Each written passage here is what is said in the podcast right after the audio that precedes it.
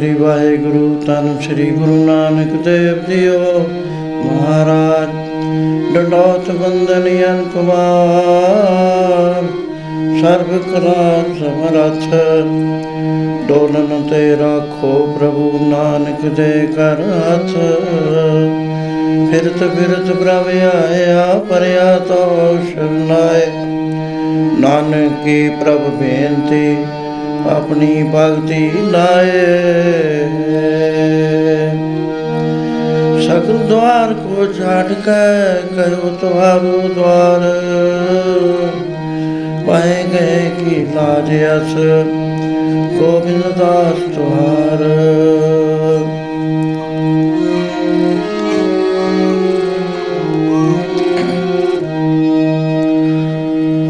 ਇਕ ਜੋ ਸਾਜਨ ਮੈਂ ਕੀਆ,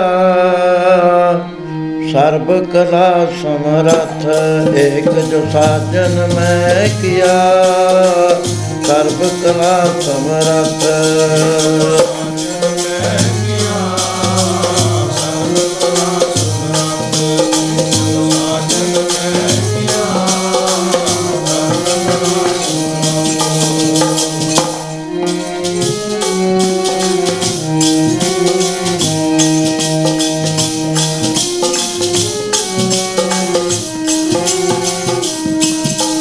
ਜੋ ਸਾਜਨ ਮੈਂ ਕੀਆ।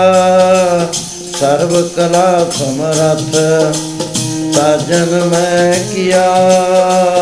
ਸਰਬ ਕਲਾ ਸਮਰਥ।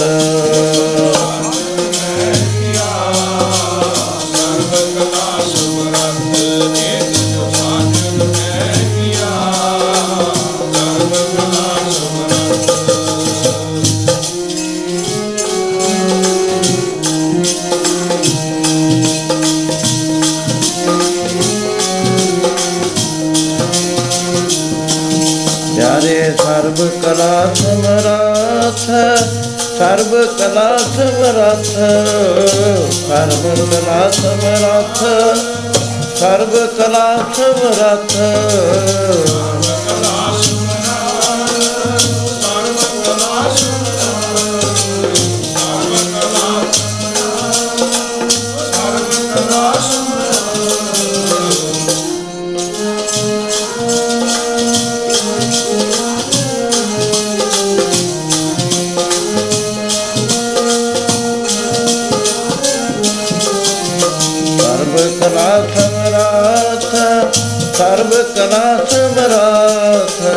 ਸਰਬ ਕਲਾ ਸਮਰਾ ਸਰਬ ਕਲਾ ਸਮਰਾ ਸਰਬ ਕਲਾ ਸਮਰਾ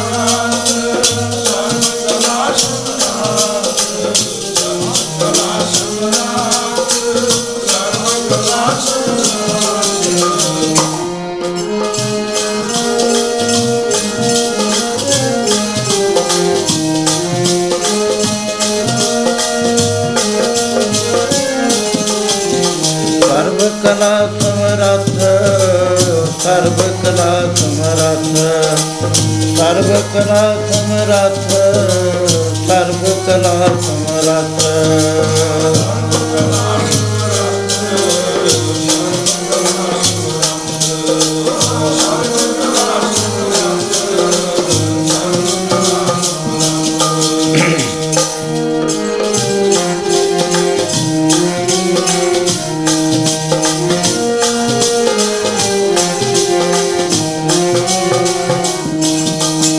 ਜਤਾ ਜਨ ਮੈਂ ਕੀਆ। ਸਰਬ ਕਲਾ ਸਮਰਥ ਜਤਾ ਜਨ ਮੈਂ ਕੀਆ। ਸਰਬ ਕਲਾ ਸਮਰਥ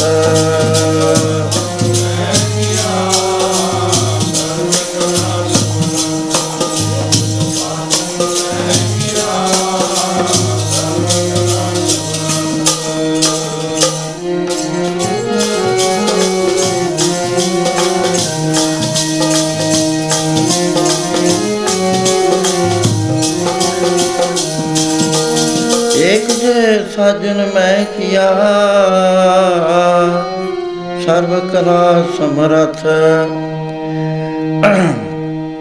ਜਿਉ ਹਮਾਰਾ ਖੰਨੀਐ, ਹਰ ਮਨ ਤਨ ਸੰਦਲੇ ਵਥ।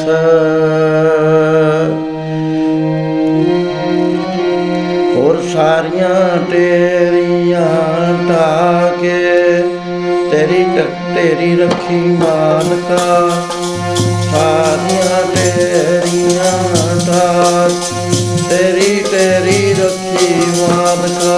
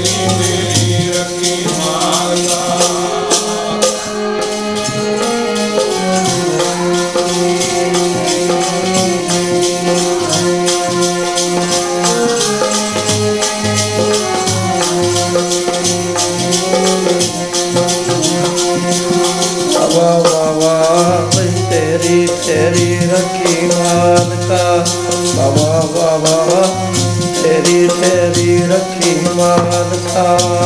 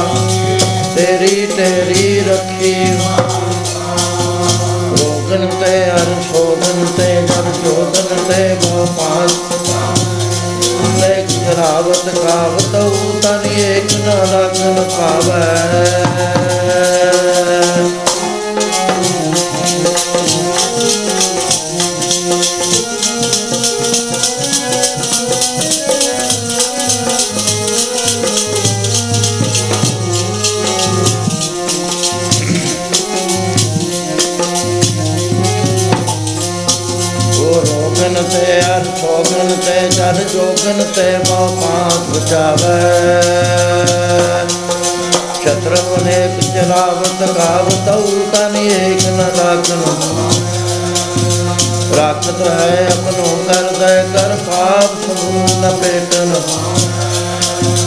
ਔਰ ਕੀ ਬਾਤ ਕਹਾਂ ਕਹਿ ਤੋ ਸੁਖ ਪੇ ਵੀ ਕੇ ਪਟ ਵੀ ਚਾਵੇ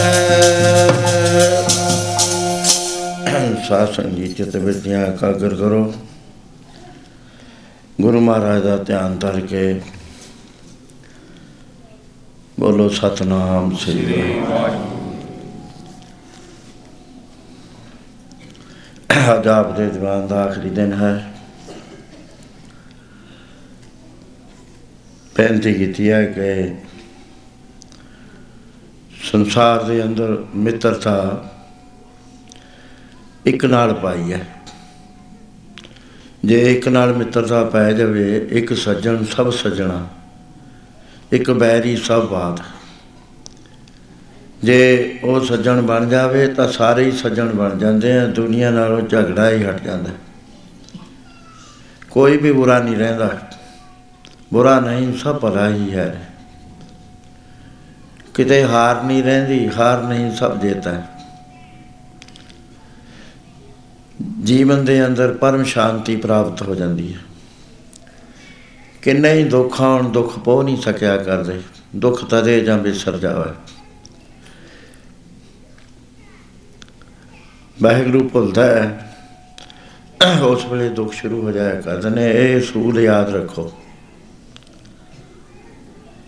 ਵਾਹਿਗੁਰੂ ਯਾਦ ਹੈ ਤਾਂ ਸਾਰੇ ਸੁੱਖ ਐਨੇ ਜ਼ੋਰ ਨਾਲ ਆਉਂਦੇ ਨੇ ਕਿ ਬਗੈਰ ਫੁਰਨਾ ਕਰੇ ਹੀ ਆਈ ਜਾਂਦੇ ਨੇ, ਆਪੇ ਹੀ। ਹਰ ਪਾਸੇ ਸੁੱਖ ਹੀ ਸੁੱਖ ਹੈ। ਕਿਉਂਕਿ ਉਹਦੀ ਦ੍ਰਿਸ਼ਟੀ ਦੇ ਵਿੱਚੋਂ, ਉਹਦੇ ਸੂਝ ਦੇ ਵਿੱਚੋਂ ਜਿਹੜਾ ਦੁੱਖ ਹੈ ਉਹ ਮਿਟ ਚੁੱਕਿਆ। ਉਹ ਸੱਜਣ ਨੇ ਆਪਣਾ ਆਪਾ ਦਿਖਾ ਦਿੱਤਾ। ਪਹਿਲਾਂ ਸੁਣਦੇ ਸੀ ਉਹਦੇ, ਲੇਕਿਨ ਜਦ ਉਹਨੇ ਦਿਖਾਇਆ ਆਪਣਾ ਆਪਾ, ਫਿਰ ਦ੍ਰਿਸ਼ਟੀ ਹੋਰ ਤਰ੍ਹਾਂ ਦੀ ਹੋ ਗਈ ਤੇ ਅਨੁਭਵ ਹੋਰ ਤਰ੍ਹਾਂ ਹੋ ਗਿਆ। ਪ੍ਰਤੱਖ ਜੋ ਦੇਖਦਾ ਹੈ, ਉਹ ਇਸ ਤਰ੍ਹਾਂ ਨਾਲ ਪੜ ਲਓ। ਰਾਮ ਬੋਲੇ ਰਾਮ ਬੋਲੇ, ਰਾਮ ਬੋਲਦਾ ਸਾਰੀਆਂ ਕਟਾਂ ਦੇ ਵਿੱਚ ਰਾਮ ਬੋਲਦਾ ਰਾਮ ਬੋਲੇ ਰਾਮ ਬੋਲੇ, ਰਾਮ ਬੋਲਦਾ ਸਾਰੀਆਂ ਕਟਾਂ ਦੇ ਵਿੱਚ ਰਾਮ ਬੋਲਦਾ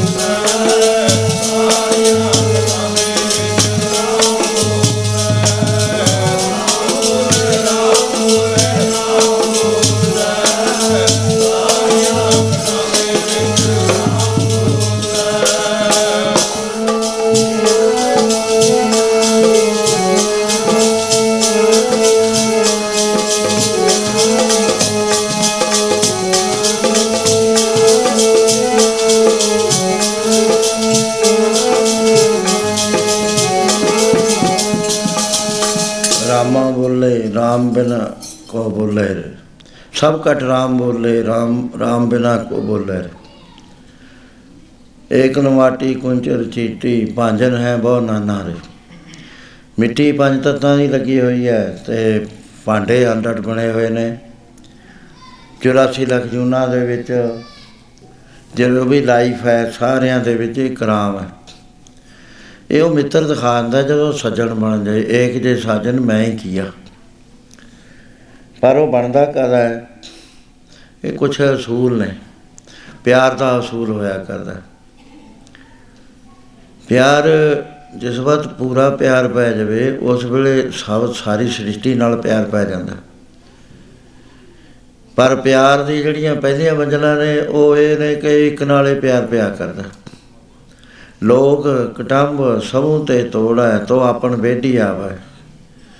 ਉਸ ਪਿਆਰੇ ਦੀ ਆਪਾਂ ਤਿੰਨ ਦਿਨ ਤੋਂ ਲਗਾਤਾਰ ਪਿਛਲੇ ਤੋਂ ਵਾਰਤਾ ਕਰ ਰਹੇ ਹਾਂ ਕਿ ਕਿੱਡਾ ਪਿਆਰਾ ਸੀ।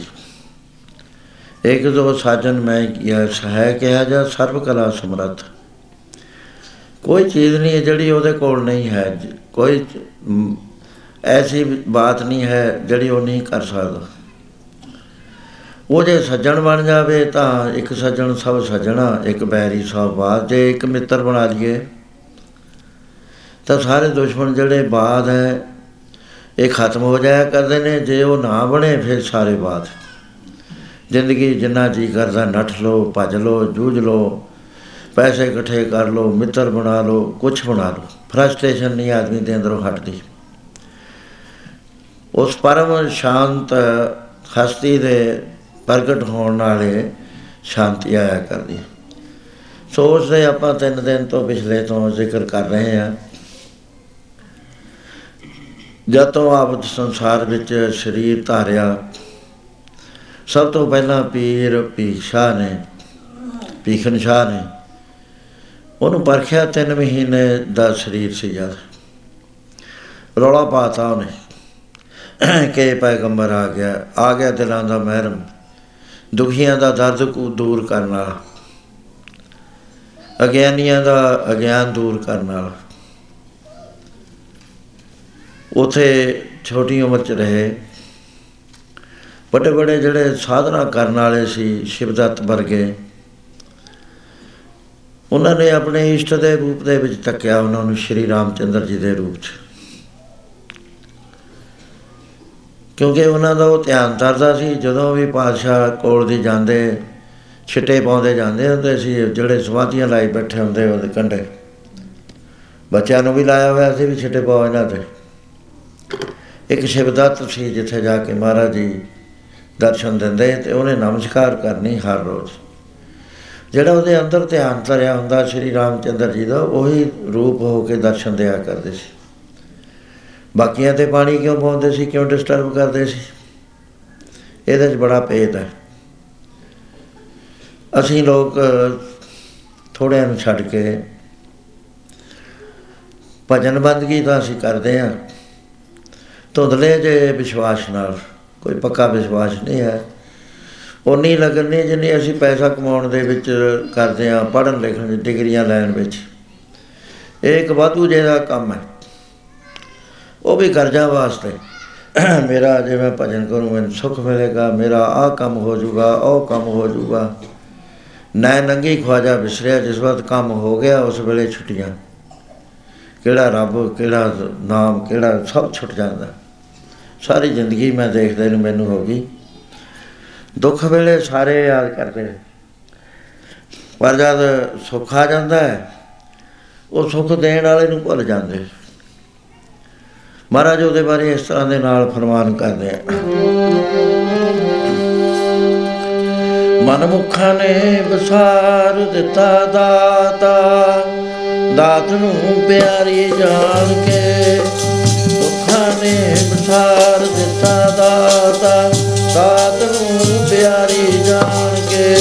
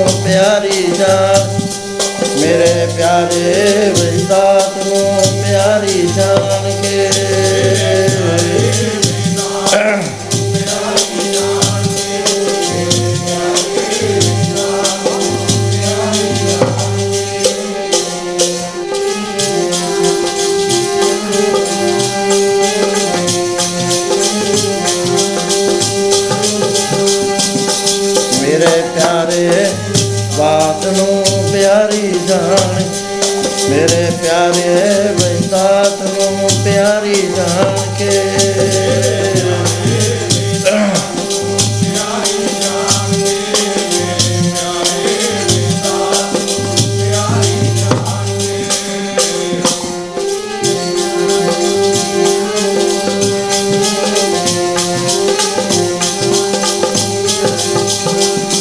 ਮਨ ਮੁਖਾਂ ਨੇ ਸਾਰ ਦਿੱਤਾ ਦਾਤਾ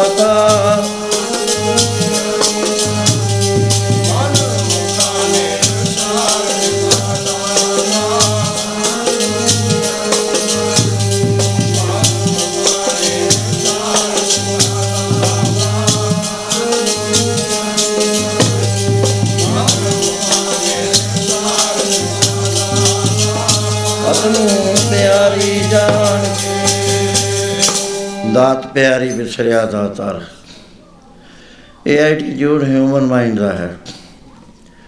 ਜਦ ਔਖ ਹੁੰਦੀ ਹੈ, ਦੁੱਖ ਹੁੰਦਾ ਹੈ, ਉਸ ਵੇਲੇ ਹਮੇਸ਼ਾ ਤੇ ਆਉਂਦਾ ਹੈ। ਉਹ ਦਾਤੇ ਦਾ ਸੁਭਾਅ ਕੀ ਹੈ? ਦੇਂਦਾ ਦੇ ਲੈਂਦੇ ਥੱਕ ਪਾਏ। ਜੁਗਾ ਜੁਗੰਤਰ ਖਾਏ ਖਾਏ। ਜੁਗਾ ਜੁਗੰਤਰ ਉਹ ਦਿੰਦਾ ਹੀ ਤੁਰਿਆ ਹੁੰਦਾ ਉਹ ਨਹੀਂ ਵਿਚਾਰਦਾ ਵੀ ਇਹਨੂੰ ਨਹੀਂ ਦੇਣਾ, ਇਹਨੂੰ ਨਹੀਂ ਦੇਣਾ। ਆਖੇ ਮੰਗੇ ਦੇ ਦੇ। ਅਸੀਂ ਸਾਡਾ ਦੇ ਦੇ ਨਹੀਂ ਮੁੱਕਦੀ ਦੇ ਦੇ ਦੇ ਦੇ ਦੇ ਦੇ ਉਧਰਲੇ ਪਾਸੇ ਉਹਦਾ ਸੁਭਾਅ ਨਹੀਂ ਬਦਲਦਾ ਦਾਤ ਕਰੇ ਦਾਤਾ ਐਸਾ ਜੋ ਸੱਜਣ ਹੈ ਜੇ ਕਿਤੇ ਉਹਨੂੰ ਸੱਜਣ ਬਣਾ ਲਿਆ ਜਾਵੇ ਸਾਰੀ ਜ਼ਿੰਦਗੀ ਦੇ ਵਿੱਚ ਸੁਖੇ ਸੁਖ ਆਰਾਮ ਹੈ ਆਰਾਮ ਹਰ ਵਕਤ ਆਸਰਾ ਹੁੰਦਾ ਹੈ, ਹਰ ਵਕਤ ਰਾਖੀ ਕਰਦਾ ਹੈ। ਹੌਟ ਨੇ ਦੀ ਸੱਜਣਾ ਸੱਜਣ ਮੈਂਡੇ ਨਾਲ, ਜਿਹਨੂੰ ਅਸੀਂ ਟੋਲਦੇ ਹਾਂ, ਉਹ ਸਾਡੇ ਅੰਦਰਲੇ ਪਾਸੇ ਆ। ਚਾਹੇ ਬਾਹਰਲੇ ਪਾਸੇ ਗੁਰੂ ਰੂਪ ਹੋ ਕੇ ਹੈ, ਚਾਹੇ ਅੰਦਰਲੇ ਪਾਸੇ ਸੂਖਸ਼ਮ ਸਰੂਪ ਚ ਹੈ, ਉਹ ਵਿਛੜਦਾ ਨਹੀਂ ਹੈ ਕਦੇ ਵੀ। ਗੁਰੂ ਮੇਰੇ ਸੰਗ ਸਦਾ ਹੈ ਨਾਲੇ, ਸਿਮਰ ਸਿਮਰ ਤੇ ਸਦਾ ਸਮਾਨ। ਸੋ ਇਸ ਤਰ੍ਹਾਂ ਆਪ ਬਚਪਨ ਵਿੱਚ ਹੀ ਜਿਹੇ ਜੀ ਕਿਸੇ ਦੀ ਭਾਵਨਾ ਸੀ, ਉਸੇ ਤਰ੍ਹਾਂ ਦਰਸ਼ਨ ਦਿੰਦੇ। ਜਦੋਂ ਆਪ ਨੂੰ ਹੁਕਮ ਆ ਗਿਆ ਕਿ ਪੰਜਾਬ ਨੂੰ ਆ ਜਾਓ, ਉਸ ਵੇਲੇ ਉੱਥੇ ਦੀਆਂ ਸੰਗਤਾਂ ਬਹੁਤ ਬੇਬਲ ਹੋਈਆਂ। ਕਈ ਸਾਲ ਲੰਘ ਗਏ ਸੀ, ਉਹਨਾਂ ਛੱਡ ਨਹੀਂ ਸੀ ਸਕਦੇ, ਜਿਹੜੇ ਪ੍ਰੇਮੀ ਸੀ। ਉਹਨਾਂ ਵਾਸਤੇ ਜਿਉਣਾ ਬਹੁਤ ਔਖਾ ਹੋ ਜਾਇਆ ਕਰਦਾ। ਜਿਹਨੂੰ ਕਿਤੇ ਪਿਆਰ ਦੀ ਖਿੱਚ ਪਈ ਹੋਵੇ, ਚੋਟ ਲੱਗੀ ਹੋਵੇ, ਉਹ ਤਾਂ ਜਾਣਦਾ ਹੈ, ਦੂਸਰੇ ਨੂੰ ਨਹੀਂ ਪਤਾ ਹੋਇਆ ਕਰਦਾ। ਉਹਦੀ ਹਾਲਤ ਐਸੀ ਹੋ ਜਾਇਆ ਕਰਦੀ ਹੈ।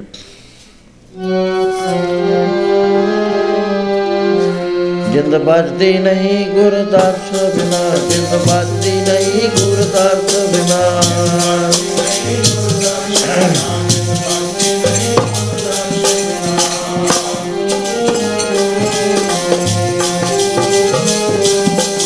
ਜਿੰਦ ਬਜਦੀ ਨਹੀਂ ਗੁਰਦਾਸ ਬਿਨਾ, ਜਿੰਦ ਬਜਦੀ ਨਹੀਂ ਗੁਰਦਾਸ ਬਿਨਾ।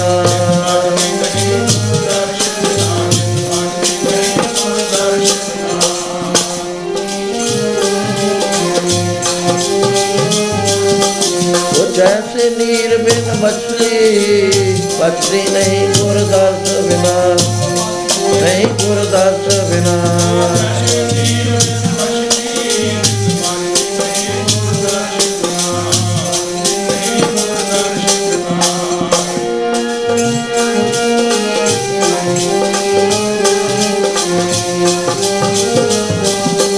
ਉਹ ਜੈਸੇ ਨੀਰ ਬਿਨ ਮਛਲੀ ਗੁਰਦਾਸ ਬਿਨਾ ਬਚਦੀ ਨਹੀਂ ਗੁਰਦਾਸ ਬਿਨਾ।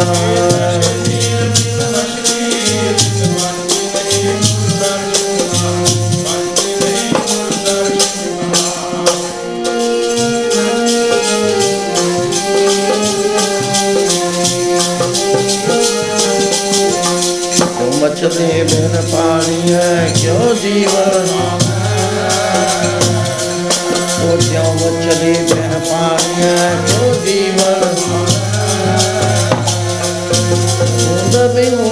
ਚਾਤਰ ਕੋ ਹੋ ਚਾਤਰ ਕੋ ਕਿਉਂ ਕਰ ਬਤਾਵੇ? ਮੁੰਦ ਵੀ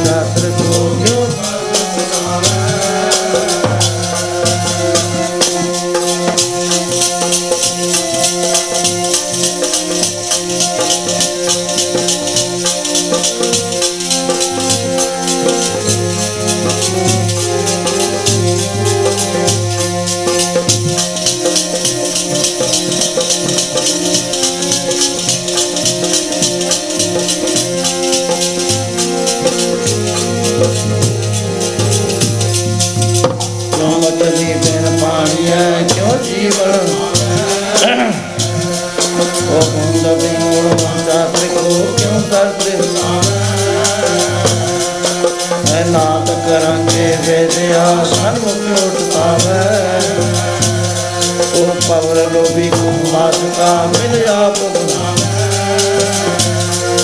ਜੋ ਖੰਤ ਜਨਾ ਹਰ ਪ੍ਰੀਤ ਹੈ, ਹਰ ਪ੍ਰੀਤ ਹੈ, ਇੱਕ ਦਰਦ ਗਾਵੇ। ਜੋ ਮਨ ਦੀ ਮਨ ਪਾਣੀਏ ਜੋ ਜੀਵਨ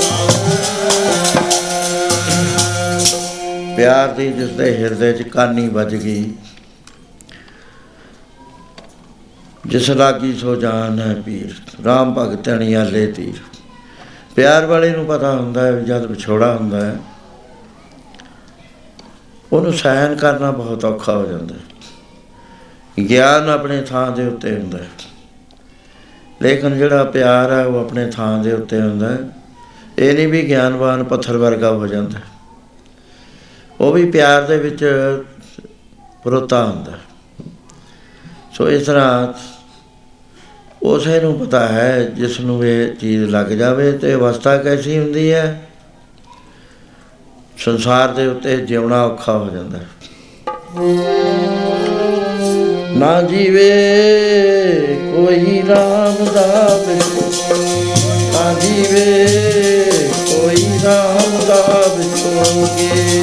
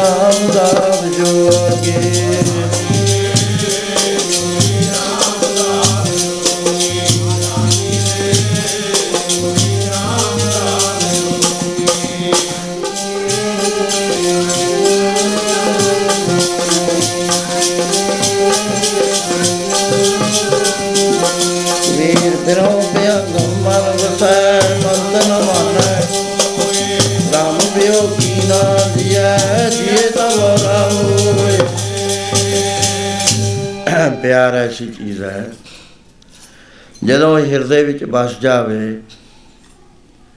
ਇਹਨੂੰ ਕਿਹਾ ਕਿ ਜਿਵੇਂ ਖੜੱਪਾ ਨਾਗ ਹੁੰਦਾ ਹੈ, ਇਹਨਾਂ ਦਰਦ ਹੋਇਆ ਕਰਦਾ ਵਿਛੋੜੇ ਦਾ, ਇਹ ਘੜੀ ਨਾ ਮਿਲਤੇ ਤਾਂ ਕਲ ਜੁਗ ਹੋਤਾ, ਹੁਣ ਕਦ ਮਿਲਿਆ ਫਿਰਿਆ ਤੁਧ ਭਗਵੰਤਾ। ਉਹ ਰਾਇਣ ਨਾ ਬਿਹਾਵੇ ਨੀਂਦ ਨਾ ਆਵੇ। ਬਿਨ ਦੇਖੇ ਗੁਰ ਦਰਬਾਰੇ ਜੀ ਨੀਂਦ ਨਹੀਂ ਆਉਂਦੀ, ਰਾਤ ਨਹੀਂ ਲੰਘਦੀ ਤੇ ਕਲ ਜੁਗ ਵਰਗਾ ਰਾਦੀ ਹੈ, ਇੱਕ ਘੜੀ ਵੀ। ਸੀਨੇ ਖਿੱਚ ਜਨਾ ਨੇ ਖਾਤੀ ਉਹ ਕਰ ਰਾਮ ਨਾ ਬਹਿੰਦੇ। ਨਿਉ ਵਾਲੇ ਨੈਣਾ ਕੀ ਨੀਂਦਰ ਦਿਨੇ ਰਾਤ ਪਏ ਬਹਿੰਦੇ। ਇੱਕੋ ਲਗਨ ਲੱਗੀ ਲਈ ਜਾਂਦੀ, ਟੋਰ ਅਨੰਤ ਜਨਾਂ ਦੀ ਬਸਲੋ ਉਰੇ ਮੁਕਾਮ ਨਾ ਕੋਈ, ਟੋਰ ਪਏ ਨਿਤਰਾ ਦੇ। ਸ਼੍ਰੀ ਰਾਮਚੰਦਰ ਜੀ ਹਨੂਮਾਨ ਨੂੰ ਕਹਿੰਦੇ ਨੇ, ਆਹੋ ਹਨੂਮਾਨ, ਕਹਿਓ ਰਗਵੀਰ ਕੁਛ ਸੁਧ ਹੈ ਸੀ ਕੀ ਛਿਤਮੈ ਕੁਝ ਪਤਾ ਲੱਗਿਆ ਧਰਤੀ ਦੇ ਉੱਤੇ ਵੀ ਕਿੱਥੇ ਹੈ ਸੀਤਾ ਜੀ। ਹੈ ਲੰਕ ਕਲੰਕ ਬਿਨਾ। ਮਹਾਰਾਜ ਲੰਕਾ ਵਿੱਚ ਹੈ, ਕਲੰਕ ਤੋਂ ਬਗੈਰ ਹੈ, ਬਸ ਇਹ ਰਾਵਣ ਵਾਗ ਕੇ ਤਿਰਛ ਤਰਸ਼ਾਹੀ ਇੱਕ ਵੱਡੇ ਦਰਖਤ ਦੇ ਹੇਠਾਂ ਰਹਿ ਰਹੀ ਹੈ ਰਾਵਣ ਦੇ ਬਾਗ ਵਿੱਚ। ਅਗਲਾ ਸਵਾਲ ਬੜਾ ਸੰਕੋਚ ਕੇ ਕਿਹਾ, ਕਹਿੰਦੇ ਜੀਵਤ ਹੈ? ਜਿਉਂਦੀ ਹੈ ਕਿਉਂਕਿ ਪਤਾ ਸੀ ਵੀ ਉਹ ਜਿਉ ਨਹੀਂ ਸਕਦੀ। ਕਹਿਣ ਲੱਗਾ ਮਹਾਰਾਜ ਜਿਉਂਦੀ ਤਾਂ ਹੈ, ਪਰ ਕਹਿਵੇ ਕੋਈ ਨਾਥ। ਕਹਿ ਦਿੰਨਿਆ ਵੀ ਜਿਉਂਦੀ ਹੈ। ਕਹਿਣ ਲੱਗੇ, ਸੋ ਮਰ ਕਿਉਂ ਨਾ ਗਈ ਹਮਰੇ ਵਿਛਰਾਈ ਸਾਡੇ ਵਿਛੜਨ ਨਾਲ ਉਹਦਾ ਕਿਵੇਂ ਜਿਉਂਦੀ ਰਹਿ ਗਈ? ਮਰੀ ਕਿਉਂ ਨਹੀਂ ਹੈ? ਕਹਿਣ ਲੱਗੇ ਪ੍ਰਾਨ ਵਸੇ ਪਦ ਪੰਕਜ ਮੈਂ। ਮਹਾਰਾਜ, ਉਹਦੇ ਜਿਹੜੇ ਪ੍ਰਾਣ ਨੇ, ਤੁਹਾਡੇ ਚਰਨਾਂ 'ਚ ਵਸ ਰਹੇ ਨੇ। ਜਮ ਆਵਤ ਹੈ ਪਰ ਪਾਪਤ ਨਹੀਂ। ਆਉਂਦੇ ਨੇ ਲੈਣ ਵਾਸਤੇ, ਲੇਕਿਨ ਪ੍ਰਾਣ ਮਿਲਦੇ ਨਹੀਂ ਹੈ, ਤੁਹਾਡੇ ਚਰਨਾਂ 'ਚ ਨੇ, ਇੱਕ ਮਿਸਾਲ ਹੈ। ਐਸਾ ਹੀ ਪਿਆਰ ਸਿੱਖਦਾ ਹੋਇਆ ਕਰਦਾ ਗੁਰੂ ਨਾਲ। ਜੇ ਸਿੱਖ ਦੇ ਅੰਦਰ ਪਿਆਰ ਨਹੀਂ ਨਾ ਪੈਦਾ ਹੋਇਆ ਗਰਜਾਂ ਤਾਂ ਸਾਰੀਆਂ ਪੂਰੀਆਂ ਹੋਈ ਜਾਂਦੇ ਨੇ। ਇਹਨਾਂ ਦਾ ਹੁੰਦਾ ਕਿ ਮਨ ਜਲਿਆ, ਸੰਨੀ ਚਿੰਤ ਪਈ। ਜਿਵੇਂ ਸੰਨੀ ਹੋ ਜਾਂਦੀ ਹੈ ਬਨੂਰ ਵਰਗੀ, ਕਦੇ ਪਾਣੀ ਵਿੱਚ, ਕਦੇ ਜਾ ਕੇ ਪੱਠੀ ਚੋਂ ਕੱਢਦੀ ਹੈ। ਕਦੇ ਫੇਰ ਪਾਣੀ ਵਿੱਚ ਠੰਡਾ ਕਰਦੀ ਹੈ ਲੋਹੇ ਨੂੰ। ਐਸੇ ਤਰ੍ਹਾਂ ਮਾਇਆ ਦੇ ਵਿੱਚ ਪੈ ਕੇ ਆਦਮੀ ਦਾ ਮਨ ਮਨੂਰ ਬਣ ਜਾਂਦਾ ਹੈ। ਐਨਾ ਬਣ ਜਾਂਦਾ ਕਿ ਉਹਦੇ ਅੰਦਰ ਪਿਆਰ ਦੀ ਕਦੇ ਰੌ ਨਹੀਂ ਰੁਕਦੀ, ਉਹਨੂੰ ਪਤਾ ਹੀ ਨਹੀਂ ਹੈ ਪਿਆਰ ਕੀ ਹੁੰਦਾ। ਉਹ ਗਰਜ ਦੇ ਹੇਠ ਇੰਨਾ ਦਬ ਜਾਇਆ ਕਰਦਾ ਹੈ ਕਿ ਗਰਜ ਪੂਰੀ ਕਰਨ ਤੋਂ ਬਗੈਰ ਕੋਈ ਗੱਲੇ ਨਹੀਂ ਆਉਂਦੀ। ਤੇ ਗੁਰੂ ਕੀ ਕਹਿੰਦਾ ਹੈ? ਗੁਰੂ ਕਹਿੰਦਾ ਵੀ ਪਿਆਰਿਓ, ਸਿਰਫ ਪਿਆਰ ਦਾ ਰਿਸ਼ਤਾ ਹੈ। ਸਾਚ ਕਹੋ, ਸੁਣ ਲਿਓ, ਸਭੈ ਜਿਨ ਪ੍ਰੇਮ ਕੀਓ ਤਿਨਹੀ ਪ੍ਰਾਪਤ ਜੇ ਤਾਂ ਪਿਆਰ ਹਿਰਦੇ ਵਿੱਚ ਹੈ, ਤਾਂ ਤਾਂ ਮਿਲ ਜਾਂਦਾ। ਜੇ ਹਿਰਦਾ ਮਨੂਰ ਹੋਇਆ ਹੋਇਆ ਤਾਂ ਗਰਜਾਂ ਦਾ ਮਾਰਿਆ। ਸੋ ਗੁਰੂ ਮਹਾਰਾਜ ਨੂੰ ਪਿਆਰ ਕਰਦੇ ਸਾਰੇ। ਸਾਰਾ ਸ਼ਹਿਰ ਜਦ ਆਪ ਤੁਰੇ, ਪਿੱਛੇ ਤੁਰ ਲੈ ਬਾਹਰ ਆ ਗਏ ਬੋਏ ਅੰਤ ਸੰਗਤ ਖੜੀ ਹੈ। ਛੋਟੇ ਜਿਹੇ ਬਾਲਕ ਸਰੀਰ ਦੇ ਦਰਸ਼ਨ ਕਰ ਰਹੀ ਹੈ। ਬੋਲ ਨਹੀਂ ਸਕਦਾ ਕੋਈ। ਅੱਖਾਂ ਜੋ ਜਲ ਜਾ ਰਹੇ। ਉਸ ਵੇਲੇ ਸ਼ਿਵਦਾਤ ਬ੍ਰਾਹਮਣ ਨੇ ਕਿਹਾ, ਮਹਾਰਾਜ, ਤੁਹਾਡੇ ਬਗੈਰ ਦਰਸ਼ਨ ਕਿਵੇਂ ਕਿਵੇਂ ਅਸੀਂ ਜਾਵਾਂਗੇ? ਕਿਉਂਕਿ ਮਹਾਰਾਜ ਨੇ ਆਪਣੀ ਹੋਂਦ ਇੰਨੀ ਪਿਆਰੀ ਬਣਾ ਲਈ ਸੀ ਕਿ ਚਾਹੇ ਕੋਈ ਵੀ ਦੇਖਦਾ ਉਹਨੂੰ ਖਿੱਚ ਪੈ ਜਾਂਦੀ ਸੀ। ਕਹਿਣ ਲੱਗੇ, ਸ਼ਿਵਦਾਤ, ਕੋਈ ਬਾਤ ਨਹੀਂ। ਜਦ ਤੂੰ ਗੰਗਾ ਦੇ ਕਿਨਾਰੇ ਬੈਠਿਆ ਕਰੇਗਾ, ਅਸੀਂ ਉਸੇ ਤਰ੍ਹਾਂ ਦਰਸ਼ਨ ਦਿਆ ਕਰਾਂਗੇ। ਦੂਸਰੇ ਆਏ, ਰਾਣੀ ਮਹਿਨਾਵਤੀ ਜਿਸ ਨੇ ਜਿਹਨੂੰ ਗੁਰੂ ਮਹਾਰਾਜ ਨੇ ਮਾਂ ਕਿਹਾ ਸੀ। ਕਹਿਣ ਲੱਗੀ, ਬੇਟਾ, ਤੇਰਾ ਰਿਸ਼ਤਾ ਕਿਸੇ ਨਾਲ ਕੋਈ, ਕਿਸੇ ਨਾਲ ਕੋਈ, ਮੇਰਾ ਨਾਲ ਤਾਂ ਤੈ ਪੁੱਤਰ ਦਾ ਰਿਸ਼ਤਾ ਪਾਇਆ ਪੁੱਤਰ ਤੋਂ ਬਗੈਰ ਮਾਂ ਨੂੰ ਜਿਉਣਾ ਔਖਾ ਹੁੰਦਾ ਮੇਰਾ, ਮੈਂ ਕਿਵੇਂ ਜਵਾਂਗੀ? ਕਹਿਣ ਲੱਗੇ, ਮਾਤਾ, ਹਰ ਰੋਜ਼ ਘੁੰਗਣੀਆਂ ਦਾ ਪ੍ਰਸ਼ਾਦ ਬਣਾਈ। ਬੱਚੇ ਆਇਆ ਕਰਨਗੇ ਉਹਨਾਂ ਦੇ ਵਿੱਚ ਮੇਰਾ ਦਰਸ਼ਨ ਕਰ ਲਿਆ ਕਰੀ, ਮੈਂ ਤੇਰੀ ਗੋਦੀ 'ਚ ਬੈਠੂੰਗਾ। ਪ੍ਰਸ਼ਾਦ ਵਰਤਾਈ। ਇਸੇ ਤਰ੍ਹਾਂ ਇੱਕ ਰਹੀਮ ਖਾਨ, ਕਰੀਮ ਬਖਸ਼। ਦੋ ਉੱਥੇ ਦੇ ਨਵਾਬ ਸੀਗੇ, ਹਾਕਮ ਸੀਗੇ। ਉਹਨਾਂ ਨੇ ਵੀ ਆ ਕੇ ਚਰਨਾਂ ਤੇ ਸੀਸ ਨਵਾਇਆ। ਕਹਿਣ ਲੱਗੇ, ਪਾਤਸ਼ਾਹ, ਹਿੰਦੂਆਂ ਨਾਲ ਤਾਂ ਤੇਰਾ ਪਿਆਰ ਹੈ, ਸਿੱਖਾਂ ਨਾਲ ਹੈ। ਪਰ ਤੂੰ ਸਾਡੇ ਅੰਦਰ ਵੀ ਇੰਨਾ ਗਹਿਰਾ ਚਲਿਆ ਗਿਆ, ਸਾਨੂੰ ਵੀ ਜਿਉਣਾ ਔਖਾ ਹੋ ਜਾਣਾ। ਕਹਿਣ ਲੱਗੇ ਰਹੀਮ ਖਾਨ, ਕਰੀਮ ਬਖਸ਼, ਡੋਲੋ ਨਾ, ਦਿਲ ਛੋਟਾ ਨਾ ਕਰੋ। ਜਦ ਤੁਸੀਂ ਨਮਾਜ਼ ਪੜੋਗੇ ਮੈਂ ਤੁਹਾਡੇ ਸਾਹਮਣੇ ਖੜਾ ਹੋਇਆ ਕਰੂੰਗਾ। ਸੋ ਇਸ ਤਰ੍ਹਾਂ ਗੁਰੂ ਮਹਾਰਾਜ ਦਾ ਜੀਵਨ ਦਾ ਜਿਹੜਾ ਮੁੱਢ ਹੈ, ਪਿਆਰ ਨਾਲ ਸ਼ੁਰੂ ਹੁੰਦਾ ਹੈ। ਉਹ ਪਿਆਰ ਕਰਕੇ ਵੱਡੀਆਂ ਵੱਡੀਆਂ ਕੁਰਬਾਨੀਆਂ ਮਹਾਰਾਜ ਨੇ ਦਿੱਤੀਆਂ। ਕੋਈ ਚੀਜ਼ ਵੀ ਨਹੀਂ ਰੱਖੀ ਆਪਣੇ ਕੋਲ। ਨਾ ਘਰ ਰੱਖਿਆ, ਨਾ ਸੁਖ ਰੱਖੇ, ਨਾ ਬੱਚੇ ਰੱਖੇ, ਸਭ ਕੁਰਬਾਨ ਕਰਤੇ। ਦੋ ਤਿੰਨ ਦਿਨ ਦਾ ਮੈਂ ਇਹੀ ਕਰ ਰਿਹਾ। ਗੁਰੂ ਮਹਾਰਾਜ ਦੇ ਪਾਸ ਵੱਡੇ ਵੱਡੇ ਗਿਆਨ ਗਿਆਨੀ ਆਉਂਦੇ ਸੀ। ਇੱਕ ਵਚਨ ਕਹਿ ਕੇ ਉਹਨਾਂ ਨੂੰ, ਉਹਨਾਂ ਦਾ ਸੰਸਾਰ ਨਿਵਿਤ ਕਰ ਦੇਣਾ, ਅੰਦਰ ਜੋਤ ਜਗਾ ਦੇਣੀ। ਉਸ ਵੇਲੇ ਦਾ ਜੋ ਵੱਡਾ ਪੀਰ ਸੀ, ਪੀਰ ਬੁੱਧੂ ਸ਼ਾਹ ਸਨੌਰੇ ਦਾ, ਜਦ ਆਪਨੇ ਸੁਣਿਆ ਕਿ ਆਪ ਇੱਥੇ ਮੇਰੇ ਕੋਲ ਆ- ਨੇੜੇ ਹੀ ਆਏ ਹੋਏ ਨੇ ਪੌਂਟੇ ਸਾਹਿਬ, ਉੱਥੇ ਮਰੀਦਾਂ ਨੂੰ ਲੈ ਕੇ ਪਹੁੰਚਦਾ ਹੈ। ਕਿਉਂਕਿ ਉਹਦੇ ਮਨ ਵਿੱਚ ਇੱਕ ਐਸਾ ਸੰਸਾ ਪਿਆ ਹੋਇਆ ਸੀ ਜਿਸ ਦਾ ਨਿਰਣਾ ਨਹੀਂ ਸੀ ਉਹ ਕਰ ਸਕਿਆ ਕਰਦਾ। ਇਹ ਇਹ ਗੱਲ ਨੂੰ ਗਿਆਨਵਾਨ ਪੁਰਸ਼ ਸਮਝ ਸਕਦੇ ਨੇ। ਉਹ ਇਹ ਤੇ ਉਹ ਇਹ ਸੀਗਾ ਕਿ ਗੁਰੂ ਨਾਨਕ ਨੇ ਇੱਕ ਐਸਾ ਬਚਨ ਕਿਹਾ ਹੈ, ਨਾਨਕ ਤਰਵਰ ਏਕ ਫਲ ਦੋਇ ਪੰਖੇਰੂ ਆਏ ਆਪ ਤੇ ਜਾਤ ਨਾ ਦਿਸੈ ਹੀ ਨਾ ਪਰ ਪੰਖੀ ਪਾਏ ਇਹ ਤਾਂ ਸਾਨੂੰ ਤਾਂ ਅਰਥ ਹੀ ਔਖਾ ਹੈ। ਉਹਨੇ ਕਿਹਾ ਗੁਰੂ ਮਹਾਰਾਜ ਕੋਲ ਜਾ ਕੇ ਇਹ ਸੰਸਾਰ ਨਿਵਿਤ ਕਰਾਂ। ਮਨ ਵਿੱਚ ਖਿਆਲ ਆਇਆ ਕਿ ਮੈਂ ਜਾ ਕੇ ਚਰਨਾਂ ਤੇ ਟਹਿ ਪੈਣਾ ਹੈ। ਜਦ ਤੱਕ ਗੁਰੂ ਮਹਾਰਾਜ ਪ੍ਰਕਾਸ਼ ਨਹੀਂ ਕਰ ਦਿੰਦੇ, ਮੈਂ ਚਰਨ ਨਹੀਂ ਛੱਡਣੇ। ਲੇਕਿਨ ਨਾਲ 300 ਮਰੀਦ ਲੈ ਕੇ ਤੇ ਚੱਲਿਆ। ਬੜਾ ਭਾਰੀ ਇਕੱਠ ਹੋ ਗਿਆ। ਨੇੜੇ ਜਾ ਕੇ ਜਦ ਦਰਸ਼ਨ ਕਰਦਾ ਚੁਲਕਾਰਾ ਵੱਜਿਆ। ਚੱਲਿਆ ਨਾ ਗਿਆ ਉਸ ਤੋਂ। ਵੀ ਇੰਨਾ ਸੁੰਦਰ, ਇੰਨੀ ਪਿਆਰੀ ਮੋਹਣੀ ਮੂਰਤ, ਮੈਂ ਤਾਂ ਜਾ ਕੇ ਚਰਨ ਫੜ ਲੈਣੇ ਅੱਗੇ ਗਿਆ ਤਾਂ, ਹਾਂ, ਮੈਂ ਉੱਠ ਖੜੀ। ਉਹਨੇ ਕਿਹਾ ਤੂੰ ਪੀਰ ਹੈ ਤੇਰੇ ਨਾਲ 300 ਮਰੀਦ ਹੈ ਜੇ ਤਾਂ ਚਰਨ ਫੜ ਲਏ ਕੀ ਕਹਿਣਗੇ ਸਾਰੇ? ਉਹ ਛੋਟੀ ਉਮਰ ਹੈ ਤੇਰੀ ਵੱਡੀ ਬਜ਼ੁਰਗੀ ਹੈ ਉਹਦੇ ਅਜੇ ਦਾੜਾ ਮਾੜਾ ਮਾੜਾ ਉਤਰ ਰਿਹਾ ਉਹ ਬਾਲਕ ਹੈ ਤੂੰ ਬਜ਼ੁਰਗ ਹੈ ਤੂੰ ਇਸਲਾਮ ਦੇ ਮੰਨਣ ਵਾਲਾ ਹੈ, ਜਿਹਨੂੰ ਸਾਰਿਆਂ ਤੋਂ ਸ੍ਰੇਸ਼ਟ ਧਰਮ ਕਿਹਾ ਜਾਂਦਾ ਹੈ। ਇਹ ਇਸਲਾਮ ਨੂੰ ਨਾ ਮੰਨਣ ਵਾਲੇ ਨੇ। ਤੇ ਦੁਨੀਆ 'ਚ ਗੱਲਾਂ ਹੋ ਜਾਣਗੀਆਂ ਬਹੁਤ। ਨੇੜੇ ਚਲਿਆ ਗਿਆ ਜਾ ਕੇ ਦੋ ਮ- ਐ ਹੱਥ ਕੱਢਿਆ, ਦਸਤ ਪੰਜਾ ਕਹਿੰਦੇ ਨੇ ਉਹਨੂੰ। ਜਾਂ ਮਹਾਪੁਰਸ਼, ਮਹਾਪੁਰਸ਼ਾਂ ਨੂੰ ਮਿਲਦੇ ਸੀ, ਫਿਰ ਐ ਦੋ ਹੱਥਾਂ 'ਚ ਲੈ ਲੈਂਦੇ ਹੁੰਦੇ ਸੀ। ਗੁਰੂ ਮਹਾਰਾਜ ਨੇ ਦੋ ਉਂਗਲੀਆਂ ਨਾਲ ਟੱਚ ਕਰਤਾ। ਕਹਿਣ ਲੱਗੇ, ਪੀਰ ਜੀ, ਕਿਵੇਂ ਆਏ? ਕਹਿੰਦੇ ਗੁਰੂ ਜੀ, ਮੈਂ ਗੁਰੂ ਨਾਨਕ ਪਾਤਸ਼ਾਹ ਦੀ ਸ਼ੋਹਰਤ ਅਜ਼ਮਤ ਚੰਗੀ ਤਰ੍ਹਾਂ ਜਾਣਦਾ। ਗੁਰੂ ਨੌਵੇਂ ਪਾਤਸ਼ਾਹ ਦੀ ਵੀ ਅੱਛੀ ਤਰ੍ਹਾਂ ਨਾਲ ਜਾਣਦਾ ਵੀ ਕਿਵੇਂ ਉਹਨਾਂ ਨੇ ਆਪਣਾ ਬਲੀਦਾਨ ਦੇ ਦਿੱਤਾ। ਤਿਲਕ ਜੰਝੂ ਰਾਖਾ ਪ੍ਰਭ ਤਾਂ ਕਾ ਕੀਨੋ ਵੱਡੋ ਕਰੂ ਮੈਂ ਸਾਕਾ। हे ਪਾਤਸ਼ਾਹ, ਮੈਨੂੰ ਵਿਸ਼ਵਾਸ ਹੈ ਕਿ ਗੁਰੂ ਨਾਨਕ ਦੀ ਜੋ ਗੱਦੀ ਹੈ, ਉਹ ਨਿਰੀ ਲਾਈਟ ਹੈ। ਕੋਈ ਹਨੇਰਾ ਉਹਦੇ ਸਾਹਮਣੇ ਨਹੀਂ ਰਹਿ ਸਕਦਾ। ਮੈਂ ਆਪਦੇ ਚਰਨਾਂ ਚ ਆਇਆ ਕਿ ਅੱਲਾ ਕਾ ਰੂਹ ਕਾ ਬਸਲ ਕੈਸੇ, ਬਸਲ ਮਿਲਾਪ ਨੂੰ ਕਹਿੰਦੇ ਨੇ। ਮਹਾਰਾਜ ਨੇ ਸਹਿ ਸੁਭਾ ਕਹਿਤਾ, ਰਾਤ ਕਾ ਔਰ ਦਿਨ ਕਾ ਜੈਸੇ। ਹੁਣ ਸਮਝ ਨਹੀਂ ਆ ਰਹੀ ਵੀ ਰਾਤ ਤਾਂ ਦਿਨ ਨੂੰ ਕਦੇ ਮਿਲਦੀ ਨਹੀਂ ਹੈ। ਗੁਰੂ ਜੀ ਮਾਰ ਵੱਲ ਦੇਖਿਆ। ਮਹਾਰਾਜ ਕਹਿੰਦੇ, ਹਾਂ, ਜਿਵੇਂ ਸਮਝਦਾ ਠੀਕ। ਕਹਿਣ ਲੱਗੇ, ਮਹਾਰਾਜ, ਮੇਰਾ ਜੋ ਪ੍ਰਸ਼ਨ ਸੀ, ਉਹਦਾ ਸਮਾਧਾਨ ਨਹੀਂ ਹੋਇਆ। ਮੈਂ ਇਹ ਪੁੱਛਿਆ ਸੀ ਅੱਲਾ ਕਾ ਔਰ ਰੂਹ ਕਾ ਮਿਲਾਪ ਕੈਸੇ? ਮਹਾਰਾਜ ਨੇ ਅੱਗੇ ਅਖਰ ਕਹਿ ਦਿੱਤਾ, ਸੱਚ ਕਾ ਔਰ ਝੂਠ ਕਾ ਜੈਸੇ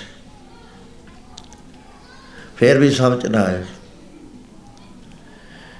ਹੁਣ ਕਹਿ ਨਹੀਂ ਸਕਦਾ, ਜੇ ਕਹਿੰਦਾ ਹੈ ਤਾਂ ਚੇ ਨਾਲ ਚੇਲੇ ਨੇ ਉਹ ਕਹਿਣਗੇ, ਸਾਡੇ ਪੀਰ ਨੂੰ ਤਾਂ ਇੱਕ ਰਮਜੇ ਨਹੀਂ ਸਮਝ ਆਈ। ਇਹ ਬਹੁਤ ਬੜੀ, ਬੜਾ ਨੁਕਸ ਹੁੰਦਾ ਹੈ। ਚਾਲੇ ਥੇ ਯਾਰ ਮਿਲਣ ਕੋ ਵਿਚੇ ਅਟਕੋ ਚੀਜ਼, ਸਿੱਖ ਸਾਖਾ ਬਹੁਤੇ ਕੀਏ ਕੇਸੋ ਕੀਓ ਨਾ ਵੀ ਸੰਤ ਤਾਂ ਬਣ ਗਿਆ, ਲੋਕ ਆ ਗਏ। ਗਰਜਾਂ ਵਾਲੇ ਲੋਕ ਇਕੱਠੇ ਹੋ ਗਏ ਆਲੇ ਦੁਆਲੇ। ਪਿਆਰ ਵਾਲਾ ਤਾਂ ਇੱਕ ਅੱਧਾ ਹੁੰਦਾ, ਸ਼ਾਇਦ ਆਵੇ ਆਵੇ, ਨਾ ਆਵੇ ਨਾ ਆਵੇ। ਕਿਸੇ ਕਿਸੇ ਨੂੰ ਮਿਲ ਜਾਂਦਾ, ਕਿਸੇ ਨੂੰ ਨਹੀਂ ਮਿਲਦਾ। ਉਹ ਫਿਰ ਕਹਿੰਦੇ ਨੇ, ਜੀ ਇਹ ਗੱਦੀ ਸੁਣੀ ਗਈ, ਪਰ ਫਿਰ ਕੋਈ ਨਾ ਕੋਈ ਸਮਾਂ ਪਾਏ ਤੇ ਨਿਕਲ ਆਇਆ ਕਰਦਾ। ਹੈ।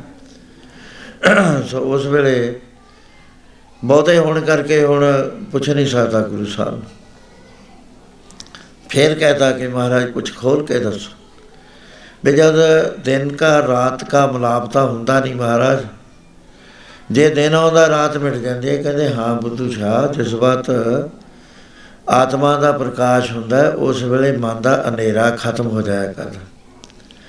ਜਦੋਂ ਸੱਚ ਦਾ ਪ੍ਰਕਾਸ਼ ਹੁੰਦਾ ਕੂੜ ਖਤਮ ਹੋ ਜਾਂਦਾ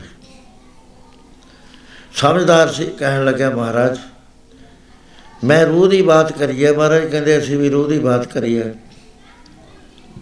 ਮੈਨੂੰ ਥੋੜਾ ਹੋਰ ਕਲੀਅਰ ਕਰੋ। ਮਹਾਰਾਜ ਕਹਿੰਦੇ, ਬੁੱਧੂ ਸ਼ਾਹ, ਤੂੰ ਜਿੱਥੇ ਖੜਾ ਹੈ, ਉਹ ਰੂਹ ਝੂਠੀ ਹੈ। ਉਹ ਅਸਲੀ ਨਹੀਂ ਹੈ, ਨਕਲੀ ਹੈ, ਪਰਛਾਵੇਂ ਦੀ ਬਾਤ ਕਰ ਰਿਹਾ ਹੈ ਤੂੰ। ਅਸਲੀ ਰੂਹ ਦਾ ਪ- ਅੱਲਾ ਦੇ ਨਾਲ ਸਦਾ ਹੀ ਮਿਲਾਪ ਹੈ, ਉਹ ਕਦੇ ਵਿਛੋੜਾ ਨਹੀਂ ਹੁੰਦਾ। ਕਹਿਣ ਲੱਗੇ, ਮਹਾਰਾਜ, ਫਿਰ ਅਸੀਂ ਰੂਹ ਨਹੀਂ ਆ। ਮਹਾਰਾਜ ਕਹਿੰਦੇ ਰੂ- ਇਹ ਝੂਠੀ ਰੂਹ ਨਹੀਂ ਹੋ ਤੁਸੀਂ। ਸੱਚੀ ਰੂਹ ਆ, ਉਹਨੂੰ ਪਛਾਣ। ਮਹਾਰਾਜ, ਕਿਵੇਂ ਪਛਾਣਾ? ਮੈਂ ਬੜੇ ਚਿਲੇ ਕੱਟੇ। ਦੋ ਲੰਗਰ ਮੈਂ ਚਲਾਉਣਾ, ਇੱਕ ਹਿੰਦੂਆਂ ਵਾਸਤੇ, ਇੱਕ ਮੌਨਾ ਵਾਸਤੇ। ਹਿੰਦੂਆਂ ਵਾਸਤੇ ਮੈਂ ਪੱਕਾ ਲੰਗਰ ਬਣਾਉਣਾ। ਪੱਕਾ ਲੰਗਰ ਹੁੰਦਾ ਜਿਹਦੇ 'ਚ ਤਲੀਆਂ ਹੋਈਆਂ ਚੀਜ਼ਾਂ ਬਣਦੀਆਂ।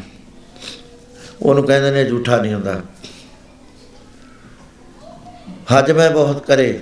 ਮਹਾਰਾਜ ਕਹਿੰਦੇ ਇਹ ਤਾਂ ਤੈਂ ਹਉਮੈ ਦੇ ਸੰਗਲ ਹੋਰ ਬਲੇਟ ਲੈ ਬੁੱਧੂ ਸ਼ਾਹ। ਤਾਂ ਤਾਂ ਆਲੇ ਦੁਆਲੇ ਹਨੇਰਾ ਹੋਰ ਇਕੱਠਾ ਕਰ ਲਿਆ। ਮਹਾਰਾਜ ਇਹ ਨੇਕ ਕੰਮ ਨਹੀਂ। ਮਹਾਰਾਜ ਕਹਿੰਦੇ, ਹੈਗੇ ਤਾਂ ਨੇਕ, ਪਰ ਨੇਕੀ ਕਰਕੇ ਜੇ ਇਹ ਮੰਨ ਲੈ ਮੈਂ ਨੇਕੀ ਕਰਿਆ, ਫਿਰ ਉਹ ਬੰਨਿਆ ਜਾਂਦਾ ਹੈ। ਉਹਨੂੰ ਉਹਦਾ ਫਲ ਨਹੀਂ ਹੁੰਦਾ। ਜੇ ਉਹ ਚਾਹੇ ਵੀ ਮੇਰੀ ਰੋਹਾਨੀ ਤਰੱਕੀ ਹੋ ਜੂ, ਰੋਹਾਨੀ ਤਰੱਕੀ ਨਹੀਂ ਹੋਇਆ ਕਰਦੀ, ਉਹ ਤਾਂ ਉਹਦੇ ਅੰਦਰ ਹਉਮੈ ਦਾ ਸੰਗਲ ਹੋਰ ਬਿਲਟ ਗਿਆ। ਪਿਆਰਿਆ ਸੱਚੀ ਰੂਹ ਨੂੰ ਪਛਾਣ। ਸੱਚ ਨੂੰ ਪਛਾਣ। ਸੱਚ ਨੂੰ ਪਛਾਣਨ ਵਾਸਤੇ ਰਹਿਤਾ ਹੁੰਦੀ ਹੈ ਸੱਚਤਾ ਪਰ ਜਾਣੀਏ ਜੇ ਹਿਰਦੇ ਸੱਚਾ ਹੋਵੇ ਉਹ ਨਹੀਂ ਕਰਨਾ ਕੂੜ ਕੀ ਮਲ ਉਤਰੇ, ਤਨ ਕਰੇ ਹੱਛਾ ਤੋਏ। ਇਹ ਸੱਚ ਨੂੰ ਜਾਣਨ ਵਾਸਤੇ ਰਹਿਤਾ ਰੱਖਦੇ ਨੇ। ਕਹਿਣ ਲੱਗੇ, ਮੇਰੇ ਮਹਾਰਾਜ, ਫਿਰ ਦੀਦਾਰ ਕਿਵੇਂ ਹੋਵੇ? ਕਹਿੰਦਾ, ਜਿਹੜੇ ਤੇਰੇ ਅੰਦਰ ਮੈਂ ਹੈ ਨਾ, ਆਈ ਐਮ। ਇਹਨੂੰ ਮਿਟਾ ਦੇ। ਇਸ ਤਰ੍ਹਾਂ ਪੜ੍ਹ ਲਓ।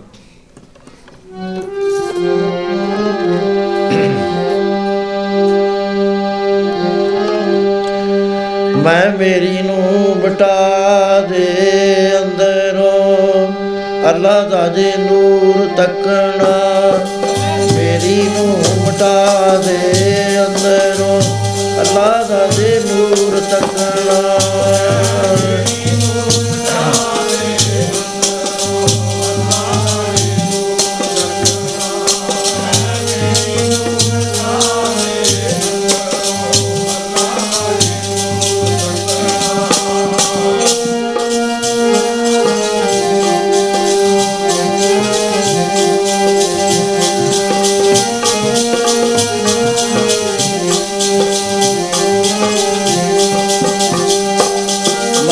ਮੇਰੀ ਨੂੰ ਮਟਾ ਦੇ ਅੰਦਰੋਂ ਵੀ ਅੱਲਾ ਦਾ ਦੇ ਨੂਰ ਤੱਕ।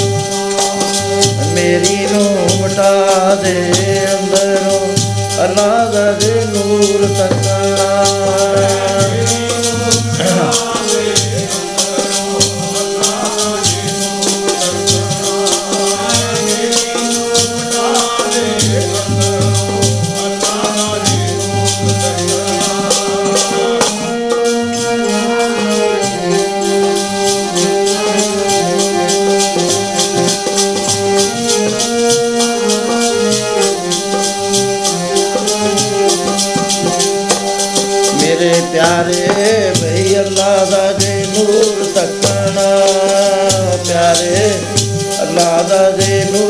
ਨੂਰ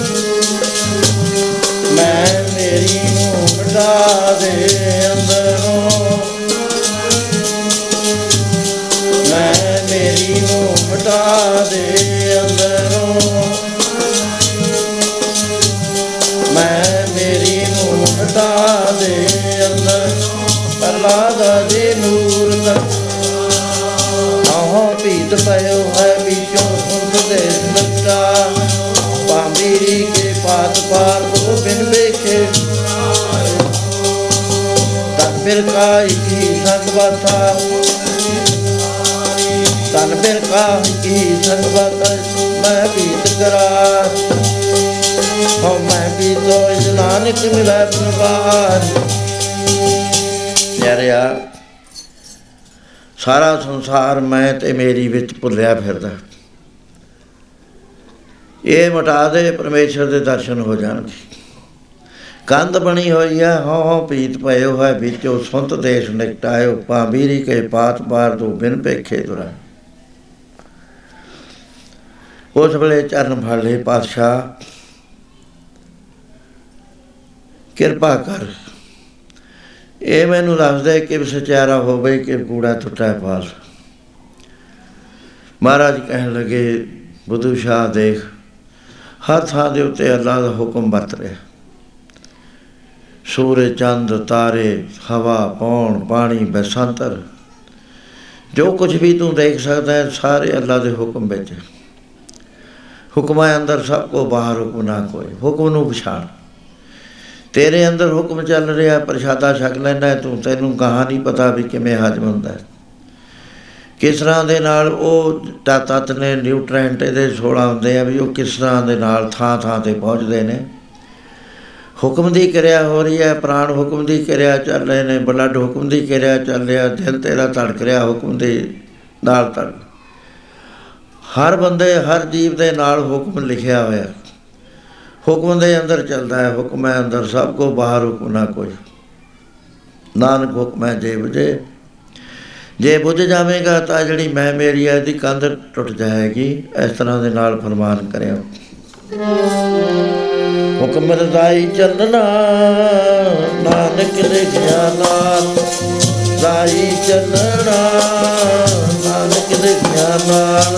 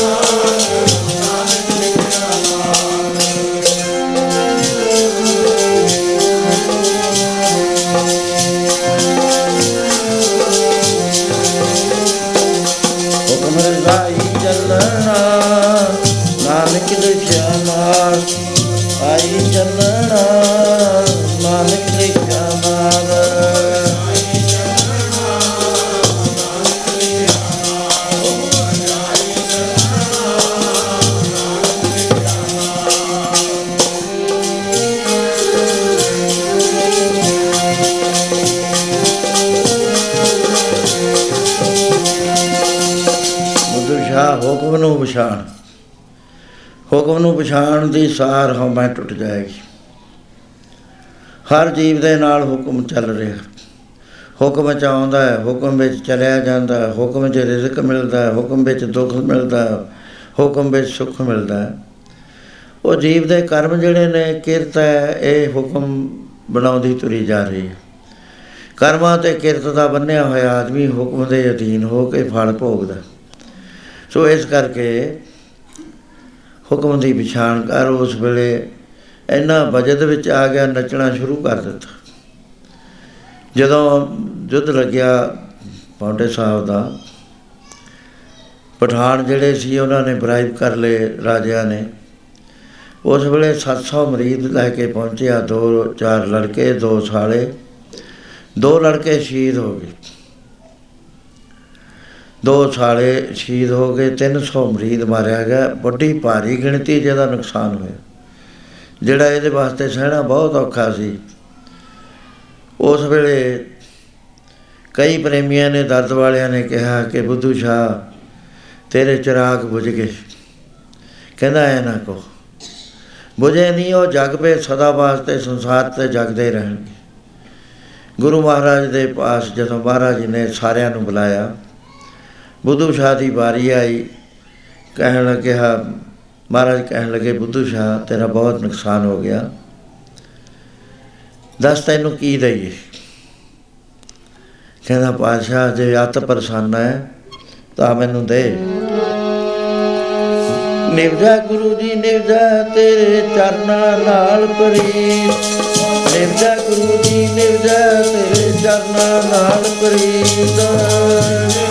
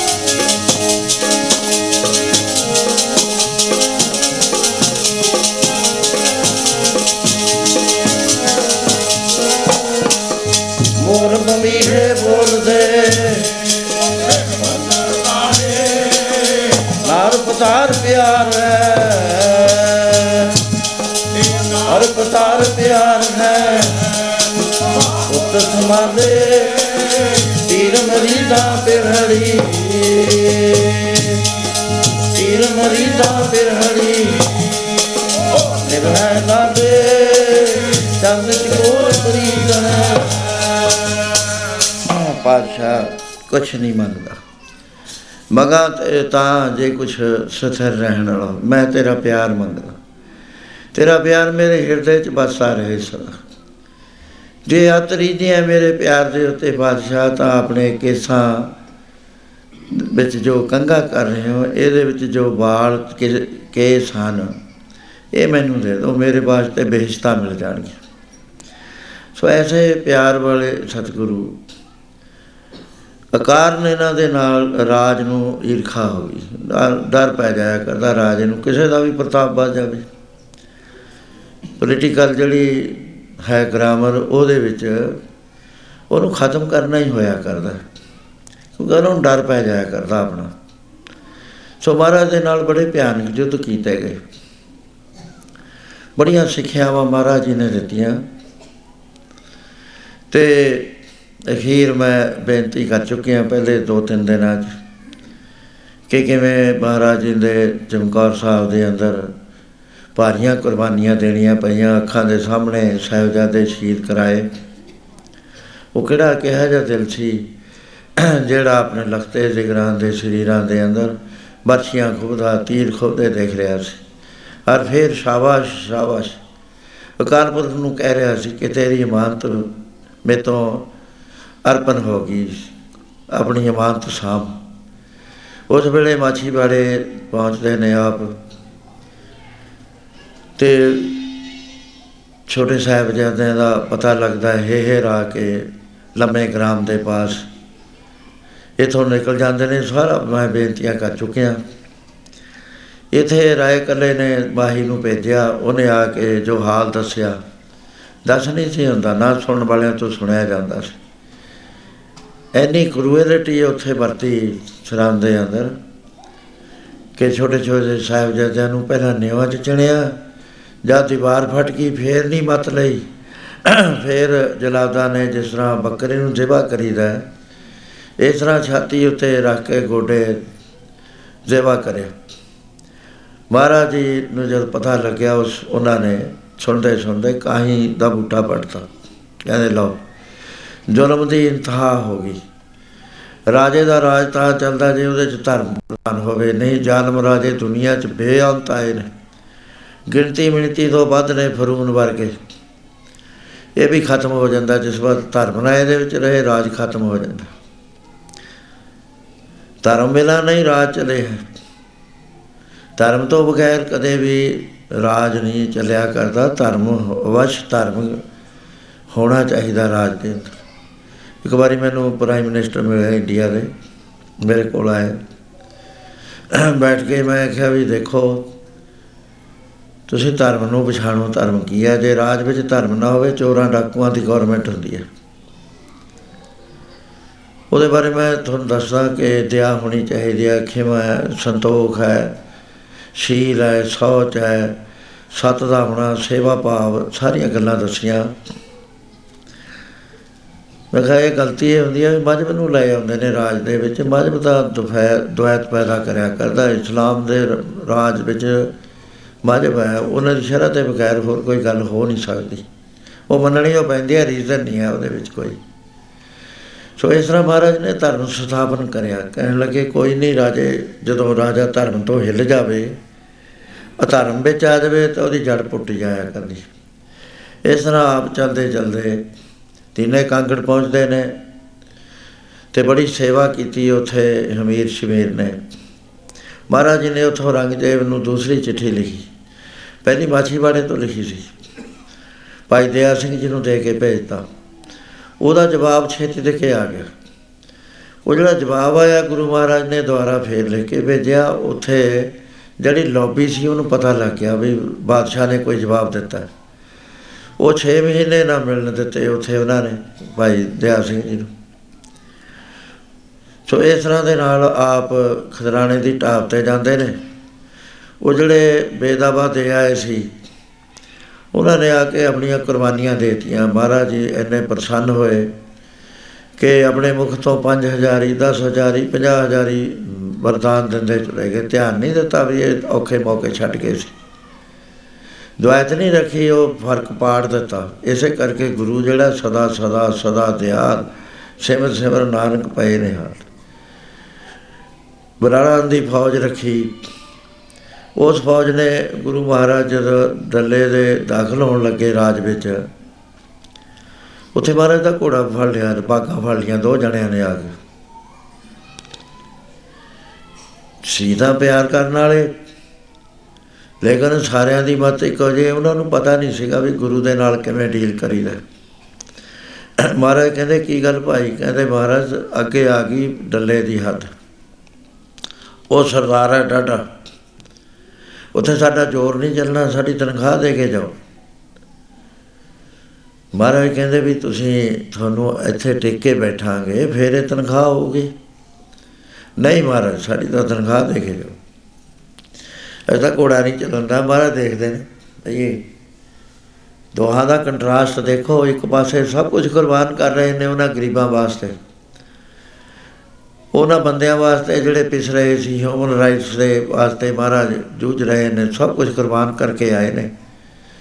ਕੋਈ ਚੀਜ਼ ਨਹੀਂ ਰੱਖੀ ਆਪਣੇ ਕੋਲ। ਤੇ ਹਮਦਰਦੀ ਵੀ ਨਹੀਂ ਮਿਲ ਰਹੀ। ਘੋੜਾ ਰੋਕਿਆ ਜਾ ਰਿਹਾ। ਦੂਜੇ ਪਾਸੇ ਸੰਸਾਰ ਦਾ ਇਹ ਵਰਤਾਰਾ ਮਹਾਰਾਜ ਮੁਸਕਰਾ ਰਹੇ ਨੇ ਵੀ ਇਹ ਦੇਖੋ, ਇਹਨਾਂ ਨੂੰ ਪਤਾ ਹੀ ਨਹੀਂ ਕਿਸੇ ਗੱਲ ਦਾ। ਕਹਿੰਦੇ ਉੱਥੇ ਬੈਠਾ, ਕਹਿੰਦੇ ਮਹਾਰਾਜ ਤੁਸੀਂ ਕਿਹਾ ਸੀ ਮੀਂਹ ਪਵਾ ਦਾਂਗੇ, ਸਾਡੀਆਂ ਫਸਲਾਂ ਨਹੀਂ ਹੋਣੀਆਂ, ਮੀਂਹ ਨਹੀਂ ਪਵਾਇਆ ਤੁਸੀਂ।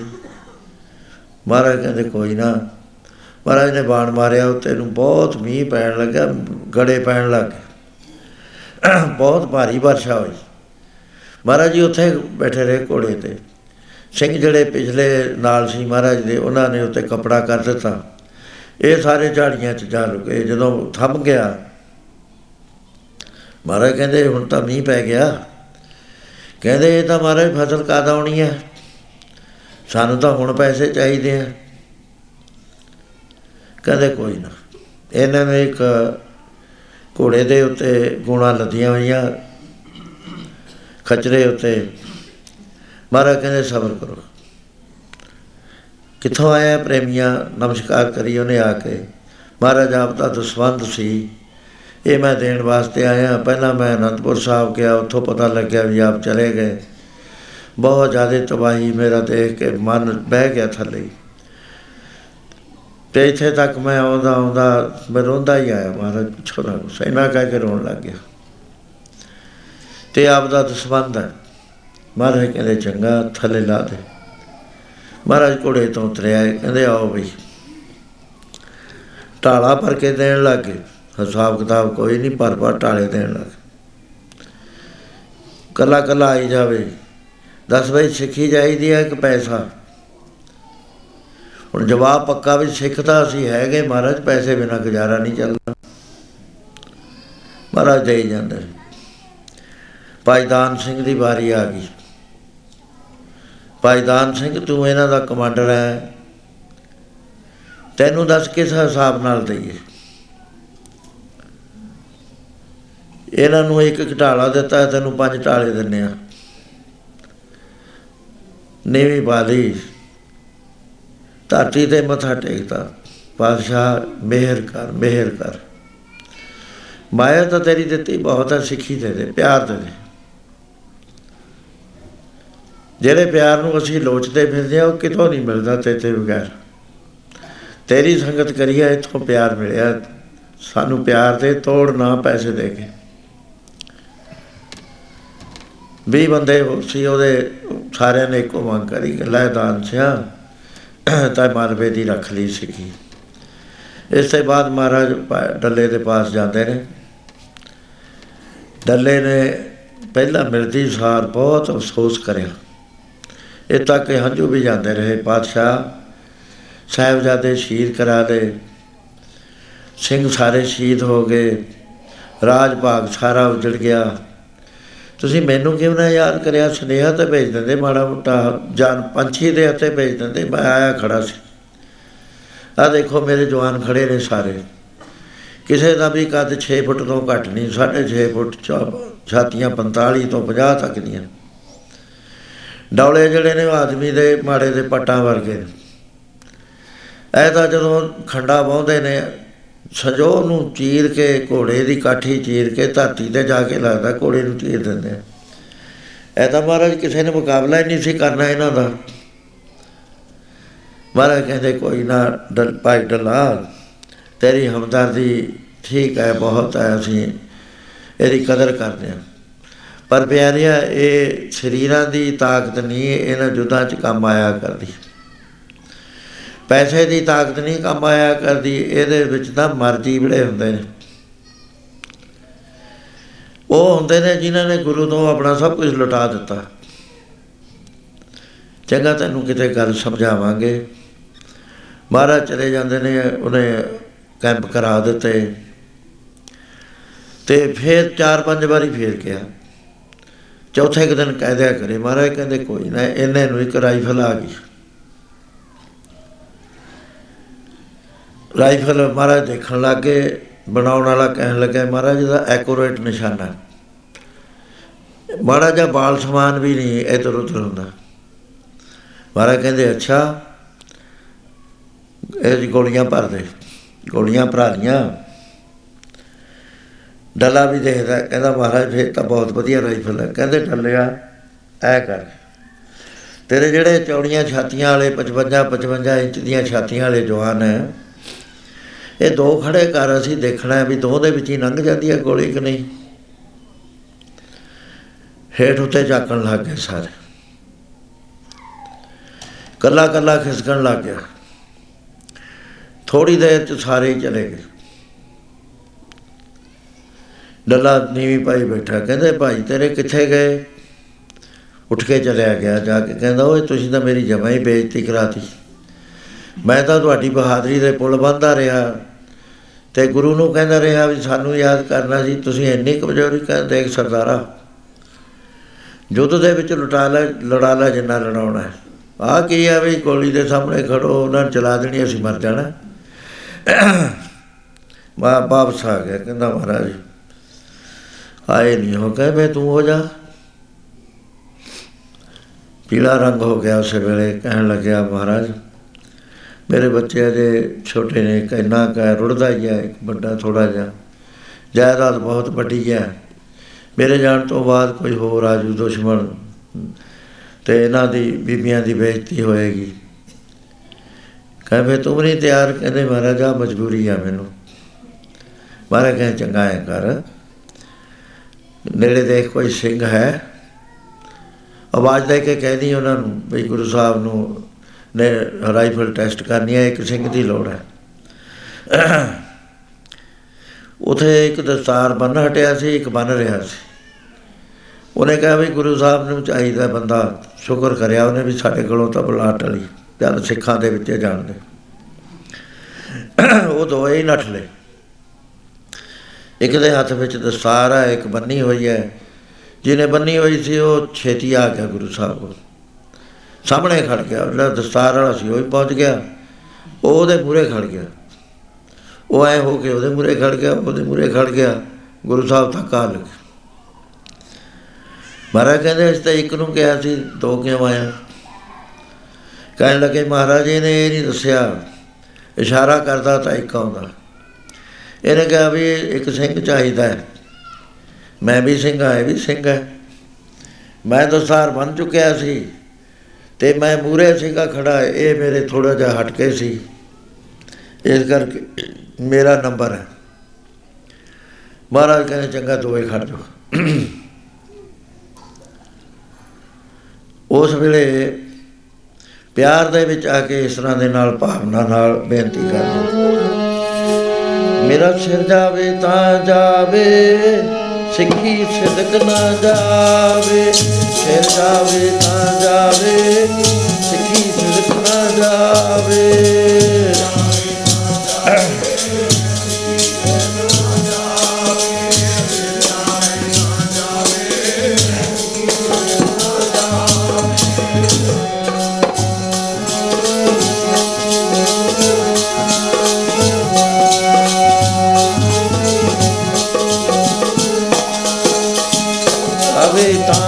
ਜਾਵੇ ਕੀ ਸਦਕ ਨਾ ਜਾਵੇ ਜਾਵੇ ਤਾਂ ਜਾਵੇ ਮੇਰਾ ਸਿੱਖੀ ਸਦਕ ਨਾ ਜਾਵੇ।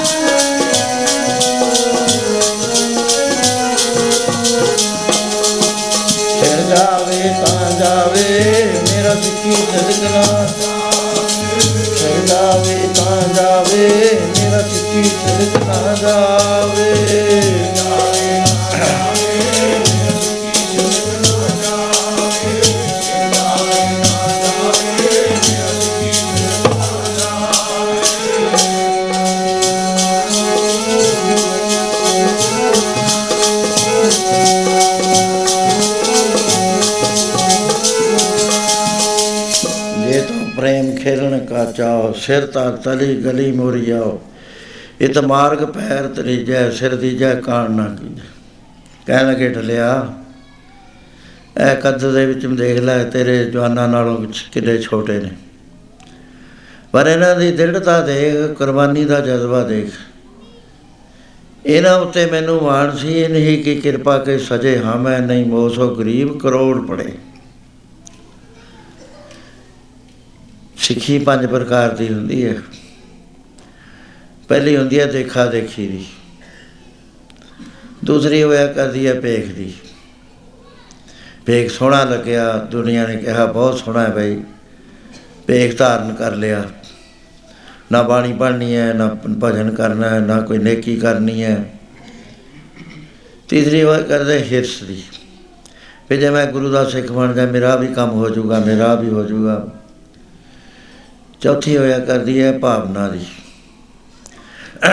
ਗੁਰੂ ਨੂੰ ਸਾਖਾਤ ਪਰਮੇਸ਼ਰ ਸਮਝਣਾ।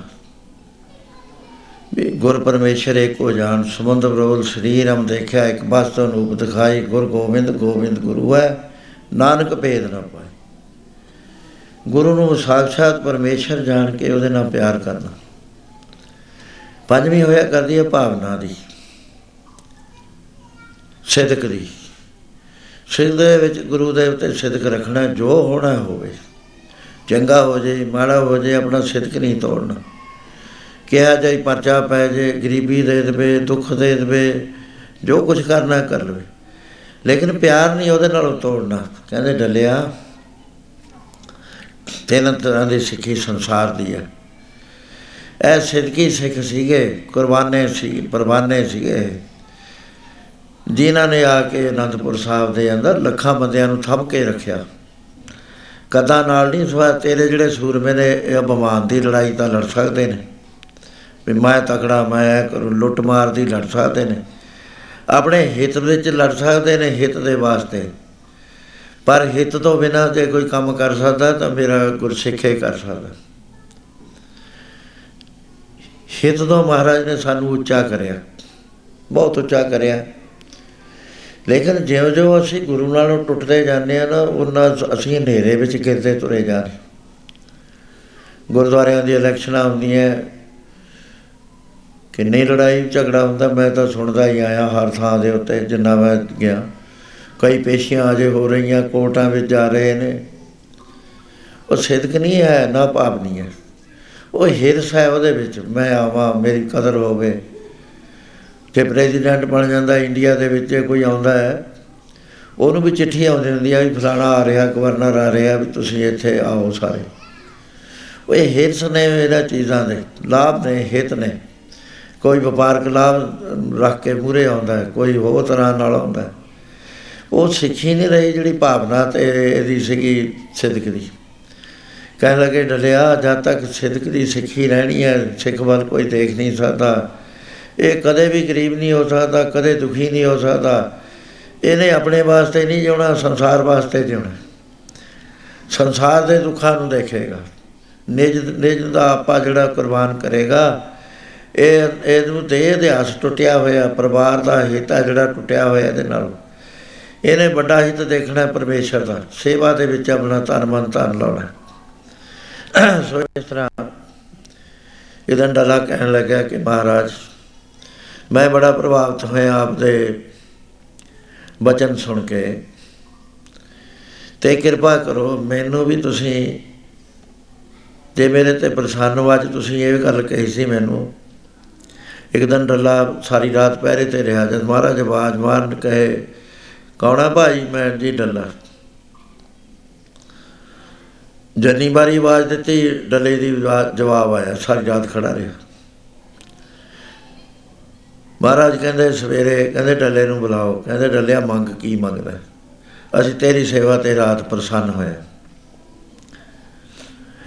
ਕਹਿਣ ਲੱਗਿਆ, ਮਹਾਰਾਜ, ਤੁਹਾਡਾ ਦਿੱਤਾ ਬਹੁਤ ਹੈ। ਮੇਰੇ ਕੋਲ ਬੜੀ ਜ਼ਮੀਨ, ਜਾਇਦਾਦ ਹੈ। 2.5 ਲੱਖ ਏਕੜ ਜ਼ਮੀਨ ਮੇਰੀ ਆਪਣੀ ਹੈ, ਮਰਬੇ ਮੇਰੇ ਆਪਣੇ ਨੇ। ਦੂਰ ਤੱਕ, ਮੀਲਾ ਤੱਕ ਮੇਰੀ ਜ਼ਮੀਨ ਹੈ। ਸਭ ਕੁਝ ਹੈ। ਇੱਜ਼ਤ ਵੀ ਹੈ। ਜੇ ਦੇਣਾ ਹੈ, ਤੁਸੀਂ ਖੁਸ਼ ਹੋਏ ਹੋ। ਤਾਂ ਮੈਨੂੰ ਆਪਣੀ ਦਰਗਾਹ ਦੇ ਵਿੱਚ ਆਪਣੇ ਪਾਸ ਇੱਕ ਪੀੜੀ ਜੋਗਾ ਥਾਂ ਦੇ ਦਿਓ।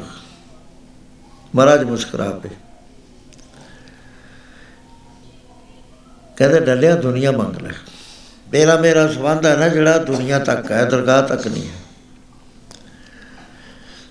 ਦਰਗਾਹ ਵਿੱਚ ਮੈਂ ਤੇਰਾ ਵਾਰਸ ਨਹੀਂ ਹਾਂ। ਦੁਨੀਆ 'ਚ ਮੰਗ ਲੈ, ਬਾਦਸ਼ਾਹੀ ਚਾਵੇ ਦਿੱਲੀ ਦੀ ਬਾਦਸ਼ਾਹੀ ਚਾਵੇ ਤੈਨੂੰ ਦਿੱਲੀ ਦੀ ਬਾਦਸ਼ਾਹੀ ਤੋਂ ਆ ਸਕਦੇ ਹੋਰ ਕਰਾਮਾਤਾਂ ਰਿਧੀਆਂ ਸਿੱਧੀਆਂ, ਜੋ ਮੰਗਣੀਆਂ ਮੰਗ ਲੈ ਬੜ ਲਈ ਚੀਜ਼ਾਂ ਤੈਨੂੰ ਦੇ ਦੇਣ ਨੂੰ ਤਿਆਰ। ਪਰ ਪਿਆਰਿਆ, ਤੇਰੀ ਜਿਹੜੀ ਮੰਗ ਹੈ, ਉਹ ਹੋ ਨਹੀਂ ਸਕਦੀ ਪੂਰੀ। ਕਹਿਣ ਲੱਗਾ ਮਹਾਰਾਜ ਮੇ ਤੋਂ ਕੀ ਕਮੀ ਰਹਿ ਗਈ? ਤੁਸੀਂ ਪ੍ਰਸੰਨ ਵੀ ਮੇਰੇ ਤੇ ਹੋ, ਸਭ ਕੁਝ ਦੇਣ ਨੂੰ ਤਿਆਰ ਹੋ, ਤੇ ਮੈਂ ਤਾਂ ਰਾਜ ਨਹੀਂ ਮੰਗਦਾ ਕੁਝ ਨਹੀਂ ਮੰਗਦਾ, ਇੱਕ ਇੰਨਾ ਕੁ ਥਾਂ ਮੰਗਦਾ ਤੁਹਾਡੀ ਦਰਗਾਹ 'ਚ। ਕਹਿੰਦੇ, ਪਿਆਰਿਆ, ਉਹ ਥਾਂ ਇਸ ਤਰ੍ਹਾਂ ਨਹੀਂ ਮਿਲਿਆ ਕਰਦਾ। ਉਹ ਗੁਰੂ ਨਾਲ ਇੱਕ ਮਿਕ ਹੋ ਕੇ ਮਿਲਿਆ ਕਰਦਾ ਹੈ ਪੜ ਲੋ ਦਰਗੇ ਮਿਲਦਾ ਥਾਂ, ਗੁਰਾਂ ਨਾਲ ਰਤਿਆ, ਗੁਰਾਂ ਨਾਲ ਰਤਿਆ। ਦਰਗੇ ਮਿਲਦਾ ਥਾਂ, ਗੁਰਾਂ ਨਾਲ ਰਤਿਆ, ਗੁਰਾਂ ਨਾਲ ਰਤਿਆ।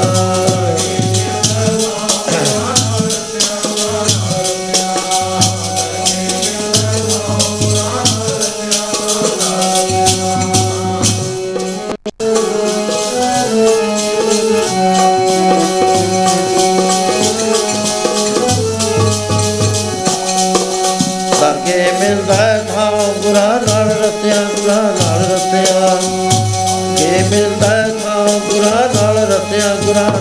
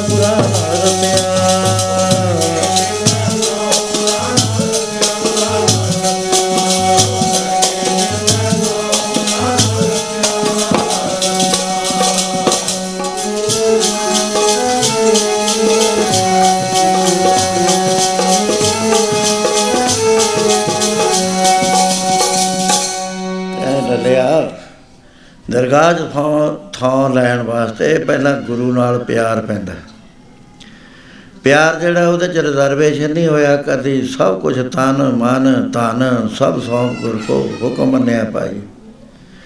ਜੇ ਗੁਰੂ ਨਾਲ ਮਿਲਾਉਣਾ ਹੈ ਤਾਂ ਸਭ ਕੁਝ ਅਰਪਣਾ ਪੈਣਾ ਹੈ, ਤਨ ਵੀ ਮਨ ਵੀ ਧਨ ਵੀ। ਨੋ ਰਿਜ਼ਰਵੇਸ਼ਨ ਅੰਤਰ ਗੁਰ ਆਰਾਧਨਾ ਫਿਰ ਅੰਦਰ ਗੁਰੂ ਦੀ ਆਰਾਧਨਾ ਕਰਨੀ। ਜੇ ਬਾ ਜਪ ਕਰਨਾ ਨੇਤਰੀ ਸਤਗੁਰ ਵੇਖਣਾ ਸਰਵਣੀ ਸੁਣਨਾ ਕਰਨਾ ਸਤਗੁਰ ਸੇਤੀ ਰਤਿਆ ਦਰਗੇ ਪਾਈਆ ਠੋ ਜੇ ਗੁਰੂ ਦੇ ਨਾਲ ਪਿਆਰ ਪੈ ਜਾਵੇ, ਫੇਰ ਪਿਆਰਿਆ ਦਰਗਾਹ 'ਚ ਥਾਂ ਮਿਲਿਆ ਕਰਦਾ ਹੈ। ਦੇਖ ਪਹਿਲਾਂ ਗੁਰੂ ਦਾ ਬਣਨਾ ਪੈਂਦਾ, ਗੁਰੂ ਤੋਂ ਨਾਮ ਲੈਣਾ ਪੈਂਦਾ। ਜਦ ਨਾਮ ਦੇਤਾ ਗੁਰੂ ਨੇ ਉਸ ਵੇਲੇ ਪ੍ਰਵਾਨ ਕਰ ਲਿਆ, ਆਪਣਾ ਬੰਦਾ ਬਣਾ ਲਿਆ ਉਹ ਤੇ ਬਾਅਦ ਫੇਰ ਇਹਦੀ ਕਮਾਈ ਕਰਨੀ ਪੈਂਦੀ ਹੈ। ਕਮਾਈ ਕਰਕੇ ਪਿਆਰ ਵਿੱਚ ਆਉਣਾ ਪੈਂਦਾ ਬਾਣੀ ਪੜ੍ਹਨੀ ਪੈਂਦੀ ਹੈ, ਨੇਕ ਜੀਵਨ ਜਿਉਣਾ ਪੈਂਦਾ, ਹੌਲੀ ਹੌਲੀ ਦੇਹ ਦੇ ਹੱਸ ਟੁੱਟਦਾ ਹੈ, ਮੈਂ ਮੇਰੀ ਦੀ ਪਛਾਣ ਹੁੰਦੀ ਹੈ।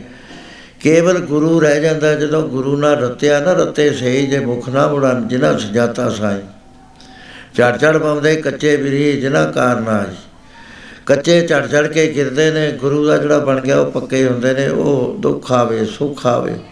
ਜੇ ਸੁੱਖ ਦੇ, ਤਾਂ ਤੁਝੇ ਰਾਤੀ ਦੁੱਖ ਵੀ ਤੁਝੇ ਧਿਆਈ ਅਲਾਂਬੇ ਨਹੀਂ ਉਹ ਦਿੰਦਾ ਪਿਆਰ ਦੇ ਵਿੱਚ ਰਹਿੰਦਾ ਚੰਗਾ ਮਾਲਕਾ ਜੇ ਤੇਰੀ ਰਜ਼ਾ ਇਸ ਤਰ੍ਹਾਂ ਹੈ, ਠੀਕ ਹੈ ਮੈਂ ਮੰਨਦਾ ਤੇਰੀ ਰਜ਼ਾ ਨੂੰ। ਡਰਿਆ ਫੇਰ ਆਪਣੀ ਮੈਂ ਮਿਟਦੀ ਹੈ ਮੈਂ ਮਿਟਣ ਦੇ ਨਾਲ ਫਿਰ ਗੁਰੂ ਦੀ ਦਰਗਾਹ ਦੇ ਵਿੱਚ ਜਾਣ ਵਾਸਤੇ ਆਪਣੇ ਆਪ ਨੂੰ ਫਿੱਟ ਕਰ ਲੈਂਦਾ ਹੈ। ਫਿਰ ਪੀੜੀ ਕੀ ਤੂੰ ਵੇ ਚਾਹੇ ਮਰਬੇ ਰੋਕਦੀ ਉੱਥੇ ਕੁਝ ਘਾਟਾ ਕਿਸੇ ਚੀਜ਼ ਦਾ? ਜਾਂ ਪਹਿਲਾਂ ਪੰਜ ਪਿਆਰਿਆਂ ਤੋਂ ਅੰਮ੍ਰਿਤ ਛਕ ਨਾਮ ਲੈ। ਫਿਰ ਉਹਦੀ ਸਾਧਨਾ ਕਰੀ। ਇਸ ਤਰ੍ਹਾਂ ਦੇ ਨਾਲ ਗੁਰੂ ਮਹਾਰਾਜ ਜੀ 9 ਮਹੀਨੇ 9 ਦਿਨ ਉਸ ਥਾਂ ਦੇ ਉੱਤੇ ਠਹਿਰ ਕੇ ਸੰਗਤਾਂ ਦੂਰ ਦੂਰ ਤੋਂ ਆਉਂਦੀਆਂ ਨੇ। ਉੱਥੇ ਹੀ ਮਹਾਰਾਜ ਨੇ ਐਸਾ ਇਤਿਹਾਸ ਚਾਹੁੰਦਾ ਕਿ 80000 ਸਿੰਘ ਨੂੰ ਫੇਰ ਮੁੜ ਕੇ ਅੰਮ੍ਰਿਤਪਾਨ ਕਰਾ ਕੇ ਸਿੱਖੀ ਵਿੱਚ ਲਿਆਂਦਾ। ਹੌਲੀ ਹੌਲੀ ਖਬਰਾਂ ਤੁਰਦੀਆਂ ਤੁਰਦੀਆਂ ਦਿੱਲੀ ਪਹੁੰਚ ਗਿਆ ਕਿਉਂਕਿ ਮਾਤਾਵਾਂ ਉਸ ਯੁੱਧ ਤੋਂ ਪਿੱਛੋਂ ਨਾਲਾਗੜ ਵਾਲਾ ਜਿਹੜਾ ਰਸਤਾ ਸੀ, ਉਹ ਤਿਆਰ ਕਰਿਆ ਉਹਨਾਂ ਨੇ, ਪਹਾੜਾਂ ਵੱਲ ਨੂੰ ਚਲੇ ਗਏ ਜਾਂ ਸਰਸਾ ਪਾਰ ਕਰਕੇ। ਸਰਸੇ ਦੇ ਕੰਢੇ ਕੰਢੇ ਚਲੇ ਗਿਆ ਉੱਥੇ ਭਾਈ ਮਨੀ ਸਿੰਘ ਜੀ ਨਾਲ ਨੇ। ਇੱਕ ਹੋਰ ਦਿੱਲੀ ਦੇ ਸਿੰਘ ਹਨ, ਉਹ ਨਾਲ ਨੇ। ਤੇ ਉੱਥੇ ਜਾ ਕੇ ਉਹਨਾਂ ਨੇ ਪਾਲਕੀਆਂ ਲਈਆਂ, ਭੇਸ ਕੱਪੜੇ ਬਦਲੇ ਤੇ ਉਥੋਂ ਵੇ ਪਾਲਕੀਆਂ ਦੇ ਵਿੱਚ ਉਹ ਦਿੱਲੀ ਲੈ ਗਏ। ਉੱਥੇ ਰਹਿائش ਹੋ ਗਈ। ਲੇਕਿਨ ਪਤਾ ਨਹੀਂ ਇੱਕ ਦੂਏ ਦਾ ਕਿਸੇ ਨੂੰ ਵੀ ਕੌਣ ਕਿੱਥੇ ਗਿਆ, ਕੌਣ ਕਿੱਥੇ ਗਿਆ, ਕਿਹਦੇ ਨਾਲ ਕੀ ਵਰਤਿਆ, ਕਿਹਦੇ ਨਾਲ ਕੀ ਬਾਣਾ ਵਰਤਿਆ। ਉੱਥੇ ਖਬਰ ਪਹੁੰਚੀ ਕਿ ਗੁਰੂ ਮਹਾਰਾਜ ਇਸ ਵੇਲੇ ਕਾਫੀ ਦੇਰ ਦੇ ਮਾਲਵੇ 'ਚ ਠਹਿਰੇ ਹੋਏ ਨੇ। ਤਾਂ ਉਸ ਵੇਲੇ ਉਹਨਾਂ ਨੇ ਭਾਈ ਮਨੀ ਸਿੰਘ ਜੀ ਨੂੰ ਕਿਹਾ ਵੀ ਆਪਾਂ ਮੌਕਾ ਵਿਚਾਰ ਕੇ ਕਿਸੇ ਤਰੀਕੇ ਨਾਲ ਉੱਥੇ ਪਹੁੰਚੀਏ। ਇੱਥੇ ਰਹਿਣ ਦਾ ਕੀ ਫਾਇਦਾ? ਉਸ ਵੇਲੇ ਆਪ ਮੰਜ਼ਲਦਾਰ ਮੰਜ਼ਲ ਉਸੇ ਤਰ੍ਹਾਂ ਪਾਲਕੀਆਂ ਚੁਕਵਾ ਕੇ ਅੱਗੇ ਅੱਗੇ ਪਿੰਡਾਂ 'ਚ ਜਾਂਦੇ ਹੁੰਦੇ ਸੀ, ਪਹਿਲਾਂ ਬਕਾਰ ਲੈਂਦੇ ਹੁੰਦੇ ਸੀ ਪੁਰਾਣੇ ਜ਼ਮਾਨਿਆਂ 'ਚ। ਇੱਕ ਪਿੰਡ ਨੇ ਦੂਏ ਪਿੰਡ ਬਚਾ ਦੇਣੀ, ਉਸ ਪਿੰਡ ਦੇ ਨੇ ਅਗਲੇ ਪਿੰਡ, ਉਸ ਨੇ ਅਗਲੇ ਪਿੰਡ। ਇਸ ਤਰ੍ਹਾਂ ਗੁਰੂ ਮਹਾਰਾਜ ਦੇ ਬੜਾ ਭਾਰੀ ਦਰਬਾਰ ਲੱਗਿਆ ਹੈ। ਮਹਾਰਾਜ ਜੀ ਬਚਨ ਕਰ ਰਹੇ ਨੇ। ਉਹ ਵੀ ਜਿਸ ਵਕਤ, ਰ- ਜਿੱਥੇ ਮੱਥਾ ਟੇਕਣ ਵਾਲੀ ਸੰਗਤ ਆਉਂਦੀ ਸੀ, ਉੱਥੇ ਦੀਆਂ ਇਹ ਇੱਕਦਮ ਸੰਗਤ ਨੂੰ ਪਤਾ ਲੱਗ ਗਿਆ। ਸੰਗਤ ਸਾਰੀ ਪਿਆਰ ਵਾਲੀ ਸੀ। ਉਹਨਾਂ ਨੇ ਦੇਖਿਆ ਇਹ ਮਾਤਾਵਾਂ ਆ ਗਈਆਂ। ਤੇ ਇਹਨਾਂ ਨੂੰ ਕੋਈ ਪਤਾ ਨਹੀਂ ਹੈ, ਇਹਨਾਂ ਦੇ ਚਿਹਰੇ ਤੇ ਕੁਝ ਖੁਸ਼ੀ ਢਲਕ ਰਹੀ ਹੈ ਵੀ ਗੁਰੂ ਮਹਾਰਾਜ ਦੇ ਦਰਸ਼ਨ ਕਰਾਂਗੇ। ਪਰ ਇਹਨਾਂ ਨੂੰ ਤਾਂ ਪਤਾ ਹੀ ਨਹੀਂ ਵੀ ਇਹਨਾਂ ਦੇ ਲਖਤੇ ਸੇ ਕੁਰਬਾਨ ਹੋ ਗਏ, ਦਿ- ਨੇਵਾਂ ਚ ਚਿਣ ਦਿੱਤੇ ਗਏ ਤੇ ਸ਼- ਜੱਗ ਦੇ ਵਿੱਚ ਸ਼ਹੀਦ ਹੋ ਗਏ। ਉਸ ਵੇਲੇ ਉਹ ਦੇਖਦੇ ਆਉਂਦੇ ਆ, ਇੱਧਰ ਦੇਖ ਲਿਆ, ਮਾਈਆਂ ਵੱਲ ਦੇਖ ਲਿਆ, ਮਾਤਾ ਗੁਜਰੀ ਜੀ ਦਾ ਦੇਖਦੇ ਆ ਵੀ ਪਹਿਲੇ ਨੰਬਰ ਤੇ ਹੁੰਦੇ ਨੇ ਉਹ ਤੇ। ਉਹ ਨਜ਼ਰ ਨਹੀਂ ਆ ਰਹੇ। ਤੇ ਇੱਧਰ ਦੇਖਦੇ ਨੇ ਵੀ ਚਾਰੇ ਸਾਹਿਬਜ਼ਾਦੇ ਨਜ਼ਰ ਨਹੀਂ ਆ ਰਹੇ। ਮੱਥਾ ਠਣ ਗਿਆ ਵੀ ਕੋਈ ਗੱਲ ਗਲਤ ਹੋ ਗਈ। ਉਸ ਵੇਲੇ ਮਹਾਰਾਜ ਜੀ ਨੂੰ ਆ ਕੇ ਆਪਨੇ ਨਮਸਕਾਰ ਕੀਤੀ, ਬਹੁਤ ਬਰਾਕ ਕੀਤਾ। ਉਹਦੇ ਬਾਅਦ ਜਦ ਬਰਾਕ ਥੰਮਿਆ, ਇਹ ਪਿਆਰ ਦੀਆਂ ਗੱਲਾਂ ਨੇ, ਪਿਆਰ ਵਾਲੇ ਜਾਣਦੇ ਨੇ ਵੀ ਜਦੋਂ ਬਹੁਤ ਦੇਰ ਬਾਅਦ ਕੋਈ ਮਿਲਦਾ ਨਾ ਉਹਦੇ ਅੱਖਾਂ 'ਚ ਪਾਣੀ ਆ ਜਾਇਆ ਕਰਦਾ। ਗੱਲ ਨਹੀਂ ਕਰ ਸਕਿਆ ਕਰਦਾ, ਕੋਈ ਗੱਲ। ਉਸ ਵੇਲੇ ਬੇਨਤੀ ਕੀਤੀ ਕਿ ਪਾਤਸ਼ਾਹ, ਨਾ ਮਾਤਾ ਜੀ ਨਜ਼ਰ ਆਉਂਦੇ ਨੇ, ਨਾ ਸਾਹਿਬਜ਼ਾਦੇ, ਤੁਸੀਂ ਕਿਤੇ ਭੇਜ ਦਿੱਤੇ ਉਹ? ਇਸ ਤਰ੍ਹਾਂ ਦੇ ਨਾਲ ਪੜ ਲਓ ਸਾਰੇ।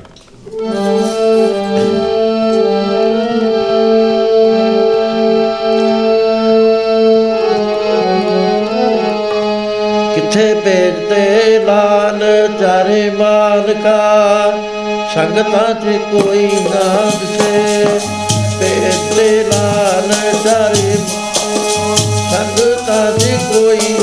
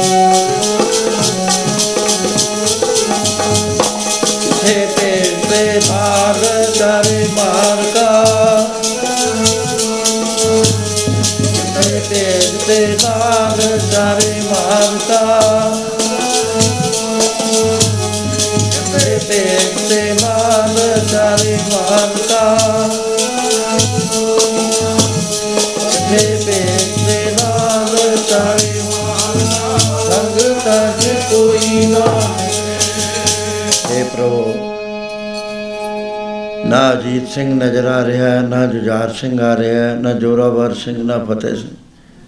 ਨਾ ਮਾਤਾ ਜੀ, ਤੁਸੀਂ ਕਿਸੇ ਹੋਰ ਥਾਂ ਭੇਜਤੇ ਸੀ? ਕੀ ਦੇਖਦੇ ਨੇ ਵੀ ਸੰਗਤਾਂ ਦੇ ਨੇਤਰਾਂ 'ਚੋਂ ਜਲ ਬਹਿ ਤੁਰਿਆ? ਕੋਈ ਹੋ ਕੇ ਵੀ ਲੈ ਰਿਹਾ ਹੈ? ਸਾਰਾ ਵਾਤਾਵਰਨ ਦੇਖਿਆ। ਉਸ ਵੇਲੇ ਮਹਾਰਾਜ ਜੀ ਨੇ ਇਸ ਤਰ੍ਹਾਂ ਦੇ ਨਾਲ ਫਰਮਾਨ ਕੀਤਾ। ਦੇਖੇ ਲਾਤੇ ਸਰੀਰ ਪਿਆਰੇ ਲਾਲਾ ਨੇ। ਸੱਚਖੰਡ ਬਾਸਾ ਲੈ ਲਿਆ। ਲਾਤੇ ਸਰੀਰ ਪਿਆਰੇ ਸੱਚਖੰਡ ਬਾਸਾ ਲੈ ਲਿਆ।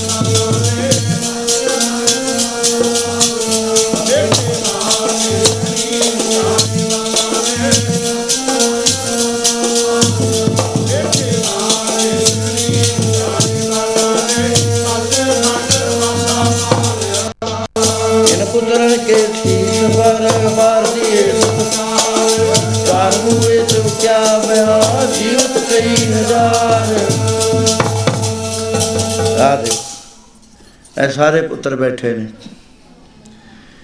ਇਹਨਾਂ ਦੇ ਵਾਸਤੇ ਇਹਨਾਂ ਦੇ ਸੁੱਖ, ਆਰਾਮ, ਇਹਨਾਂ ਦੀ ਆਜ਼ਾਦੀ, ਉਹਦੇ ਵਾਸਤੇ ਤੁਹਾਡੇ ਲਾਲਾ ਨੇ ਆਪਣੇ ਸਰੀਰ ਲੇਖੇ ਵਿੱਚ ਲਾਤੇ ਸਮਝਾਇਆ ਮਹਾਰਾਜ ਨੇ ਵੀ ਇਹ ਇਹ ਗੌਰਵ ਕਰਨ ਦਾ ਮੌਕਾ ਹੈ, ਕਿਉਂਕਿ ਇੱਥੇ ਪੁੱਤਰ ਆਉਂਦੇ ਨੇ ਸੰਸਾਰ ਤੇ, ਐਸੇ ਵੀ ਆਉਂਦੇ ਆ ਜਿਹੜੇ ਇੱਕ ਪੁੱਤਰ ਹੁੰਦੇ ਨੇ। ਤੇ ਕਿ ਕੋਈ ਕੋਈ ਪੁੱਤਰ ਹੋਇਆ ਕਰਦਾ ਹੈ। ਬੰਦਗੀ ਕਰਨ ਵਾਲਾ ਜੇ ਕੁਲ ਵਿੱਚ ਪੈਦਾ ਨਾ ਹੋਵੇ ਜੇ ਕੁਲ ਪਿਰਪੂਤ ਨਾ ਗਿਆਨ ਵਿਚਾਰੀ ਵਿਧਵਾ ਕਸ ਨਹੀਂ ਕਿਸ ਨਾ ਕਸ ਨਾ ਪਈ ਮੈਂ ਤਾਂ ਜਿਹੜੀ ਕੁਲ ਦੇ ਵਿੱਚ ਨਾਮ ਜਪਣ ਵਾਲਾ ਬੱਚਾ ਨਹੀਂ ਆਉਂਦਾ ਕਹਿੰਦੇ ਉਹ ਕੁਲ ਜਿਹੜੀ ਹੈ ਉਹ ਤਰਕਾਰਯੋਗ ਹੋ ਜਾਂਦੀ ਹੈ ਤੇ ਮਾਂ ਵਿਧਵਾ ਹੋ ਜਾਣੀ ਚਾਹੀਦੀ ਸੀ ਤਾਂ ਕਿ ਪੁੱਤਰੇ ਨਾ ਉਹਦੇ ਹੁੰਦਾ ਹੈ ਨਰ ਉਹ ਕੀ ਕਰਦਾ ਹੈ? ਨਿੰਦਿਆ ਕਰਦਾ ਹੈ, ਚੁਗਲੀ ਕਰਦਾ ਹੈ, ਡਰਗਾ ਖਾਂਦਾ ਹੈ, ਤੰਬਾਕੂ ਖਾਂਦਾ ਹੈ, ਤਨਕ ਤੰਬਾਕੂ ਸੇਵੀਐ ਦੇ ਪਿਤਰ ਤਾ ਜਾਏ। ਪਾਣੀ ਤਾਂ ਕੇ ਹਾਥ ਕੋ ਮਦਰਾ ਸਨ ਆਗਦਾ ਹੈ ਜੇ ਜੀ ਸ਼ਰਾਬ ਪੀ ਲਈ ਜਿਹਾ ਜਾ ਉਹਦੇ ਹੱਥ ਦਾ ਪਾਣੀ ਪੀ ਲਿਆ।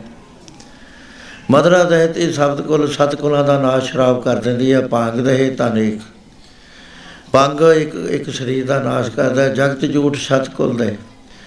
ਜਗਤ ਝੂਠ ਜਿਹੜਾ ਤਮਾਕੂ ਹੈ ਸੌ ਕੁਲ ਦਾ ਨਾਸ਼ ਕਰਦਾ ਹੈ। ਨਿੰਦਾ ਦਹੇ ਅਨੇਕ ਜੇ ਨਿੰਦਕ ਪੈ ਜਾਓ ਪੈਦਾ ਹੋ ਜਵੇ। ਕਿੱਡਾ ਹੀ ਸੁਲਝਿਆ ਹੋਇਆ, ਕਿੰਨਾ ਹੀ ਪੜਿਆ ਹੋਇਆ, ਕਹਿੰਦੇ ਨਿੰਦਾ ਤੇ ਅਨੇਕ, ਅਨੇਕਾਂ ਕੁਲਾਂ ਦਾ ਖਾਤਮਾ ਕਰ ਦਿੰਦੀ ਹੈ। ਇਸ ਕਰਕੇ ਐਸੇ ਪੁੱਤਰ ਨਾਲੋਂ ਨਾ ਪੁੱਤਰ ਬਾਝ ਰਹਿਣਾ ਹੀ ਅੱਛਾ। ਜਨ ਨਹੀਂ ਰਹੇ, ਜਨ ਨਹੀਂ ਜਨੇ ਤਾਂ ਭਗਤ ਜਨ, ਨਹੀਂ ਤਾਂ ਰਹੇ ਬਾਝ।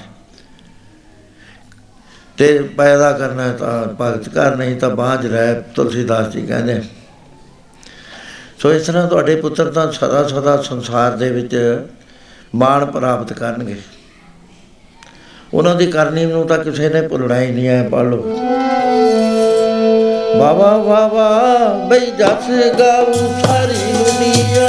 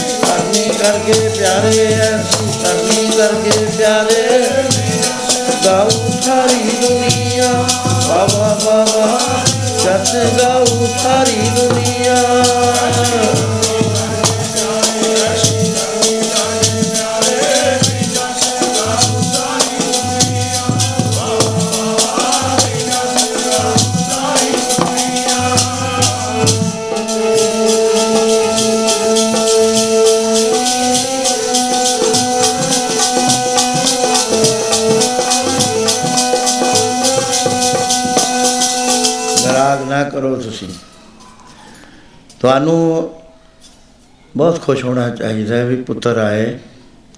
ਸੰਸਾਰ ਦੇ ਭਲੇ ਵਾਸਤੇ ਆਪਣਾ ਤਨ ਲਾਗ, ਦੁਨੀਆ ਸਾਰੀ ਆਪਣੇ ਹਿੱਤ ਵਾਸਤੇ ਜਿਉਂਦੀ ਹੈ। ਬਿਰਲਾ ਬਿਰਲਾ ਬੰਦਾ ਜਿਹੜਾ ਸੰਸਾਰ ਵਾਸਤੇ ਜਿਉਂਦਾ ਹੈ। ਉਹ ਸੰਸਾਰ ਵਾਸਤੇ ਜਿਉਂਦੇ ਰਹਿੰਦੀ ਦੁਨੀਆ ਤੱਕ ਉਹਨਾਂ ਦੇ ਲਾਈਟ ਹਾਊਸ ਮੰਗਣ, ਚਾਨਣਾ ਆਉਂਦਾ ਰਹਿਣਾ ਉਹਨਾਂ ਦੀ ਕਰਨੀ ਦਾ। ਸੋ ਇਸ ਤਰ੍ਹਾਂ ਮਾਤਾਵਾਂ ਨੂੰ ਸ਼ਾਂਤ ਕੀਤਾ ਵੀ ਉਹ ਤਾਂ ਅਮਰ ਨੇ। ਬਾਕੀ ਮਰਦੇ ਜੰਮਦੇ ਆ, ਹਉਮੈ ਵਿੱਚ ਜਿਹੜਾ ਹੈ, ਹਉਮੈ ਆ ਜਾਤ ਹੈ, ਹਉਮੈ ਕਰਮ ਕਮਾਏ, ਹਉਮੈ ਹੀ ਬੰਦਰਾ। ਫਿਰ ਫਿਰ ਜੋ ਨਹੀਂ ਪਾਏ। ਉਹਦਾ ਹਉਮੈ ਤੇ ਉੱਤਰ ਸੀ, ਸਦਾ ਸਦਾ ਵਾਸਤੇ ਅਮਰ ਹੋ ਗਏ, ਉਹ ਕਿਤੇ ਨਹੀਂ ਜਾਂਦੇ। ਇਸ ਵਾਸਤੇ ਤੁਸੀਂ ਇਹ ਸਰੀਰ ਵਿਛੋੜੇ ਤੋਂ ਦੁਖੀ ਨਾ ਹੋ ਇਸ ਤਰ੍ਹਾਂ ਮਹਾਰਾਜ ਜੀ ਕਈ ਦਿਨ ਲੰਘਣ ਤੋਂ ਬਾਅਦ ਇੱਕ ਗੱਡੇ ਆਏ, ਦੋ ਤਿੰਨ ਚਾਰ ਉਹਨਾਂ ਦੇ ਉੱਤੇ ਰਾਸ਼ਨ ਲੈ ਕੇ ਆਏ ਸਿੰਘ। ਰਾਸ਼ਨ ਜਦ ਲਾਤਾ ਤੇ ਮਹਾਰਾਜ ਜੀ ਦੇ ਕੋਲ ਨਮਸਕਾਰ ਕਰਨ ਆਏ। ਮਹਾਰਾਜ ਜੀ ਕਹਿੰਦੇ, ਰਾਸ਼ਨ ਤੁਸੀਂ ਆਪਣਾ ਹੀ ਲੈ ਆਓ ਕਹਿੰਦੇ, ਮਹਾਰਾਜ, ਤੁਹਾਡਾ ਦਿੱਤਾ ਹੋਇਆ ਤਾਂ ਅਸੀਂ ਕਈ ਗੱਡੇ ਤਾਂ ਆਪਣੇ ਲੈ ਆਇਆ। ਪਰ ਉੱਥੇ ਦੀਆਂ ਸੰਗਤਾਂ ਨੇ ਵੀ ਜਦ ਅਸੀਂ ਤੁਰੇ, ਸਮਾਨ ਹੋਰ ਲਾ ਦਿੱਤਾ। ਇੱਕ ਸਿੰਘ ਕਹਿਣ ਲੱਗਿਆ ਕਿ, ਮਹਾਰਾਜ, ਇਹ ਭਾਈ ਰਾਮਾ ਤੇ ਦਰੋਕਾ ਭਰਾ ਨੇ ਇਹ ਸਾਹਿਬਜ਼ਾਦਿਆਂ ਦਾ ਸੰਸਕਾਰ ਇਹਨਾਂ ਨੇ ਕਰਿਆ। ਮਹਾਰਾਜ ਕਹਿੰਦੇ, ਅੱਛਾ, ਕਿਵੇਂ ਤੁਸੀਂ ਉੱਥੇ ਪਹੁੰਚ ਗਏ? ਏਡੀ ਦੂਰ? ਕਹਿੰਦੇ, ਮਹਾਰਾਜ, ਅਸੀਂ ਮਾਮਲਾ ਭਰਨ ਵਾਸਤੇ ਗਏ ਸੀ, ਮਾਲੀਆ ਭਰਨ ਵਾਸਤੇ ਸਰੰਦ ਉੱਥੇ ਬੜਾ ਪਛਾਲ ਮਚਿਆ ਹੋਇਆ ਸੀ। ਘਰ ਘਰ ਦੇ ਅੰਦਰ ਰੋਣੇ ਪਿੱਟਣੇ ਪਏ ਹੋਏ ਸੀ। ਤੇ ਉੱਥੇ ਪਤਾ ਲੱਗਿਆ ਵੀ ਆਪ ਵੀ ਸ਼ਹੀਦ ਹੋ ਗਏ, ਹੋਣ ਤੇ ਬੱਚੇ ਵੀ ਸਾਰੇ ਸ਼ਹੀਦ ਹੋ ਗਏ ਨੇ। ਸਾਡੇ ਮਨ ਤੇ ਬਹੁਤ ਬੜੀ ਸੱਟ ਲੱਗੀ, ਅਸੀਂ ਦੋਹਾਂ ਭਰਾਵਾਂ ਨੇ ਸਲਾਹ ਕਰੀ ਵੀ ਆਪਣੇ ਜਿਉਣਾ ਤਿਰਕਾ ਬੱਚਿਆਂ ਦਾ ਸਰੀਰ ਰੁਲੂਗਾ ਉਹਨੂੰ ਗਿਲਜਾ ਖਾਣਗੀਆਂ ਕ੍ਰਿਸ਼ੀ ਫਿਰਨਗੇ ਗਿੱਦੜ ਵਗੈਰਾ। ਵੀ ਜਿਹੇ ਜੇ ਆਪਾਂ ਜਿਉਂਦੇ ਆ, ਜਿਹੇ ਜੇ ਨਾ ਜਿਉਂਦੇ, ਇਹਦੇ ਨਾਲ ਤਾਂ ਮਰ ਜਾਣਾ ਹੀ ਅੱਛਾ ਮਹਾਰਾਜ, ਅਸੀਂ ਚਮਕਾਰ ਸਾਹਿਬ ਪਹੁੰਚ ਗਏ। ਕੱਪੜੇ ਲਾ ਦਿੱਤੇ, ਕੇਸ ਖੋਲ ਲਏ। ਮਿੱਟੀ ਪਾ ਲਈ, ਸਿਰ 'ਚ ਵੀ ਪਾ ਲਈ ਸਵਾ ਪਾ ਲਈ। ਦਾੜੀ ਦੇ ਉੱਤੇ ਮੂੰਹ ਤੇ ਮਾਰ ਲਈ। ਇੱਕ ਸਿਰਫ ਲੰਗੋਟੀ ਲੰਗੋਟੀ ਸਾਡੇ ਤੇੜ ਰਹਿ ਗਈ। ਅਸੀਂ ਉੱਥੇ ਜਿਵੇਂ ਕਮਲੇ ਫਿਰਦੇ ਹੁੰਦੇ ਨੇ, ਐ ਫਿਰੀ ਜਾਈਏ। ਉਹ ਤੂੰ ਲਾਸ਼ਾਂ ਦੇਖ ਰਹੇ ਸੀ, ਇਕੱਠੀਆਂ ਕਰ ਰਹੇ ਸੀ। ਬਾਕੀ ਉਹ ਜਿਹੜਾ ਭੀਮ ਸੈਨ ਸੀ, ਉਹ ਜਾ ਚੁੱਕਿਆ ਸੀ, ਜ਼ਖਮੀ ਹੋ ਗਿਆ ਸੀ। ਹੋਰ ਵੀ ਨਵਾਬ ਨਬੂਦ ਸਾਰੇ ਚਲੇ ਜਾ ਚੁੱਕੇ ਸੀ। ਹੇਠਲੇ ਲੈਵਲ ਦੇ ਉੱਥੇ ਬੰਦੇ ਸੀਗੇ। ਉਹ ਧੋਈ ਜਾਂਦੇ ਸੀ, ਟੋਏ ਪਟ-ਪਟ ਚੱਪੀ ਜਾਂਦੇ ਸੀ। ਕਹਿੰਦੇ ਮਹਾਰਾਜ, ਅਸੀਂ ਵੀ ਉਹਨਾਂ ਨਾਲ ਜਾ ਲੱਗੇ। ਅਸੀਂ ਕਦੇ ਤਾਂ ਉੱਥੇ ਨੂੰ ਲਿਆਈਏ ਕਦੇ ਢੂਕੇ ਕਿਤੇ ਹੋਰ ਜਾਵੇ। ਉਹ ਕਹਿੰਦਾ ਕਮਲੇ ਲਈ ਜਾਂਦੇ ਫੜੋ ਇਹਨਾਂ ਤੇ। ਅਸੀਂ ਫੇਰ ਮੁੜੇ ਆਇਆ ਕਰੀਏ। ਯਾਨੀ ਪੂਰਾ ਉਹਨਾਂ ਨੂੰ ਮਨਾਤਾ ਵੀ ਅਸੀਂ ਪਾਗਲ ਆ ਬੜੇ ਇੱਥੇ। ਇੱਕ ਕੰਮ ਅਸੀਂ ਕਰੀਏ, ਜਿੱਥੋਂ ਲੱਕੜੀ ਮਿਲੇ, ਅਸੀਂ ਇੱਕ ਥਾਂ ਤੇ ਲਿਆ ਛੱਡ ਦਿਆ ਕਰੀਏ। ਉਹਨਾਂ ਦੇ ਨੋਟਿਸ ਚ ਨਾ ਆਈ ਇਹ ਗੱਲ। ਉਹਦੇ ਬਾਅਦ ਅਸੀਂ ਨਿਗਾਹੇ ਕਰ ਰਹੇ ਸੀ, ਫਿਰਦੇ ਵੀ ਕਿਤੇ ਸਿੰਘਾਂ ਦੇ ਸਰੀਰ ਲੱਭਣ। ਮਹਾਰਾਜ, ਸਿੰਘਾਂ ਦੇ ਲੱਭੇ ਨਾ ਇੱਕ ਥਾਂ ਅਸੀਂ ਦੇਖਿਆ। ਉੱਥੇ ਅੱਧ ਅੱਧ ਜਿਹੜੇ ਸਰੀਰ ਪਏ ਸੀ ਤੇ ਨਾਲ ਇੱਕ ਬੀਬੀ ਦਾ ਸਰੀਰ ਪਿਆ ਸੀ। ਉਸ ਕਿਹਾ ਵੀ ਆਹੀ ਨੇ। ਅਸੀਂ ਉਪਰੀ ਉਪਰੀ ਗਿਣਤੀ ਕਰੀ, ਸਾਨੂੰ ਪਤਾ ਲੱਗਿਆ ਵੀ ਸਾਰੇ ਤਾਂ ਹੈ ਨਹੀਂ, ਵਿੱਚ ਰਹਿ ਗਏ ਇਹਦੇ। ਤੇ ਸਾਹਿਬਜ਼ਾਦੇ ਹੈ ਨਹੀਂ, ਉਹਨਾਂ ਦਾ ਸਰੀਰ ਛੋਟਾ ਸੀ ਤੇ ਉਹ ਵੀ ਸਾਨੂੰ ਪਛਾਣ ਆ ਜਾਣੀ ਸੀ। ਅਸੀਂ ਮਹਾਰਾਜ ਬਹੁਤ ਧਿਆਨ ਨਾਲ ਦੇਖਦੇ ਰਹੇ, ਪਰ ਹੈਰਾਨ ਹੋ ਗਏ, ਸਾਰਾ ਦਿਨ ਫਿਰੀ ਗਏ, ਸਾਨੂੰ ਨਹੀਂ ਸਰੀਰ ਲੱਭ ਸਕਿਆ। ਪਤਾ ਪਤਾ ਅਸੀਂ ਢੂੰਡ ਲਿਆ, ਸਾਨੂੰ ਹੋਇਆ ਵੀ ਸ਼ਾਇਦ ਨਿਕਲ ਗਏ, ਹੁਣ ਦੂਰ ਚਲੇ ਗਏ, ਹੁਣ ਇਹਨਾਂ ਨੂੰ ਸੱਚੇ ਪਾਤਸ਼ਾਹ ਜਦ ਸਾਡੇ ਕੋਲ ਕੋਈ ਚਾਰਾ ਨਾ ਰਿਹਾ, ਫਿਰ ਅਸੀਂ ਤੇਰੇ ਚਰਨਾਂ 'ਚ ਅਰਦਾਸ ਕਰੀ ਵੀ ਹੈ ਗੁਰੂ ਦਸ਼ਮੇਸ਼ ਪਿਤਾ, ਤੂੰ ਕਿਰਪਾ ਕਰ। ਸਾਡਾ ਜਿਹੜਾ ਮਿਸ਼ਨ ਹੈ, ਇਹ ਫੇਲ ਨਾ ਹੋ ਜਾਵੇ। ਸਾਨੂੰ ਦਰਸ਼ਨ ਕਰਾ ਦੇ। ਮਹਾਰਾਜ ਉਸੇ ਵੇਲੇ ਜਿਵੇਂ ਆਪ ਦੀ ਕਿਰਪਾ ਹੋਈ, ਕੀ ਅਸੀਂ ਦੇਖਦੇ ਹਾਂ ਕਿ ਹਵਾ ਦੇ ਨਾਲ, ਹਨੇਰੀ ਨਾਲ ਬਾੜਾ ਪਿੰਡ ਦੀਆਂ ਜਿਹੜੀਆਂ ਸੀਟ ਕੰਡੇ ਉਹ ਉੜ ਉੜਾ ਕੇ ਇੱਕ ਥਾਂ ਜਮਾ ਹੋਈ ਜਾਂਦੇ ਸੀ। ਉੱਥੇ ਰੇਤਾ ਰੁਕੀ ਜਾਂਦਾ ਸੀ, ਦਰਖਤਾਂ ਦੇ ਪੱਤੇ ਰੁਕੀ ਜਾਂਦੇ ਸੀ। ਜਦ ਅਸੀਂ ਉਹਦੇ ਵਿੱਚ ਨਿਗਾਹ ਮਾਰੀ, ਉੱਥੇ ਸਾਹਿਬਜ਼ਾਦਾ ਅਜੀਤ ਸਿੰਘ ਦਾ ਸਰੀਰ ਪਿਆ। ਨਿਗਾਹ 'ਚ ਕਰ ਲਿਆ ਸੀ। ਛੋਟੇ ਸਾਹਿਬਜ਼ਾਦੇ ਦਾ ਦੇਖਿਆ, ਉਹ ਵੀ ਐਵੇਂ ਜਿਵੇਂ ਨਜ਼ਰ ਆ ਗਿਆ, ਝਾੜੀਆਂ ਨੇ ਟਕਿਆ ਹੋਇਆ, ਪੱਤੇ ਆਏ ਹੋਏ, ਰੇਤਾ ਉੱਤੇ ਪਿਆ ਹੋਇਆ ਉਡਾਰ ਦਾ। ਜਦੋਂ ਇਹ ਸਾਰੇ ਘਰ ਹਟੇ, ਦਿਨ ਛਿਪਣ ਲੱਗਿਆ ਤਾਂ ਕੰਮ ਕਰਕੇ ਥੱਕੇ ਹੋਏ ਦਿਨ ਦੇ ਜਾ ਕੇ ਸੌਂ ਗਏ ਸਾਰੇ। ਪਹਿਰਾ ਪੂਰਾ ਹੈ ਹੀ ਨਹੀਂ ਸੀ ਉੱਥੇ ਕੋਈ। ਕਿਉਂਕਿ ਉੱਥੇ ਆਮ ਹੋ ਗਿਆ ਸੀ ਵੀ ਸਿੰਘ ਤਾਂ ਸਾਰੇ ਖਤਮ ਕਰ ਦਿੱਤੇ, ਇੱਕ ਵੀ ਨਹੀਂ ਜਿਉਂਦਾ। ਤੇ ਬਾਕੀ ਦੇ ਸਿੰਘ ਸ਼ਹੀਦ ਕਰਤੇ ਸੀ। ਸੱਚੇ ਪਾਤਸ਼ਾਹ ਫੇਰ ਅਸੀਂ ਮੌਕਾ ਲੱਗਿਆ, ਲੱਕੜਾਂ ਚਿਣੀਆਂ, ਵੱਡੀ ਜਖਾ ਬਣਾਈ। ਉਹ ਸਾਰੇ ਸਰੀਰ ਲਿਆ ਕੇ ਉਹਦੇ ਤੇ ਰੱਖੇ ਜਿਹੜੇ ਅੱਧ ਗਲੇ ਸੀ। ਫਿਰ ਅਸੀਂ ਬੜੇ ਅਦਬ ਦੇ ਨਾਲ ਉਹ ਰੇਤਾ ਪਰੇ ਹਟਾਇਆ। ਹੈਰਾਨ ਹੋ ਗਏ ਚਿਹਰਾ ਹਸੂ ਹਸੂ ਕਰੇ ਉਹਨਾਂ ਸਾਹਿਬਜ਼ਾਦਿਆਂ ਦਾ। ਜਿਵੇਂ ਕੋਈ ਦੁੱਖ ਹੋਇਆ ਹੀ ਨਹੀਂ ਹੁੰਦਾ, ਨਾ ਕਰੋਧ ਹੋਇਆ ਹੋਵੇ। ਤੇ ਉਵੇਂ ਜਿਵੇਂ ਲੱਗੇ ਸਾਨੂੰ, ਜਿਵੇਂ ਸਹੀ ਹੁੰਦਾ। ਇਹ ਮਹਾਰਾਜ ਲਿਆ ਕੇ ਉਹਨਾਂ ਨੂੰ ਵੀ ਰੱਖਿਆ। ਇਸ ਤਰ੍ਹਾਂ ਦੇ ਨਾਲ ਸੰਸਕਾਰ ਕਰਕੇ ਦਿਨ ਚੜ੍ਹਦੇ ਨੂੰ ਜਿਹੜਾ ਅੰਗੀਠਾ ਠੰਡਾ ਹੋਇਆ, ਉਹ ਅਸੀਂ ਕੜੇ ਲੈ ਕੇ ਉਹਦੇ 'ਚ ਰਾਖ ਪਾ ਦਿੱਤੀ। ਤੇ ਉਹ ਅਸੀਂ ਧਰਤੀ 'ਚ ਦਬ ਕੇ ਆ ਗਿਆ ਉਸ ਵੇਲੇ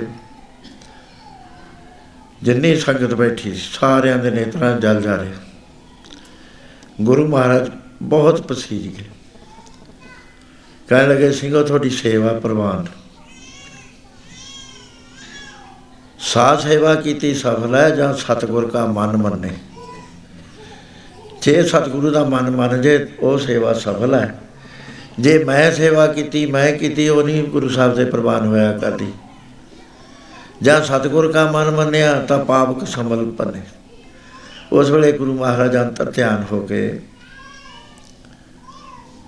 ਨੇਤਰ ਖੋਲੇ ਜਦ ਤਾਂ ਉਸ ਵੇਲੇ ਆਪਨੇ ਐਸਾ ਫਰਮਾਨ ਕੀਤਾ, ਬੜੋ ਪਿਆਰ।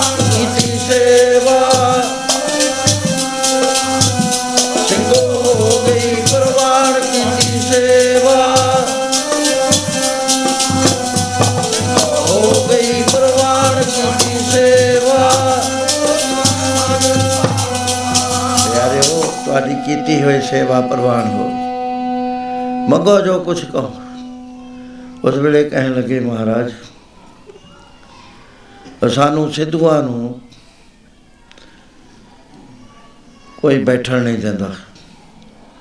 ਬੜਾ ਜੇ ਪਾਣੀ ਵੀ ਲੈਣਾ ਹੈ, ਉਹ ਗੱਲਾਂ ਸਾਡੇ ਨਾਲ ਕਰਦੇ ਨੇ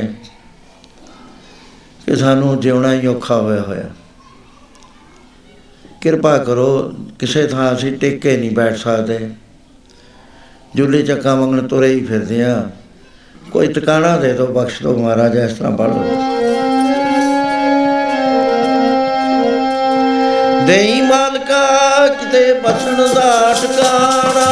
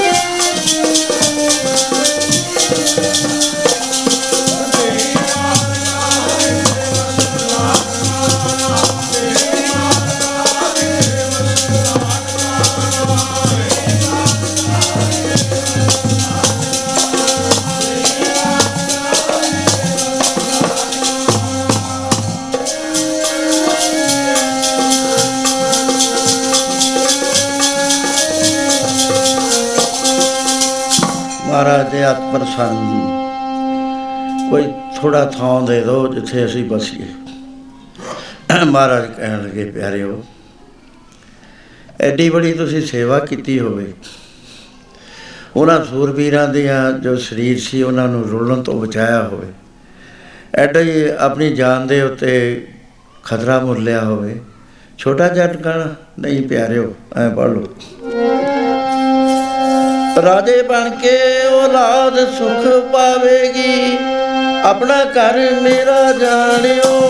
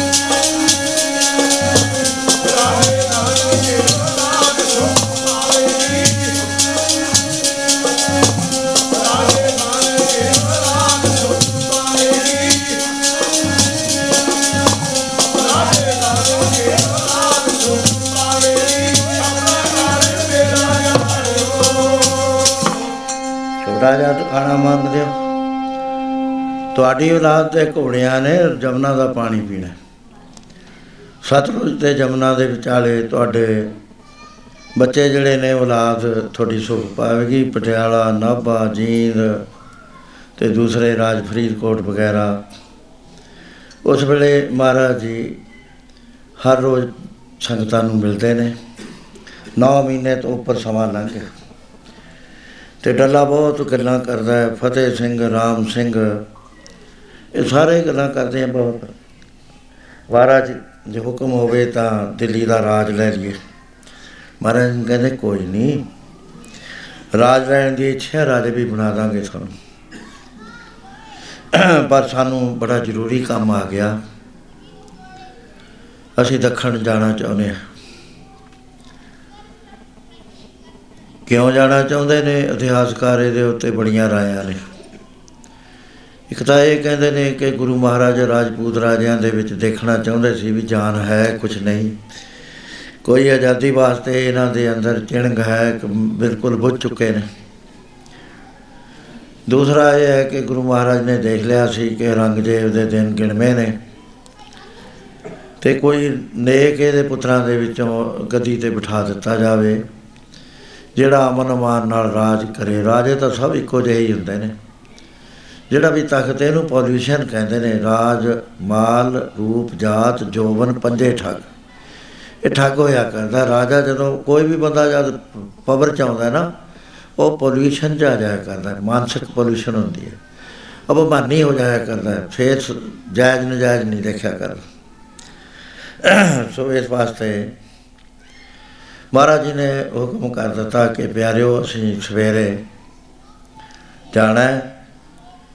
ਡੱਲੇ ਨੇ ਕਿਹਾ ਕਿ ਮਹਾਰਾਜ ਮੈਂ ਨਾਲ ਜਾਊਂਗਾ। ਫਤਿਹ ਸਿੰਘ ਨੇ, ਰਾਮ ਸਿੰਘ ਨੇ, ਸਾਰਿਆਂ ਨੇ ਕਿਹਾ, ਦਰਬਾਰੀ ਸਿੰਘ ਨੇ ਕਰਵਾਰੀ ਸਿੰਘ ਨੇ। ਮਾਲਵੇ ਦੇ ਜਿੰਨੇ ਸੀ ਵੱਡੇ ਵੱਡੇ ਸਾਰਿਆਂ ਨੇ ਕਿਹਾ। ਮਹਾਰਾਜ ਕਹਿੰਦੇ, ਠੀਕ ਹੈ, ਦੂਸਰੇ ਦਿਨ ਮਹਾਰਾਜ ਨੇ ਅਰਦਾਸ ਕਰਕੇ ਤਿਆਰੀ ਕਰ ਦਿੱਤੀ। ਪਹਿਲੀ ਮੰਜ਼ਲ ਗਏ, ਦੂਸਰੀ ਗਏ, ਤੀਸਰੀ ਗਏ। ਉਥੇ ਦਰਬਾਰੀ ਸਿੰਘ ਤੇ ਕਰਵਾਰੀ ਸਿੰਘ, ਦੀਵਾਨੇ, ਇਹ ਪਾਰਟੀ ਸਾਰੀ ਆਪਣੇ ਸਾਥੀਆਂ ਸਮੇਤ ਰਾਤ ਨੂੰ ਨੱਠਿਆ ਜੀ।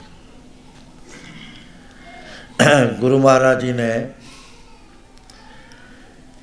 ਜਦ ਖਬਰ ਲੱਗੀ ਮਹਾਰਾਜ ਜੀ ਨੂੰ ਦੱਲਾ ਸਿੰਘ ਨੇ ਦੱਸਿਆ, ਰਾਮ ਸਿੰਘ ਨੇ ਦੱਸਿਆ। ਪਰ ਕਹਿੰਦੇ ਮਹਾਰਾਜ ਉਹ ਤਾਂ ਕੱਚੇ ਸੀਗੇ। ਸਿੱਖੀ ਦੇ ਵਿੱਚ ਵਿਸ਼ਵਾਸ ਘੱਟ ਸੀ, ਉਹਨਾਂ ਨੂੰ ਤੁਹਾਨੂੰ ਛੱਡ ਕੇ ਨੱਠ। ਮਹਾਰਾਜ ਕਹਿੰਦੇ, ਤੁਸੀਂ ਪੱਕੇ ਰਹੋ। ਦੱਲਾ ਸਿੰਘ ਕਹਿੰਦਾ, ਮਹਾਰਾਜ, ਮੇਰਾ ਤਨ ਮਨ ਤਨ ਸਭ ਤੁਹਾਡਾ ਰਾਮ ਸਿੰਘ ਕਹਿਣ ਲੱਗਾ ਮਹਾਰਾਜ, ਸਾਡੇ ਘਰ ਵਿੱਚ ਹੋਰ ਕੋਈ ਹੈ ਨਹੀਂ, ਜਾਇਦਾਦ ਬਹੁਤ ਵੱਡੀ ਹੈ।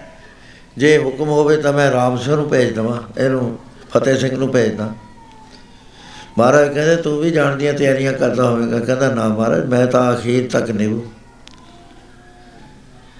ਤੋ ਮਹਾਰਾਜ ਨੇ ਉਹਨੂੰ ਵੀ ਛੁੱਟੀ ਦੇ ਦਿੱਤੀ ਫਤਿਹ ਸਿੰਘ ਨੂੰ। ਜਦ ਅਗਲੀ ਮੰਜ਼ਲ ਤੇ ਗਏ, ਤਾਂ ਰਾਤ ਨੂੰ ਪਹਿਰੇ ਉੱਤੇ ਡੱਲਾ ਹੋਇਆ ਕਰਦਾ ਸੀ। ਡਲ ਸਿੰਘ ਨਾ ਹੋ ਗਿਆ ਸੀ, ਭਾਈ ਡਲ ਸਿੰਘ। ਅਮਰ ਛਕ ਲਿਆ ਸੀ ਉਹਨੇ। ਮਹਾਰਾਜ ਨੇ ਇੱਕ ਖੰਡਾ ਬਹੁਤ ਕੀਮਤੀ ਉਸ ਵੇਲੇ ਦੇ 2000 ਰੁਪਏ ਦਾ। ਅੱਜ ਦੇ 200 ਨਾਲ ਜਰਬ ਦੇ ਲੋ ਪਤਾ ਲੱਗ ਜੂ ਕਿੰਨੀ ਕੀਮਤ ਸੀ। ਉਹਨੂੰ ਗਿਫਟ ਦੇਤਾ, ਇੱਕ ਕੜੇ ਆਏ ਬਹੁਤ ਹੀ ਵਧੀਆ, ਕਿਸੇ ਨੇ ਭੇਟਾ ਕਰੇ ਸੋਨੇ ਦੇ। ਮਹਾਰਾਜ ਜੀ ਨੇ ਉਹ ਵੀ ਜੜਾਉ ਜਿਹੜੇ ਸੀਗੇ ਉਹਨੂੰ ਉਹ ਦੇ ਤੇ ਹੀਰੇ ਲੱਗੇ ਹੋਏ, ਉਹ ਵੀ ਬਹੁਤ ਕੀਮਤੀ ਸੀ। ਰਾਤ ਨੂੰ ਪਹਿਰੇ ਤੇ ਖੜਦਾ ਵੀ ਮੈਨੂੰ ਨਹੀਂ ਵਿਸ਼ਵਾਸ, ਮੈਂ ਰਾਖੀ ਕਰੂੰ ਸਾਰੀ। ਮਹਾਰਾਜ ਜੀ ਬੜੇ ਪ੍ਰਸੰਨ। ਜਦ ਪੰਜਵਾਂ ਦਿਨ ਹੋਇਆ, ਮਹਾਰਾਜ ਨੇ ਕਿਹਾ ਵੀ ਡਲਿਆ ਥਿਰਕਦਾ ਤਾਂ ਨਹੀਂ, ਕਹਿੰਦਾ ਨਾ ਮਹਾਰਾਜ, ਮੈਂ ਕੀ ਥਿਰਕਣਾ, ਮੈਂ ਥੋੜਾ ਹੋ ਗਿਆ। ਮੁਸਕਰਾ ਪਏ, ਕਹਿੰਦੇ ਚੰਗਾ ਸਮਾਂ ਦੱਸੋ। ਰਾਤ ਨੂੰ ਆਪਣੇ ਤਿਆਰ ਕਰ ਲਏ ਸਾਰੇ, ਜਿਹੜੇ ਕਹਿੰਦਾ ਸੀ, ਮੇਰੇ ਐਡੇ ਜਵਾਨ ਨੇ ਛਾਤੀਆਂ ਐ। ਇਹ ਤਾਂ ਐ ਮਾਰਦੇ ਨੇ, ਖੰਡੇ ਐ ਕਰ ਦਿੰਦੇ ਨੇ। ਤਿਆਰ ਕਰਕੇ ਕਿਹਾ ਵੀ ਤੁਸੀਂ ਨਾ ਨਿਕਲਣਾ ਸ਼ੁਰੂ ਕਰ ਦਿਓ। ਜੇ ਰੌਲਾ ਪੈ ਗਿਆ, ਮੈਂ ਉੱਥੇ ਹੀ ਹੋਊਂਗਾ। ਨਾ ਹੋਇਆ ਤਾਂ ਮੈਂ ਵੀ ਤੁਹਾਨੂੰ ਆ ਮਿਲੂੰਗਾ। ਕੋੜੇ ਤੇ ਕੋੜਾ ਰੱਖਿਓ ਮੇਰਾ ਤਿਆਰ। ਸਾਰੀ ਤਿਆਰੀ ਕਰ ਲਈ। ਜਦ ਮਹਾਰਾਜ ਜੀ ਦੇਖੇ ਵੀ ਬਰਾਜ ਗਏ, ਬਰਾਜਣਾ ਕੀ ਮਹਾਰਾਜ ਸਭ ਕੁਝ ਜਾਣਦੇ ਸੀ। ਪਾਣੇ ਦੇ ਮਾਲਕ ਸੀਗੇ। ਉਸ ਨੇ ਆਪਣਾ ਖੰਡਾ ਲਾਹਿਆ ਆਪਣੇ ਕੋਲੋਂ ਤੇ ਗੁਰੂ ਮਹਾਰਾਜ ਦੇ ਪਾਵੇ ਨਾਲ ਖੜਾ ਕਰਤਾ ਸਰਾਣੇ ਵਾਲੇ ਪਾਸੇ। ਉਹਦੇ ਬਾਅਦ ਜਿਹੜੇ ਜੜਾਊ ਕੰਗਣ ਮਹਾਰਾਜ ਨੇ ਦਿੱਤੇ ਸੀ, ਉਹ ਹੌਲੀ ਦੇ ਕੇ ਲਾਹੇ ਤੇ ਮਹਾਰਾਜ ਦੇ ਇੱਕ ਪਾਸੇ ਬਿਸਤਰੇ ਤੇ ਰੱਖਤੇ। ਉਹਦੇ ਬਾਅਦ ਤੁਰਦਾ ਲੱਗਿਆ। ਉਹਦਾ ਭਰਾ ਵੀ ਤੁਰਦਾ ਲੱਗਿਆ, ਜਿਹੜਾ ਮੱਲਾ ਸਿੰਘ ਸੀ। ਜਦ ਥੋੜਾ ਅੰਮ੍ਰਿਤ ਵੇਲਾ ਹੋਇਆ, ਮਹਾਰਾਜ ਨੇ ਕਿਹਾ, ਭਾਈ ਡੱਲਾ ਸਿੰਘ, ਡੱਲੇ, ਡੱਲਾ। ਉਥੇ ਇੱਕ ਮੁਸਲਮਾਨ ਫਕੀਰ ਨਾਲੇ ਜਾਂਦਾ ਸੀ ਮਹਾਰਾਜ ਦੇ। ਤਪੱਸਿਆ ਕਰਦਾ ਹੁੰਦਾ, ਬਹੁਤ ਹਟਿਆ ਸੀ। ਸਾਰੀ ਰਾਤ ਪੈਦਾ ਹੁੰਦਾ। ਉਹਨੇ ਜਵਾਬ ਦਿੱਤਾ, ਕਹਿੰਦਾ, ਗੁਰੂ ਜੀ, ਨਾ ਡੱਲਾ, ਨਾ ਮੱਲਾ, ਗੁਰੂ ਰਹਿ ਗਿਆ ਕੱਲਾ ਮਹਾਰਾਜ ਕਹਿੰਦੇ, ਫਕੀਰ ਥਾਈ ਗੁਰੂ ਕਦੇ ਵੀ ਨਾ ਕੱਲਾ ਗੁਰੂ ਨਾਲ ਸਦਾ ਅੱਲਾ। ਕਿੰਨੀ ਚੜ੍ਹਦੀ ਕਲਾ ਇਹ ਜੇ ਮੌਕੇ ਜਦੋਂ ਜੁਲੀਅਸ ਸੀਜ਼ਰ ਦਾ ਸਾਥ ਛੱਡਿਆ ਨਾ, ਉਹਦੇ ਜਰਨੈਲ ਨੇ, ਉਹ ਘੇਰਿਆ ਗਿਆ ਦੁਸ਼ਮਣ ਆ ਗਏ। ਸਭ ਤੋਂ ਟਰਸਟਡ ਜਿਹੜਾ ਜਰਨੈਲ ਸੀ, ਉਹ ਉਹਨਾਂ ਵੱਲ ਹੋ ਗਿਆ।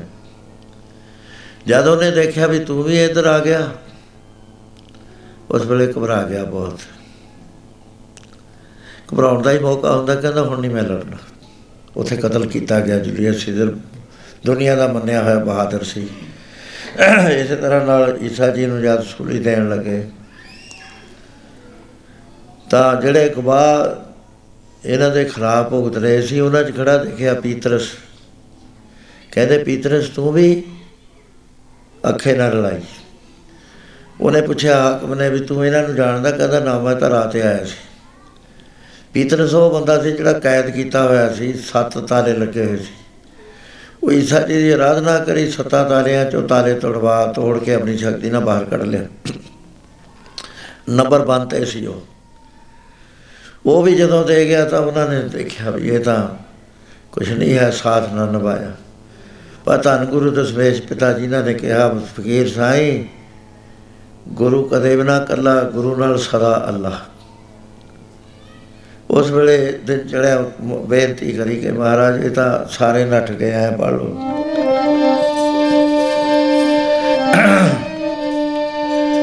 ਜਿਹੜੇ ਕਹਿੰਦੇ ਸੀ, ਦੇਵਾਂਗੇ ਸੀਸ ਆਪ ਨੂੰ, ਪਿੱਠ ਦੇ ਕੇ ਉਹ ਵੀ ਭੱਜ ਗਏ। ਬੇਸੀ ਫਿਕਰਾਂ ਨੂੰ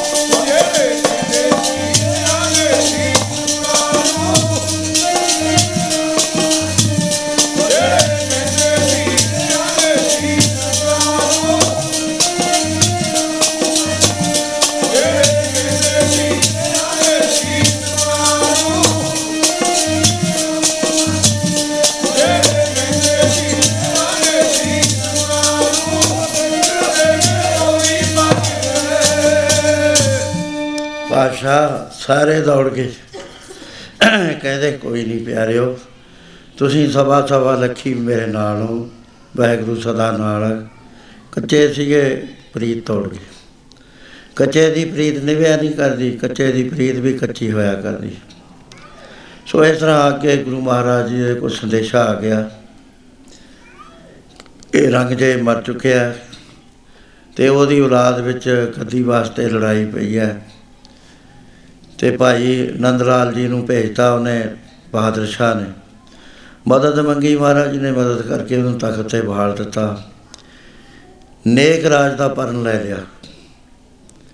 ਉਦੋਂ ਬਾਅਦ ਗੁਰੂ ਮਹਾਰਾਜ ਜੀ ਆਸਤਾ ਆਸਤਾ ਨਦੇੜ ਪਹੁੰਚ ਜਾਂਦੇ ਨੇ, ਰਾਜਿਆਂ ਦੇ ਵਿੱਚ ਹੀ ਹੁੰਦੇ ਹੋਏ। ਉੱਥੇ ਬੰਦੇ ਬਹਾਦਰ ਨੂੰ ਮਿਲੇ।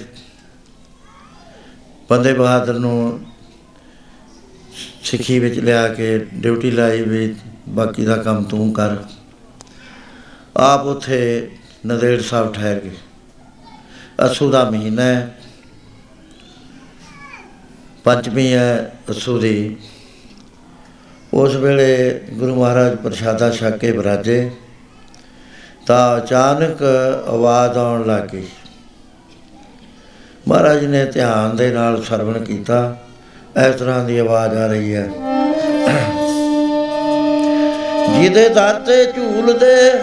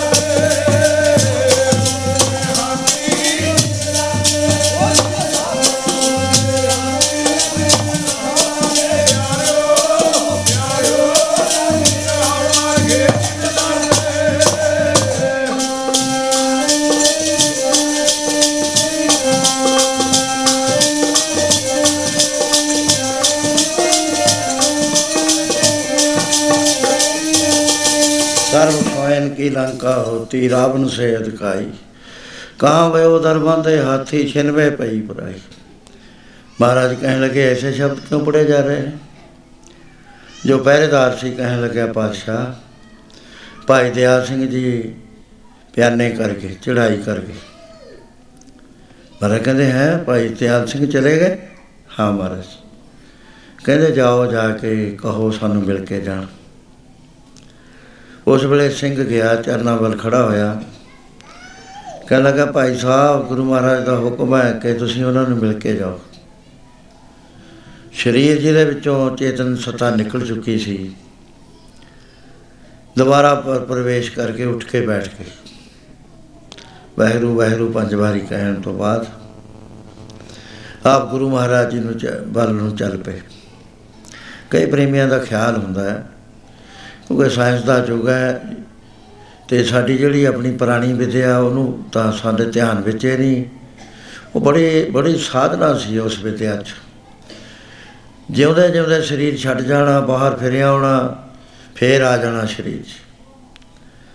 ਰਾਮ ਰਾਏ ਜੀ ਸੇਵਕਾਂ ਨੂੰ ਕਹਿਣ ਲੱਗੇ ਵੀ ਅਸੀਂ 10-15 ਦਿਨ ਬਾਅਦ ਆਉਣਾ ਹੈ। ਦੂਰ ਜਾਣਾ ਅਸੀਂ। ਸਾਡਾ ਸਰੀਰ ਸੰਭਾਲ ਕੇ ਰੱਖਿਓ। ਸੰਭੀ ਉਹਨਾਂ ਨੇ ਇੱਕ ਕਮਰੇ 'ਚ ਬੈਠ ਕੇ ਸਰੀਰ ਦੇ ਵਿੱਚੋਂ ਨਿਕਲ ਗਏ। ਉਹ ਜਦ ਕਈ ਦਿਨ ਆਏ ਹੀ ਨਾ ਤਾਂ ਮਸੰਦਾ ਨੇ ਰੌਲਾ ਪਾ ਲਿਆ।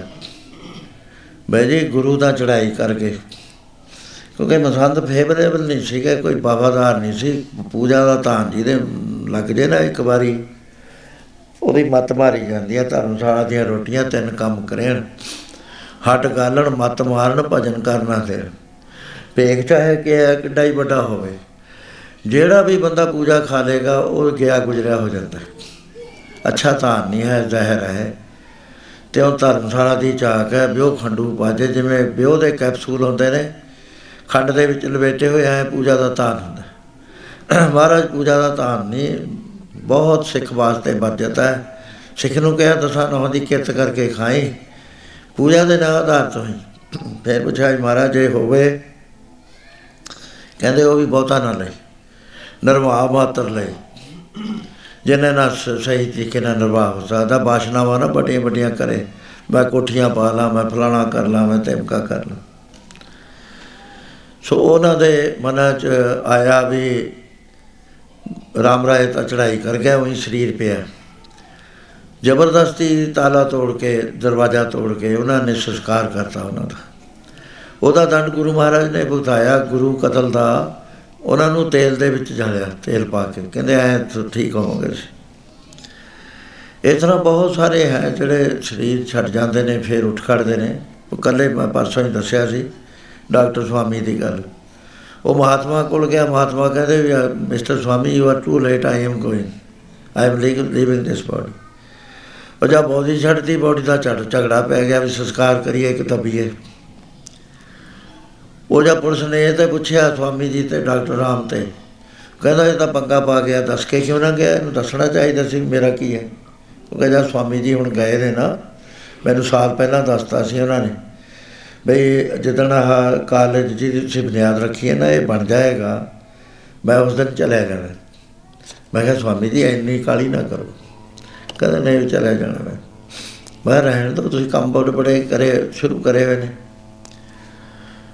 ਫੇਰ ਉਹ ਜਦ ਜਾਣਾ ਸੀ, ਮੈਂ ਉਹਨਾਂ ਨੂੰ ਮਿਲਿਆ।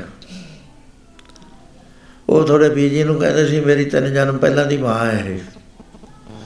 ਉਹ ਵੀ ਇਸ ਤਰ੍ਹਾਂ ਹੋਇਆ ਕਿ ਜਦ ਸਵਾਮੀ ਜੀ ਨੂੰ ਸਾਰੇ ਮਿਲੇ ਪਹਿਲੀ ਵਾਰੀ, ਉਹ ਸਵਾਮੀ ਜੀ ਬੀਜੀ ਨੂੰ ਥੋੜੀ ਨੂੰ ਮਿਲਣ ਲੱਗੇ, ਉਹਨਾਂ ਨੇ ਦੋ ਹੱਥ ਉਹਦੇ ਸਿਰ ਤੇ ਰੱਖਤੇ ਚਾਹੀਦਾ ਤਾਂ ਸੀ ਸਵਾਮੀ ਅਸ਼ੀਰਵਾਦ ਦਿੰਦਾ, ਉਹੀ ਥਾਂ ਤੇ ਆਪ ਅਸ਼ੀਰਵਾਦ ਦੇਤੀ। ਉਹ ਅੰਤਰ ਧਿਆਨ ਹੋ ਕੇ ਬਹਿ ਗਈ। ਗੱਡੀਆਂ ਸਾਡੀਆਂ ਚੱਲ ਪਈਆਂ। ਜਦੋਂ ਅਸੀਂ ਉੱਥੇ ਫੇਰ ਫਾਈਨਲੀ ਉਤਰੇ, ਮੈਂ ਬੁਨਿਆਦ ਰੱਖਣ ਗਿਆ ਸੀ। ਇੱਕਦਮ ਦੌੜੇ ਆਏ, ਕਹਿੰਦੇ, ਵਿਆਹ ਮਾਈ ਮਦਰ, ਵਿਆਹ ਮਾਈ ਮਦਰ। ਕਹਿੰਦਾ, ਇਹ ਤਾਂ ਮੈਨੂੰ ਤਿੰਨ ਜਨਮ ਪਹਿਲਾਂ ਛੱਡ ਗਈ ਸੀ 3 ਸਾਲ ਦੇ। ਕਹਿੰਦਾ, ਮਦਰ, ਹੁਣ ਨਹੀਂ ਮੈਂ ਜਾਣ ਦੇਣਾ, ਇੱਥੇ ਹੀ ਰਹੋ ਤੁਸੀਂ। ਉਹ ਜਦੋਂ ਚੜ੍ਹਾਈ ਕਰਨ ਦੇ ਨੇੜੇ ਆਏ, ਤਾਂ ਮੈਂ ਮਿਲਣ ਗਿਆ, ਉੱਥੇ ਦੁਨੀਆ ਹੀ ਆ ਰਹੀ ਸਾਰੀ। ਉਹ ਚੀਫ ਮਿਨਿਸਟਰਾਂ ਨੂੰ ਅੱਧਾ ਅੱਧਾ ਮਿੰਟ, ਇੱਕ ਇੱਕ ਮਿੰਟ ਦੇ ਰਹੇ ਸੀ। ਮਹਾਤਮਾ ਦੀ ਮਰਜ਼ੀ ਹੈ ਕੋਈ ਜ਼ਰੂਰੀ ਨਹੀਂ ਹੁੰਦਾ ਵੀ ਜ਼ਰੂਰ ਅਪਲਾਈ ਕਰਨ। ਜਦ ਅਸੀਂ ਗਏ ਅੱਧਾ ਘੰਟਾ ਬੈਠੇ ਰਹੇ ਸੀ, ਫਿਰ ਆਪੇ ਸੋਚਿਆ ਵੀ ਹੁਣ ਚੱਲੀਏ, ਤੁਹਾਡੇ ਬੀਜੀ ਉੱਠ ਕੇ ਸਵਾਮੀ ਜੀ ਦੇ ਸਿਰਾਂ ਲਾ ਲਿਆ ਪਕੜ ਲੈ ਉਹਦੇ ਹੰਝੂ ਗਿਰਨ ਲੱਗ ਗਏ। ਉਹ ਹੇਠਾਂ ਸਵਾਮੀ ਜੀ ਦੇ ਹੰਝੂ ਗਿਰਨ। ਪਿਆਰ ਪਹਿਲੀ ਵਾਰੀ ਮੇਰਾ ਖਿਆਲ ਹੈ ਉਹਨੇ ਮਹਿਸੂਸ ਕਰਿਆ।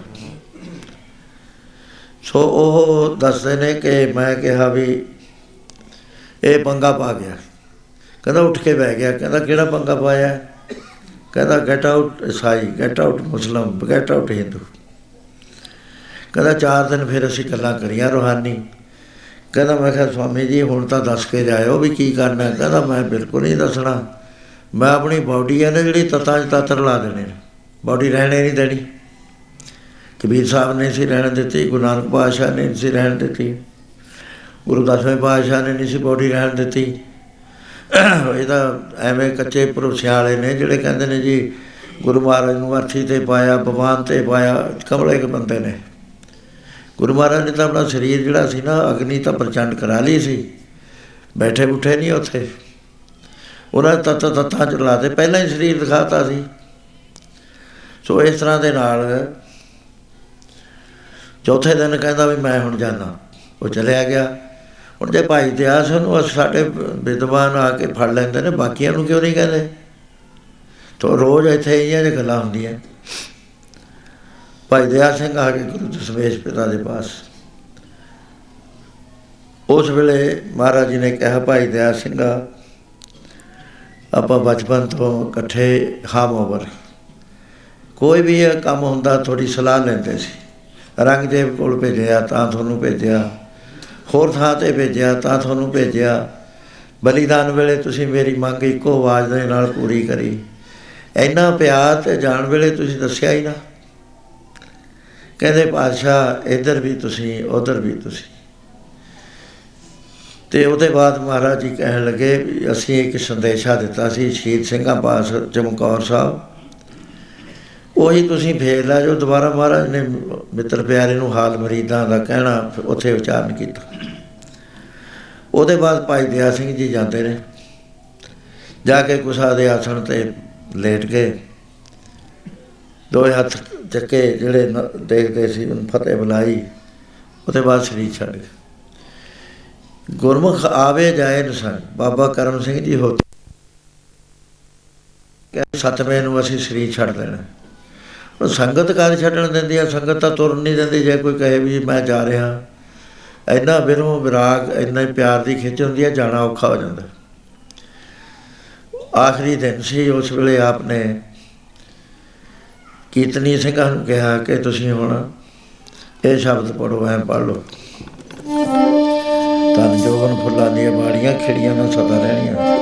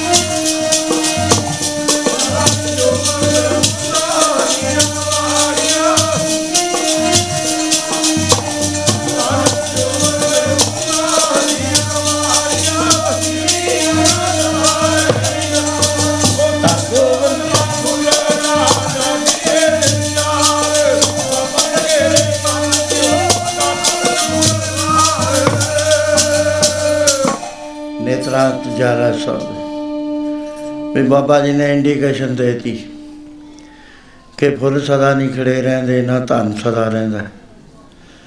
ਤੇ ਅਜੇ ਵਿਚਾਰ ਇਹ ਕਰਦੇ ਨੇ, ਉਸੇ ਵੇਲੇ ਆ- ਆਪ ਨੇ ਹੁਕਮ ਦਿੱਤਾ ਪੜਨ ਨੂੰ। ਦਿਨ ਥੋੜੇ ਰਹਿ ਗਏ।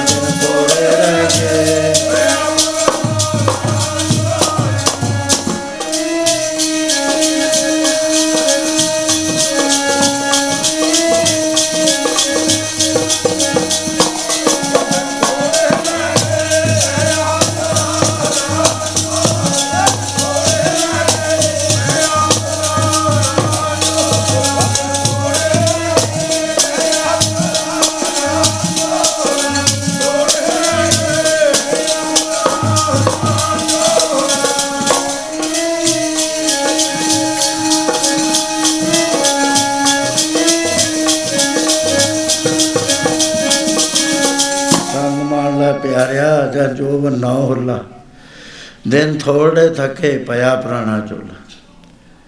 ਸੰਗਤ ਤੋਂ ਬਰਾਗ ਸਾਂਭਿਆ ਨਾ ਗਿਆ। ਬਾਬਾ ਜੀ, ਤੁਸੀਂ ਜਾਓ ਨਾ।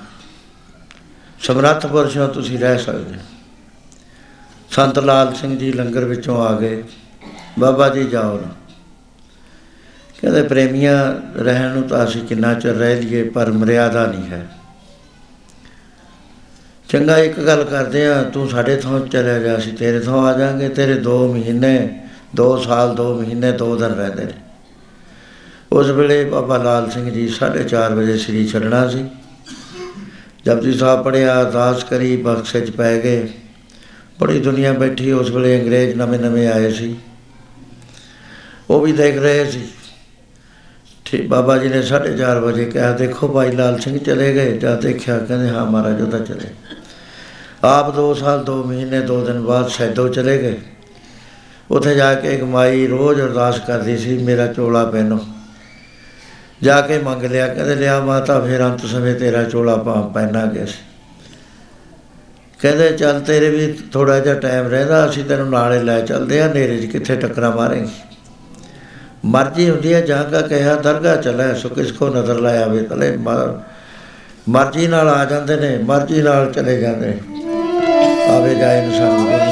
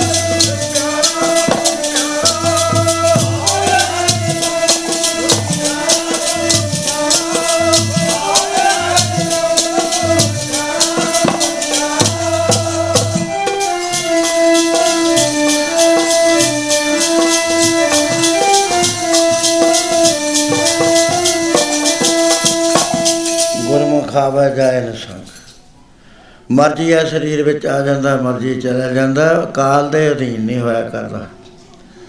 ਸੋ ਭਾਈ ਦਇਆ ਸਿੰਘ ਜੀ ਸਰੀਰ ਛੱਡ ਕੇ ਤੇ ਐਸਾ ਕੌਤਕ ਵਰਤਿਆ ਕਿ ਮਹਾਰਾਜ ਦੇ ਬੱਖੀ ਵਿੱਚ ਛੁਰਾ ਮਾਰਿਆ। ਰਾਜੀ ਹੋ ਗਏ ਉਤੇ ਬਾਅਦ ਆਪ ਤਨਖ ਦਾ ਚਿੱਲਾ ਚੜਾਉਣ ਵਾਸਤੇ ਕੌਤਕ ਕਰਿਆ। ਉਸ ਵੇਲੇ ਆਪ ਤੇ ਜ਼ਖਮ ਫੜ ਗਏ। ਅੰਗਰੇਜ਼ ਉਸ ਵੇਲੇ ਹਕੀਮ ਸੀਗੇ। ਮਹਾਰਾਜ ਨੂੰ ਬੇਨਤੀ ਕਰੀ ਕਿ ਮਹਾਰਾਜ ਉਹ ਲਿਆਈਏ ਬਹਾਦਰ ਸ਼ਾਹ ਨੇ ਵੀ ਕਿਹਾ, ਮਹਾਰਾਜ ਕਹਿੰਦੇ, ਨਹੀਂ, ਹੁਣ ਸਾਡਾ ਸਮਾਂ ਆ ਗਿਆ। ਇੰਨਾ ਹੀ ਚਿਰ ਅਸੀਂ ਨਾਟਕ ਕਰਨਾ ਸੀ। ਮੈਂ ਹਾਂ ਪਰਮ ਪੁਰਖ ਦਾ ਦਾਸਾ ਦੇਖਣ ਆਇਓ ਜਗ ਤਮਾਸ਼ਾ ਉਸ ਵੇਲੇ ਮਹਾਰਾਜ ਜੀ ਨੇ ਸਾਰੇ ਸਿੰਘਾਂ ਨੂੰ ਇਕੱਠੇ ਕਰ ਲਿਆ। ਕਹਿੰਦੇ, ਦੇਖੋ, ਮੈਂ ਆਪਣੀ ਜੋ ਸ਼ਕਤੀ ਹੈ, ਗੁਰੂ ਸ਼ਕਤੀ, ਉਹ ਤੁਹਾਨੂੰ ਦੇ ਕੇ ਜਾ ਰਿਹਾ। ਜਬ ਲਗ ਰਹੇ ਖਾਲਸਾ ਨਿਆਰਾ, ਤਬ ਲਗ ਤੇਜ ਦਿਓ ਮੈਂ ਸਾਰਾ। ਜਦ ਤੱਕ ਇਹ ਖਾਲਸਾ ਰਹੇਗਾ, ਪਿਓਰ ਖਾਲਸਾ ਪੇਖੀ ਨਹੀਂ ਬਣੇਗਾ ਨਾਮ ਦਾ ਨਹੀਂ ਬਣੇਗਾ। ਉਸ ਵੇਲੇ ਤਾਈਂ ਤੁ- ਸਾਰਾ ਰੂਹਾਨੀ ਤੇਜ ਮੈਂ ਤੁਹਾਨੂੰ ਦੇਣਾ ਜਬ ਇਹ ਗਏ ਵਿਪਰਨ ਕੀ ਰੀਤ, ਮੈਂ ਨਾ ਕਰੂੰ ਇਨਕੀ ਪ੍ਰੀਤ ਜਦੋਂ ਇਹ ਭੇਖਤਾਰੀ ਹੋ ਜਾਏਗਾ। ਅੰਦਰੋਂ ਖਾਲੀ ਹੋ ਜਾਏਗਾ ਨਾਮ ਬਾਣੀ ਨਾਲ ਟੁੱਟ ਜਾਏਗਾ, ਫਿਰ ਮੈਂ ਪ੍ਰਤੀਤ ਨਹੀਂ ਕਰਨੀ ਇਹਦੀ। ਬਾਕੀ ਹੈ ਕਿ ਤੁਸੀਂ ਮਹਾਰਾਜ ਆਪ ਕਿਹਦੇ ਲੜ ਲਾ ਕੇ ਜਾਓਗੇ? ਮਹਾਰਾਜ ਕਹਿੰਦੇ ਐਸਾ ਗੁਰੂ ਦਵਾਂਗੇ ਜਿਹੜਾ ਸਦਾ ਸਦਾ ਹੀ ਸਥਿਰ ਰਹੇਗਾ। ਜੋ ਤੁਹਾਡੀਆਂ ਸਾਰੀਆਂ ਕਾਮਨਾਵਾਂ ਪੂਰੀਆਂ ਕਰੇਗਾ। ਜਿਹਦੇ ਚ ਰਾਗ ਨਹੀਂ ਹੋਏਗਾ ਦ્વੈਸ਼ ਨਹੀਂ ਹੋਏਗੀ। ਗਰੀਬ ਵੀ ਆਪਣੇ ਘਰ ਰੱਖ ਸਕ, ਚਰਨ ਪਵਾ ਸਕਦਾ, ਅਮੀਰ ਵੀ ਪਵਾ ਸਕਦਾ। ਫਿਰ ਪੂਰਨ ਹੋਏਗਾ ਕਰਮ ਉਪਾਸ਼ਨਾ, ਗਿਆਨ ਵਿਗਿਆਨ ਸਾਰਾ ਕੁਝ ਦੱਸਣਗੇ। ਬੰਦਗੀ ਕਰਨ ਦੇ ਸਾਰੇ ਤਰੀਕੇ ਦੱਸਣਗੇ। ਜੇ ਜੀ ਭਾਵਨਾ ਹੋਗੀ ਉਹ ਜਿਹਾ ਫਲ ਹੋਏਗਾ। ਤੇ ਤੁਸੀਂ ਇਹ ਇਹਨਾਂ ਦੇ ਪਿੱਛੇ ਲੱਗਣਾ ਹੈ। ਹੁਣ ਸਮਾਂ ਨਹੀਂ ਹੈ ਕਲਯੁਗ ਦੇ ਅੰਦਰ ਕਿ ਬੋਡੀ ਵਾਲਾ ਗੁਰੂ ਆਵੇ। ਲੇਕਿਨ ਗੁਰੂ ਇੰਨੇ ਹੋ ਜਾਣਗੇ ਕਿ ਉਧਾਰ ਕਿਸੇ ਦਾ ਨਹੀਂ ਹੋਏਗਾ। ਕਰ ਕਰ ਹੋਏ ਬਹਿਗੇ ਰਾਮਾ, ਕੋਈ ਨਾ ਸਰੇ ਕਿਸੇ ਕਾ ਕੰਮ। ਹਰ ਥਾਂ ਇਟ ਚੱਕੀ ਤੇ ਗੁਰੂ ਹੋਏਗਾ। ਮੈਂ ਗੁਰੂ ਆ ਮੈਂ ਤੋਂ ਨਾਮ ਲਓ, ਮੈਂ ਦੱਸਦਾ, ਮੈਨੂੰ ਮੰਨੋ। ਪਿਆਰਿਓ, ਗੁਰੂ ਹੁਣ ਸ਼ਬਦ ਹੋਏਗਾ। ਸ਼ਬਦ ਅਕਾਲ ਪੁਰਖ ਦਾ ਰੂਪ ਹੈ ਤੇ ਤੁਹਾਨੂੰ ਮੈਂ ਅਕਾਲ ਪੁਰਖ ਦੇ ਲੜ ਲਾ ਕੇ ਜਾ ਰਿਹਾ। ਉਸ ਵੇਲੇ ਮਹਾਰਾਜ ਨੇ ਐਸਾ ਫਰਮਾਨ ਕਰਿਆ। ਗੁਰੂ ਮੰਨਣਾ ਸਦਾ ਸ੍ਰੀ ਗੁਰੂ ਗ੍ਰੰਥ ਨੂੰ। ਗੁਰੂ ਮੰਨਣਾ ਸਦਾ ਸ੍ਰੀ ਗੁਰੂ ਗ੍ਰੰਥ ਨੂੰ।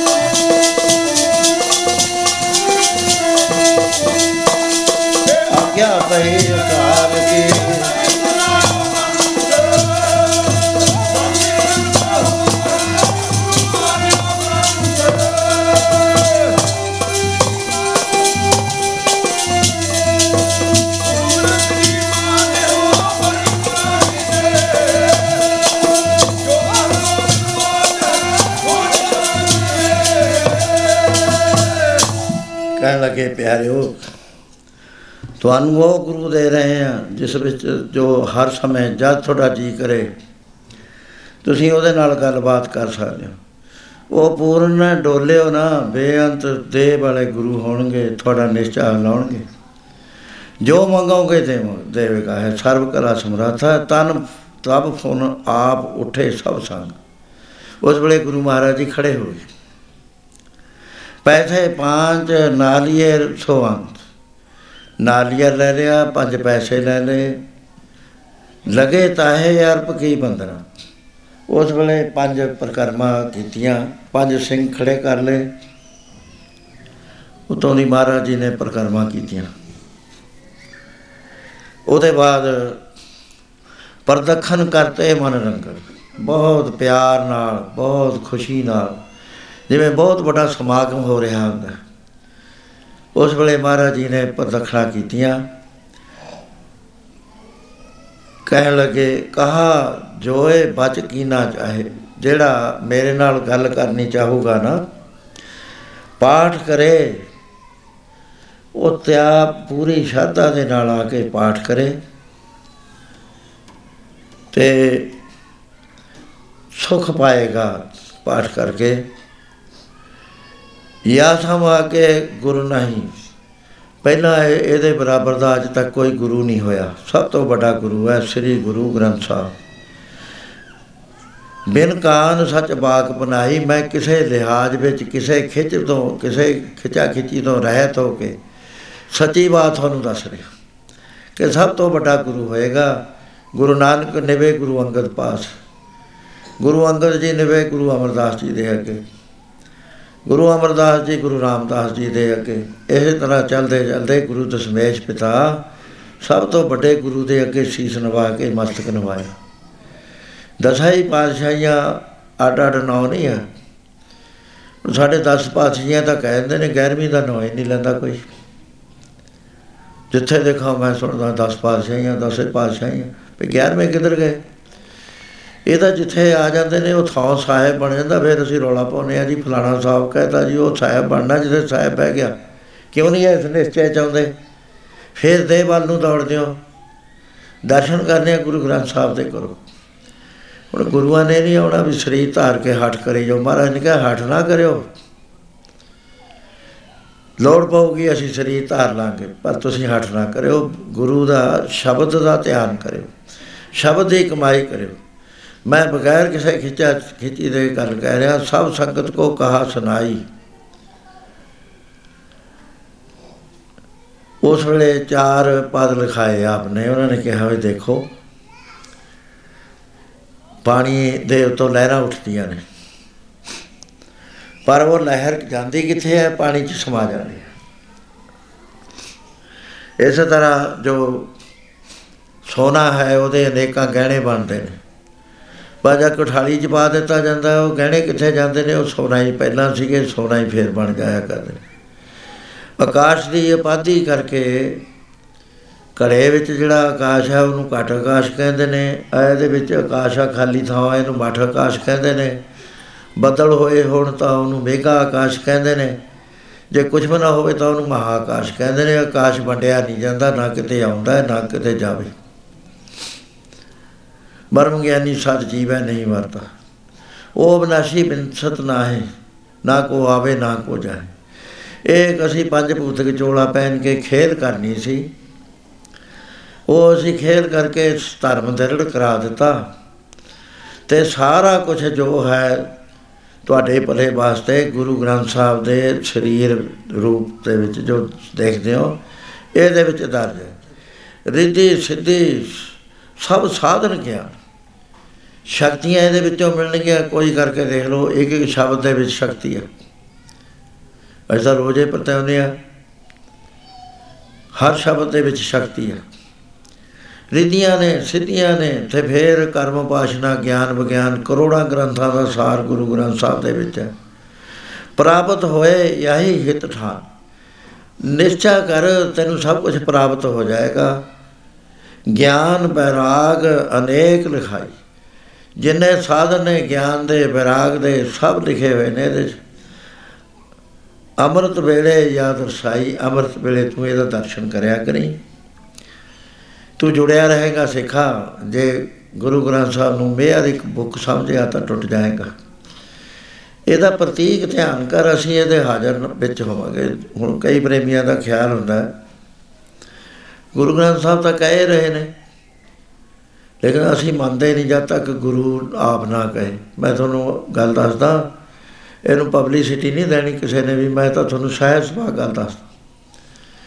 ਜਦ ਮੈਂ ਫਾਰਮ ਵੇਚ ਕੇ ਆਇਆ, ਤਾਂ ਉੱਥੇ ਵੀ ਕੀਰਤਨੇ ਕਰਦਾ ਹੁੰਦਾ, ਤੁਰਿਆ ਰਹਿਣਾ ਸਾਰਾ ਦਿਨ। ਕਈਆਂ ਨੇ ਕਹਿਣਾ ਵੀ ਇਹ ਤਾਂ ਕਮਲਾ ਹੋਇਆ ਹੋਇਆ, ਕੰਮ ਕੋਰ ਛੱਡ ਕੇ ਸਾਰੇ ਆਪਣਾ ਟਰੈਕਟਰ, ਆਪਣੀ ਕਾਰ ਲੈ ਤੁਰਦਾ ਫਿਰਦਾ, ਲੋਕਾਂ ਦਾ ਵੀ ਕੰਮ ਛਡਾਤਾ।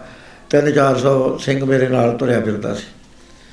ਮੈਂ ਕਿਹਾ ਕਈ ਜਾਣਦੇ ਕਮਲੇ, ਠੀਕ ਆ ਸੀ ਗੁਰੂ ਗੁਰੂ ਵਾਸਤੇ ਕਮਲੇ ਹੋਇਆ ਇੱਥੇ ਜਦੋਂ ਆਇਆ ਤਾਂ ਸਿੱਖੀ ਹੈ ਹੀ ਨਾ, ਮੈਂ ਹੈਰਾਨ ਹੋ ਗਿਆ ਵੀ ਚੰਡੀਗੜ੍ਹ ਦਾ ਆਲਾ ਦਾਲਾ ਹੋਵੇ, ਸਿੱਖੀ ਦਾ ਨਾਮ ਨਿਸ਼ਾਨ ਨਾ ਹੋਵੇ। ਉੱਥੇ ਤੋਰੇ ਤਾਂ ਅੰਮ੍ਰਿਤ ਸਿਖਾਉਣੇ ਸ਼ੁਰੂ ਕਰ ਦਿੱਤੇ। ਫਾਰਮ ਮੈਂ ਵੇਚ ਕੇ ਆਇਆ ਸੀ, ਪੈਸਾ ਸੀ ਮੇਰੇ ਕੋਲ। ਇਲਾਕਾ ਗਰੀਬ ਸੀ ਹੱਥ ਦਰਜੇ ਦਾ। ਤੇ ਉਹਦੇ ਹੈ ਹੀ ਨਹੀਂ ਸੀ ਉਹਨਾਂ 'ਚ ਕਪੈਸਿਟੀ ਗੁਰਦੁਆਰਾ ਨਹੀਂ ਸੀ ਬਣਾ ਸਕਦੇ। ਪ੍ਰਚਾਰਕ ਬੁਲਾਏ ਨਹੀਂ ਸਕਦੇ, ਜੇ ਪ੍ਰਚਾਰਕ ਹੁੰਦੇ ਪੈਸਾ ਚਾਹੀਦਾ ਉਹਨਾਂ ਨੂੰ, ਬਗੈਰ ਪੈਸੇ ਤੇ ਕਰਾ ਕੇ ਦੇਖ ਲਓ ਪ੍ਰਚਾਰਕਾਂ ਜੇ ਕਦੇ ਕਰ ਜਾਣ। ਪਹਿਲਾਂ ਛਾਣੋ ਹੁਣ ਤਾਂ ਸੌਦੇ ਹੋਣ ਲੱਗ ਗਏ। ਵੀ ਕੀਰਤਨ ਕਰਨ ਵਾਲੇ ਕਹਿੰਦੇ 1 ਘੰਟੇ ਦਾ ਇੰਨਾ ਲਵਾਂਗੇ, ਕੀਰਤਨ ਦਰਬਾਰ ਵਾਲੇ, ਉਹਨਾਂ ਦੇ ਵੀ ਉਸਤਾਦ ਨੇ।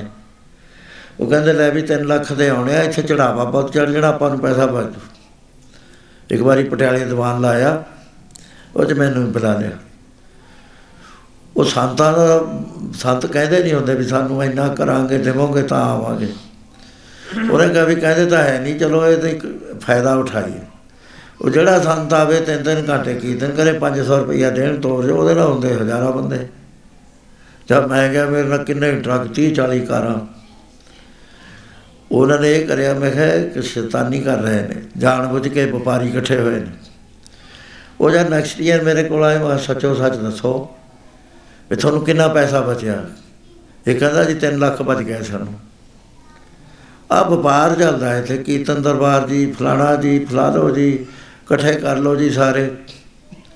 ਐਵੇਂ ਜਿਵੇਂ ਦੂਜਾ ਚੱਲਦਾ ਬੜੀ ਬੜੀਆਂ ਕਾਨਫਰੰਸਾਂ ਹੁੰਦੀਆਂ ਇੱਥੇ। ਉਹ ਭਾਰਤ ਵਿੱਚੋਂ ਮੁੰਡੇ ਮੁੰਡੇ ਮੰਗਾ ਲੈਂਦੇ ਨੇ ਵੀ 5-5 ਲੱਖ ਰੁਪਈਆ ਦਿਓ ਤੁਹਾਨੂੰ ਅਮਰੀਕਾ ਛੱਡ ਆਵਾਂਗੇ। ਵਿੱਚ ਏਜੰਟ, ਏਜੰਟੀ ਕਰਦੇ ਨੇ ਉਹ ਵਿੱਚੇ ਬੰਦੇ ਬੁਲਾ ਲੈਂਦੇ ਨੇ, ਉਹਨਾਂ ਦੇ ਗਵਰਨਮੈਂਟ ਨੂੰ ਧੋਖਾ ਹੋ ਜਾਂਦਾ ਹੈ। ਸੋ ਇਸ ਤਰ੍ਹਾਂ ਨਾ ਠੱਗੀ ਠੋਰੀ ਹੋ ਗਈ ਹਰ ਥਾਂ ਦੇ ਉੱਤੇ। ਗੁਰੂ ਮਹਾਰਾਜ ਕਹਿੰਦੇ, ਪਿਆਰਿਓ, ਜੇ ਸੱਚੇ ਸੱਚੇ ਚੱਲੋਗੇ, ਗਲਤ ਗੱਲਾਂ ਚ ਨਾ ਤੁਸੀਂ ਪਿਓ, ਪਿਆਰ ਨਾਲ ਚੱਲੋ ਸਿੱਖੀ ਦੇ ਵਿੱਚ। ਦੁਨੀਆ ਵਾਸਤੇ ਜਿਉਣ ਦੀ ਜਾਚ ਸਿੱਖੋ, ਆਪਣੇ ਵਾਸਤੇ ਸਭ ਕਰਨੇ। ਕੰਮ ਵੀ ਕਰੋ, ਲੇਕਿਨ ਰੂਹਾਨੀ ਕੰਮ, ਸਾਂਝਾ ਕੰਮ ਜਿੱਥੇ ਵੀ ਪਬਲਿਕ ਦਾ ਹੈ ਨਾ, ਉੱਥੇ ਨਾ ਹਿੱਤ ਲਿਆਓ ਕੋਈ ਵੀ। ਉੱਥੇ ਕਹੋ ਵੀ ਇਹ ਸੇਵਾ ਸਾਡੀ ਗੁਰੂ ਦੇ ਦਰ ਤੇ ਪ੍ਰਵਾਨ ਹੋਣੀ। ਸੋ ਗੁਰੂ ਗ੍ਰੰਥ ਸਾਹਿਬ ਸਾਰਾ ਤੁਸੀਂ ਸਟੱਡੀ ਕਰ ਲਓ, ਉਹਦੇ ਵਿੱਚ ਇਹੀ ਆਉਂਦਾ ਹੈ, ਬਈ ਤੂੰ ਨਾ ਆਪਣਾ ਤਨ ਮਨ ਧਨ ਜਿਹੜਾ ਹੈ ਤਾਂ ਮੈਨੂੰ ਦੇ ਦੇ, ਫਿਰ ਸੇਵਾ ਕਰ, ਹੁਕਮ ਮੰਨ ਕੇ ਤੂੰ ਸੇਵਾ ਕਰ। ਸੋ ਇਸ ਤਰ੍ਹਾਂ ਗੁਰੂ ਮਹਾਰਾਜ ਜੀ ਨੇ ਬਹੁਤ ਉੱਚਾ ਆਦਰਸ਼ ਦਿੱਤਾ। ਮੈਂ ਅੱਗੇ ਹੀ ਬੇਨਤੀ ਕਰੀ ਸੀ, ਤੁਸੀਂ ਪ੍ਰਦੇਸ਼ ਵਿੱਚ ਆਏ ਹੋ। ਤੁਹਾਡੇ ਸਾਹਮਣੇ ਬੜੇ ਸਮੱਸਿਆਵਾਂ ਨੇ। ਇੱਕ ਤਾਂ ਤੁਸੀਂ ਆਈਸੋਲੇਟਡ ਹੋ ਇਕੱਲੇ ਇਕੱਲੇ ਰਹਿੰਦੇ ਹੋ। ਗੁਰਦੁਆਰਿਆਂ ਦੇ ਵਿੱਚ ਤੁਸੀਂ ਇਕੱਠੇ ਹੁੰਦੇ ਹੋ। ਉੱਥੇ ਪ੍ਰਚਾਰ ਕਰਨ ਵਾਲੇ ਬੇਅੰਤ ਆਉਂਦੇ ਨੇ, ਜਿਵੇਂ ਵੀ ਕਰਦੇ ਨੇ, ਠੀਕ ਹੈ। ਗੁਰਦੁਆਰਿਆਂ 'ਚ ਵੀ ਆਮਦਨ ਵੀ ਬਥੇਰੀ ਹੋ ਜਾਂਦੀ ਹੈ। ਮੈਂ ਤਾਂ ਦੇਖਿਆ ਹੈ, ਸਭ ਤੋਂ ਜਿਹੜਾ ਹੈ ਨਾ ਪ੍ਰੋਫਿਟੇਬਲ ਬਿਜ਼ਨਸ ਉਹ ਦੋ ਨੇ। ਇੱਕ ਤਾਂ ਗੁਰੂ ਬਣ ਜਾਵੇ, ਚਾਹੇ ਥੋੜੇ ਜਿਹੇ ਬੰਦੇ ਨਾਲ ਰਲਾ ਦੇ ਜਾਂ ਸੰਤ ਬਣ ਜੇ, ਚਾਰ ਧਾਰਨਾ ਸਿੱਖ ਲਵੇ 10 ਵੀ ਬੋਲੀ ਜਾਵੇ, ਤੁਸੀਂ ਇੱਥੇ ਪੈਸੇ ਢੇਰ ਲਾ ਦੇਣਾ। ਦੇਖਣਾ ਤਾਂ ਇਹ ਨਹੀਂ ਵੀ ਕੀ ਸੁਣਾਉਂਦਾ, ਕੀ ਨਹੀਂ ਸੁਣਾਉਂਦਾ। ਇਸੇ ਤਰ੍ਹਾਂ ਗੁਰਦੁਆਰਿਆਂ ਦੇ ਵਿੱਚ ਅਸੀਂ ਮੱਥਾ ਟੇਕਣਾ ਹੀ ਟੇਕਣਾ। ਉਹ ਤਾਂ ਹੋ ਜਾਂਦਾ ਤਾਂ ਤੇ ਲੜਾਈ ਸ਼ੁਰੂ ਹੋ ਜਾਂਦੀ ਹੈ। ਕੰਮ ਜਿਹੜਾ ਕਰਨਾ ਚਾਹੀਦਾ, ਹੁਣ ਤੁਹਾਨੂੰ ਬਹੁਤ ਸਾਲ ਹੋ ਗਏ। ਤਕਰੀਬਨ 1956 57 ਤੋਂ 47 ਤੋਂ ਬਾਅਦ ਇਹ ਚੱਲ ਪਿਆ ਸੀ ਕੰਮ।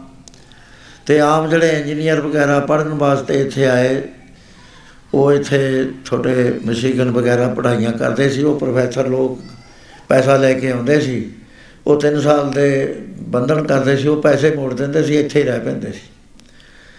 ਉਹਨਾਂ ਦੇ ਜਦ ਇੰਜੀਨੀਅਰਾਂ ਦੇ, ਡਾਕਟਰਾਂ ਦੇ ਜ ਪੈਰ ਜਮ ਕੇ ਉਹਨਾਂ ਨੇ ਪਰਿਵਾਰ ਮੰਗਾਉਣੇ ਸ਼ੁਰੂ ਕਰ ਦਿੱਤੇ। ਉਹ ਪਰਿਵਾਰ ਜਾਏ ਹੁਣ ਤੁਸੀਂ ਦਿਸਣ ਲੱਗ ਕੇ ਪਹਿਲਾਂ ਦੀਦਾ ਹੀ ਨਹੀਂ ਸੀ ਕੋਈ। ਤੁਸੀਂ ਆ ਕੇ ਘਰ ਵੀ ਬਣਾ ਲਏ, ਸਭ ਕੁਝ ਕਰ ਲਿਆ। ਇਸ ਵੇਲੇ ਬੜੀ ਇੱਜ਼ਤ ਨਾਲ ਰਹਿੰਦੇ ਹੋ, ਮੈਂ ਸਾਰੇ ਫਿਰ ਤੁਰ ਕੇ ਦੇਖ ਕੇ ਆਇਆ। ਘਰਾਂ 'ਚ ਵੀ ਜਾਣਾ ਮਨ ਮੇਰਾ ਬੜਾ ਖੁਸ਼ ਹੁੰਦਾ। ਇਹ ਤਾਂ ਤੁਸੀਂ ਜਿਉਂਦੇ ਆਪਣੇ ਵਾਸਤੇ। ਹੁਣ ਤੁਹਾਡੇ ਬੱਚਿਆਂ ਦੀ ਵਾਰੀ ਆ ਗਈ।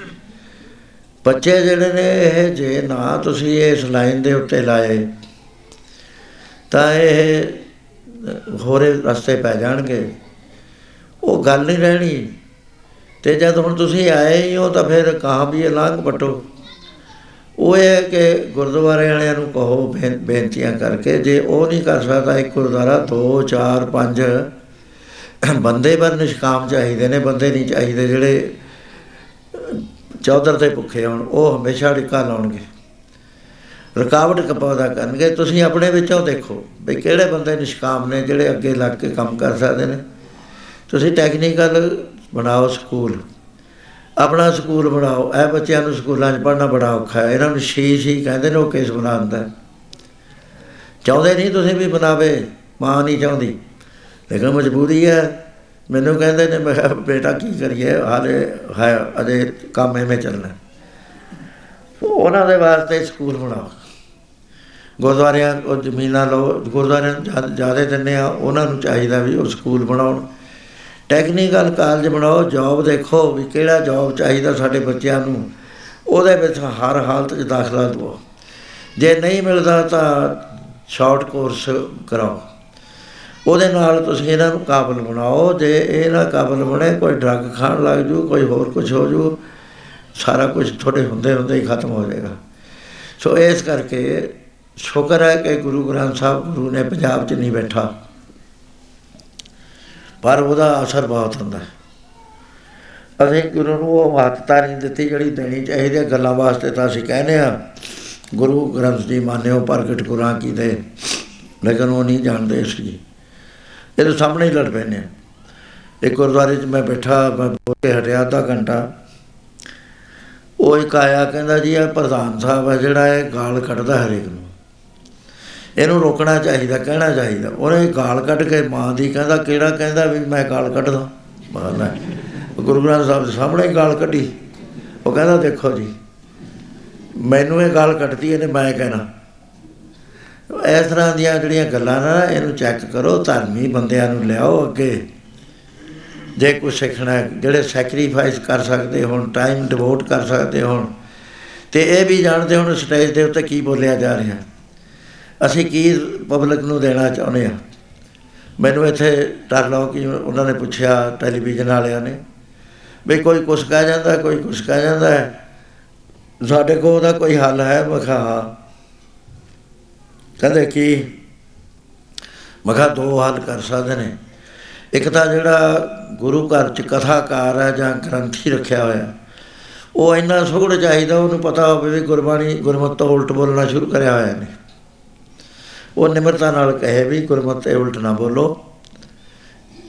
ਉਹ ਚੈੱਕ ਕਰ ਸਕਦਾ। ਦੂਸਰਾ ਸਟੇਜ ਤੇ ਕਲੈਰੀਫਿਕੇਸ਼ਨ ਹੋ ਸਕਦੀ ਹੈ ਵੀ ਇਹ ਗਲਤ ਬੋਲ ਗਿਆ, ਇਹ ਗੱਲਾਂ ਗਲਤ ਗੁਰਮਤਿ ਚ ਆਏ ਹੈ ਇਹ ਨਹੀਂ ਵੀ ਜਾਣ ਕੇ ਕੰਡੈਮ ਕਰ ਦੋ ਪਜਾਮੇ ਜੀ ਬਸ ਜੀ, ਉਹ ਵੀ ਮਾੜੀ ਗੱਲ ਹੁੰਦੀ ਦੂਸਰਾ ਜਿਹੜਾ ਪ੍ਰਧਾਨ ਹੈ, ਸਕੱਤਰ ਹੈ, ਸਕੱਤਰ ਦੀ ਡਿਊਟੀ ਹੁੰਦੀ ਹੈ ਹਰ ਹਾਲਤ ਦੇ ਵਿੱਚ ਵੀ ਗਲਤ ਨਹੀਂ ਬੋਲਣਾ। ਇਦਾਂ ਸਾਡੇ ਸਮਾਗਮ ਦੇ ਵਿੱਚ ਇੱਕ ਬਹੁਤ ਬੜੀ ਲੰਡਨ ਬੀਬੀ ਬੋਲ ਰਹੀ ਸੀ। ਬੋਲਦੇ ਬੋਲਦੇ ਉਹਨੇ ਕਹਿ ਦਿੱਤਾ ਕਿ ਮਾਇਆ ਨਾਦੀ ਹੈ। ਮੇਰੇ ਕੋਲ ਟੈਲੀਵਿਜ਼ਨ ਉਹ ਹੁੰਦਾ ਸੋ, ਟੈਲੀਵਿਜ਼ਨ ਵੀ ਹੁੰਦਾ, ਟੈਲੀਫੋਨ ਵੀ ਹੁੰਦਾ, ਪੂਰਾ ਕੰਟਰੋਲ ਮੇਰੇ ਕੋਲ ਹੁੰਦਾ ਸਾਰੇ ਦੀਵਾਨ ਦਾ। 1 ਲੱਖ ਬੰਦਾ ਬੈਠਦਾ ਦੀਵਾਨ 'ਚ 1000 ਫੁੱਟ ਲੰਮਾ 250 ਫੁੱਟ ਚੌੜਾ ਪੰਡਾਲ ਹੁੰਦਾ। 120 ਟੈਲੀਵਿਜ਼ਨਾਂ ਹੁੰਦੀਆਂ 200 ਫੁੱਟ ਦਰਖਤ ਨੇ, ਉਹਨਾਂ ਥੱਲੇ ਹੀ ਬੰਦੇ ਬੈਠੇ ਨੇ ਮੈਂ ਉਸੇ ਵੇਲੇ ਕਿਹਾ ਸੈਕਟਰੀ ਨੂੰ, ਮੈਂ ਕਿਹਾ, ਤੂੰ ਸੁਣਿਆ, ਤੂੰ ਰੋਕ ਇਹਨੂੰ ਬੀਬੀ ਨੂੰ? ਇਹਦੇ ਕੰਨ 'ਚ ਦੱਸਦੇ ਕਿ ਬੀਬੀ, ਮਾਇਆ ਨਾਦੀ ਨਹੀਂ ਹੈ ਮਾਇਆ ਵਾਹਿਗੁਰੂ ਵਾਹਿਗੁਰੂ ਨੇ ਬਾਅਦ ਵਿੱਚ ਬਣਾਈ ਹੈ ਆਪਣੀ ਮਾਇਆ, ਆਪ ਸਾਰੀ ਆਪੇ ਦੇਖਣਾ। ਜਦ ਉਹਨੇ ਇਹ ਗੱਲ ਸੁਣੀ, ਉਸੇ ਵੇਲੇ ਕਿਹਾ ਵੀ ਸਾਧ ਸੰਗਤ ਜੀ, ਮੇਰੇ ਤੇ ਗਲਤੀ ਹੋ ਗਈ। ਗੁਰਮਤਿ ਵਿੱਚ ਮਾਇਆ ਨਾਦੀ ਨਹੀਂ ਹੈ, ਵਿਦਾਂਤ ਵਿੱਚ ਤੇ ਹੋਰ ਸ਼ਾਸਤਰਾਂ ਵਿੱਚ ਮਾਇਆ ਨਾਦੀ ਹੈ। ਵਿਦਾਂਤ ਨੇ ਕਿਹਾ ਕਿ ਅੰਦਰ ਬਚਨੀ ਹੈ, ਵੀ ਇਹਦੇ ਬਾਰੇ ਗੱਲ ਨਹੀਂ ਕਰ ਸਕਦੇ। ਇਹ ਡਿਊਟੀ ਹੁੰਦੀ ਹੈ ਸਕੱਤਰ ਦੀ। ਮੈਂ ਜੇ ਸਕੱਤਰ ਚੰਗਾ ਹੋਵੇ, ਪੜ੍ਹਿਆ ਲਿਖਿਆ, ਗੁਰਬਾਣੀ ਦਾ ਜਾਣੂ ਹੋਣਾ ਚਾਹੀਦਾ ਹੈ। ਤੇ ਉਹ ਸਹੀ ਪ੍ਰਚਾਰ ਕਰਾ ਸਕਦਾ ਹੈ, ਸਹੀ ਗੱਲ ਪਬਲਿਕ ਦੇ ਸਾਹਮਣੇ ਲਿਆ ਸਕਦਾ ਜਿੱਥੇ ਆ ਉਲਟ ਫੁਲਟ ਗੱਲਾਂ ਹੁੰਦੀਆਂ, ਉੱਥੇ ਟੋਕ ਸਕਦਾ ਹੈ। ਸੋ ਇਸ ਤਰ੍ਹਾਂ ਦੇ ਨਾਲ ਨਾ ਮੈਂ ਬੇਨਤੀ ਕਰ ਰਿਹਾ, ਮੇਰੀ ਇਹ ਜ- ਜ਼ਰੂਰ ਬੇਨਤੀ ਕਰਿਓ, ਲੰਮਾ ਚੱਕਰ ਮੇਰਾ ਪੂਰਾ ਹੋ ਚੁੱਕਿਆ ਹੈ। ਤੇ ਸਵੇਰੇ ਮੈਂ ਚਲੇ ਜਾਣਾ ਜਥੇ ਨੇ ਆਥਣੇ ਜਾਣਾ ਮੈਂ ਸੁਬਾਹ ਚਲੇ ਜਾਣਾ ਫੇਰ ਇਹ ਪਤਾ ਨਹੀਂ ਸਾਡਾ ਸਰੀਰਕ ਮੇਲ ਹੋਵੇ, ਨਾ ਹੋਵੇ। ਵਾਹਿਗੁਰੂ ਜਾਣਦਾ। ਹੈ। ਤੇ ਤੁਸੀਂ ਇੱਕ ਗੱਲ ਜਿਹੜੀ ਭਾਈ ਸਾਹਿਬ ਕਹਿ ਰਿਹਾ ਸੀਗਾ, ਆਪਣਾ ਰਖਵੀਰ ਸਿੰਘ, ਉਹ ਹੈ ਵੀ ਮੇਲ ਦੇ ਵਾਸਤੇ ਅਸੀਂ 1000 ਤੋਂ ਉੱਤੇ ਸਾਡੀ ਵੀਡੀਓ ਫਿਲਮ ਹੈ। ਉਹ ਕੋਈ ਮੁਨਾਫਾ ਨਹੀਂ, ਕੋਈ ਸਾਡਾ ਕੋਈ ਵੀ ਚੀਜ਼ ਕਮਰਸ਼ੀਅਲ ਨਹੀਂ ਹੈ। ਸਭ ਚੈਰੀਟੇਬਲ ਹੈ। ਉਹ ਫਿਲਮਾਂ ਤੁਸੀਂ ਲੈ ਸਕਦੇ ਹੋ, ਫਿਲਮਾਂ 'ਚ ਦੇਖੋ, ਕੀਰਤਨ ਸੁਣੋ, ਵਿਚਾਰ ਕਰੋ। ਦੂਸਰਾ ਹੈ, ਆਤਮ ਮਾਰਗ, ਬਹੁਤ ਸੋਧ ਕੇ ਕੱਢਿਆ ਜਾਂਦਾ ਹੈ ਆਤਮ ਮਾਰਗ। ਇਹਦੇ 'ਚ ਵਿਦਵਾਨਾਂ ਦੇ ਦੂਸਰਿਆਂ ਦੇ ਲੇਖ ਹੁੰਦੇ ਨੇ, ਪਰ ਅੰਡਰ ਸਿਕ੍ਰੀਟ ਸਿਕ੍ਰੀਟਿਵ ਸਿਕ੍ਰੀਟਨੀਟੀ ਹੁੰਦੇ ਨੇ। ਮੇਰੇ ਕੋਲੋਂ ਹੋ ਕੇ ਆਉਂਦੇ ਨੇ, ਜਿੱਥੇ ਗਲਤ ਹੁੰਦਾ, ਮੈਂ ਉੱਥੇ ਬ੍ਰੈਕਟ ਪਾ ਕੇ ਲਿਖ ਦਿੰਦਾ ਵੀ ਇਹ ਗਲਤ ਨੇ। ਸੋ ਇਹਦੇ ਨਾਲ ਸਾਡਾ ਮੇਲ ਰਹੇਗਾ ਦੋ ਚੀਜ਼ਾਂ ਨਾਲ ਟੈਲੀਵਿਜ਼ਨ ਨਾਲ ਅਹ ਜਿਹੜੀਆਂ ਹੈਗੀਆਂ ਫਿਲਮਾਂ ਤੇ ਆਤਮ ਮਾਰਗ। ਇਹਦੇ ਨਾਲ ਆਪਾਂ ਜੁੜੇ ਰਹੇਗਾ। ਸਰੀਰ ਵਾਸਤੇ ਨਾ ਮੈਨੂੰ ਮਜਬੂਰ ਕਰਿਓ ਵੀ ਤੁਸੀਂ ਆਓ ਜੀ, ਜ਼ਰੂਰ ਆਓ। ਮੈਂ ਐਤਕੀ ਦਾ ਪੂਰਾ ਕਰਦਾ ਦੌਰਾ। ਗਾਹਾਂ ਵਾਲਾ ਵਾਹਿਗੁਰੂ ਜਾਣਦਾ ਹੈ। ਸੋ ਇਸ ਤਰ੍ਹਾਂ ਸਾਨੂੰ ਸ਼ਬਦ ਦੇ ਲੜ ਲਾਇਆ। ਸਰੀਰ ਦੇ ਲੜ ਨਹੀਂ ਲਾਇਆ। ਗੁਰੂ ਮਹਾਰਾਜ ਨੇ ਜਦ ਸਾਰੇ ਉਪਦੇਸ਼ ਦਿੱਤੇ, ਉਸ ਵੇਲੇ ਗੁਰੂ ਗ੍ਰੰਥ ਸਾਹਿਬ ਨੂੰ ਗਰਿਆਈ ਦੇਤੀ ਤੇ ਕਤਕ ਸ਼ੁਦੀ ਦੂਰ ਸੀ 1765 ਦੀ। ਦੂਸਰੇ ਦਿਨ ਮਹਾਰਾਜ ਨੇ ਹੁਕਮ ਦੇਤਾ ਕਿ ਚੰਦਨ ਦੀ ਚਿਖਾ ਤਿਆਰ ਕੀਤੀ ਜਾਵੇ ਤੇ ਆਲੇ ਦੁਆਲੇ ਕਨਾਤਾਂ ਲਾ ਦਿੱਤੀਆਂ ਜਾਣ। ਸਿੰਘ ਬਹੁਤ ਉਦਾਸ ਨੇ ਵੀ ਹੁਣ ਦੇਖਦੇ ਦੇਖਦੇ ਕੀ ਬਣ ਜਾਣਾ ਹੈ। ਗੁਰੂ ਮਹਾਰਾਜ ਤਾਂ ਸਰੀਰ ਅਲੋਪ ਕਰ ਰਹੇ ਨੇ। ਰਾਤ ਹੋ ਗਈ। ਉਸ ਵੇਲੇ ਗੁਰੂ ਮਹਾਰਾਜ ਜਦ ਕਨਾਤ ਦੇ ਅੰਦਰ ਗਏ, ਸਿੰਘਾਂ ਦੀਆਂ ਤ- ਤਾਹਾਂ ਨਿਕਲ ਗਈਆਂ ਕਿਉਂਕਿ ਜਿਉਂਦਾ ਨਹੀਂ ਰਹਿ ਸਕਦਾ। ਜਿਸ ਪਿਆਰੇ ਸਿਉਨੇ ਉੱਤੇ ਸਕੇ ਮਰ ਚੱਲੀਏ ਤਿਰਕ ਜੀਵਨ ਸੰਸਾਰ ਤਾਂ ਕੇ ਪਾਛੇ। ਕਿਸੇ ਆਦਰਸ਼ ਵਾਸਤੇ ਜਿਉਂਦਾ ਰਹੇ, ਫਿਰ ਠੀਕ ਹੈ। ਲੇਕਿਨ ਉਹ ਰਹਿਣਾ ਔਖਾ ਹੈ। ਉਸ ਵੇਲੇ ਗੁਰੂ ਮਹਾਰਾਜ ਬਾਹਰ ਆ ਗਏ ਫਿਰ। ਫਿਰ ਬਾਹਰ ਆ ਕੇ ਜਥੇਦਾਰ ਸੰਤੋਖ ਸਿੰਘ ਸੀ, ਉਹਨੇ ਕਿਹਾ, ਮੈਂ ਚਰਨ ਛੱਡਣੇ ਹੀ ਨਹੀਂ ਲੱਤਾਂ ਨੂੰ ਜਫਾ ਮਾਰ ਲੈ ਉਹ ਜਾਂਦਾ ਜਫਾ ਮਾਰਿਆ ਆਪਦੇ ਹੀ ਹੱਥ ਛਾਤੀ ਨਾਲ ਲਾ ਕੇ ਮਹਾਰਾਜ ਉਹ ਜਿਵੇਂ ਖੜੇ ਨੇ। ਦੂਜੀ ਵਾਰੀ ਫੇਰ ਮਾਰਿਆ, ਫੇਰ ਖੜੇ ਨੇ। ਦੂਜਾ ਸਿੰਘ ਆ ਗਿਆ, ਉਹਨੇ ਕਰਿਆ, ਤੀਜਾ ਆ ਗਿਆ, ਉਹਨੇ ਕਰਿਆ। ਮਹਾਰਾਜ ਕਹਿੰਦੇ ਸਿੰਘੋ ਆ ਸਰੀਰ ਜਿਹੜਾ ਮਾਇਆ ਦਾ ਸੀ, ਧਾਰਨ ਕਰਿਆ ਸੀ, ਇਹ ਤਾਂ ਕਿਸੇ ਦਾ ਰਿਹਾ ਨਹੀਂ, ਜਾਂਦਾ ਹੀ ਜਾਂਦਾ। ਪਰ ਅਸੀਂ ਐਸ ਸਰੀਰ ਨਾਲ ਤੁਹਾਡੀ ਰਾਖੀ ਕਰਾਂਗੇ, ਤੁਹਾਨੂੰ ਮਿਲਾਂਗੇ, ਤੁਹਾਡੇ ਕੰਮ ਕਰਾਂਗੇ। ਆ ਸਾਡਾ ਸਰੀਰ ਜਿਹੜਾ ਹੈ, ਇਹ ਅਸੀਂ ਤੁਹਾਨੂੰ ਦਿਖਾਇਆ ਆਪਣਾ। ਸੋ ਬੰਦ ਖਾਲਸਾ, ਖੇਤੀ ਮੇਰੀ, ਕਰੋ ਸੰਭਾਲ ਮੈਂ ਤਸਕੇਰੀ ਤੇ ਉਹਦੇ ਬਾਰੇ ਮੈਂ ਬੇਨਤੀ ਕਰਦਾ ਸੀ ਕਿ ਜਦ ਮੈਂ ਇੱਥੇ ਚੰਡੀਗੜ੍ਹ ਆਇਆ, ਇੱਥੇ ਮੈਂ ਪਿੰਡ ਪਿੰਡ ਤੁਰਿਆ ਫਿਰਦਾ ਸੀ ਅਮਰ ਛਕਾਈ ਜਾਣਾ। ਉਸ ਵੇਲੇ ਇੱਕ ਪ੍ਰੇਮੀ ਪਰਿਵਾਰ ਹਜੂਰ ਸਾਹਿਬ ਅਮਰ ਛਕਣ ਗਿਆ। ਉੱਥੇ ਗਿਆ ਤਾਂ ਪਰਿਵਾਰ, ਉਹ ਗਿਆ ਸੀਗਾ ਹੈਦਰਾਬਾਦ, ਮੀਟਿੰਗ ਸੀ ਫਾਈਨੈਂਸਰਾਂ ਦੀ, ਚੰਗਾ ਵੱਡਾ ਆਦਮੀ ਸੀ। ਉਹ ਜਦ ਅਮਰ ਛਕਣ ਲੱਗਿਆ,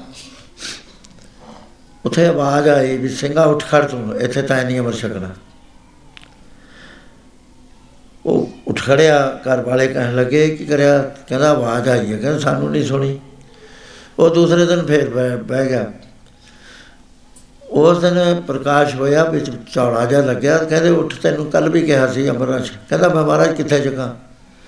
ਕਹਿੰਦੇ, ਅਸੀਂ ਬਰਿਆਮ ਸੋ ਭੇਜਤਾ। ਟੋਲ ਲੈ ਜਾ ਕੇ ਰੋਪੜ ਚ।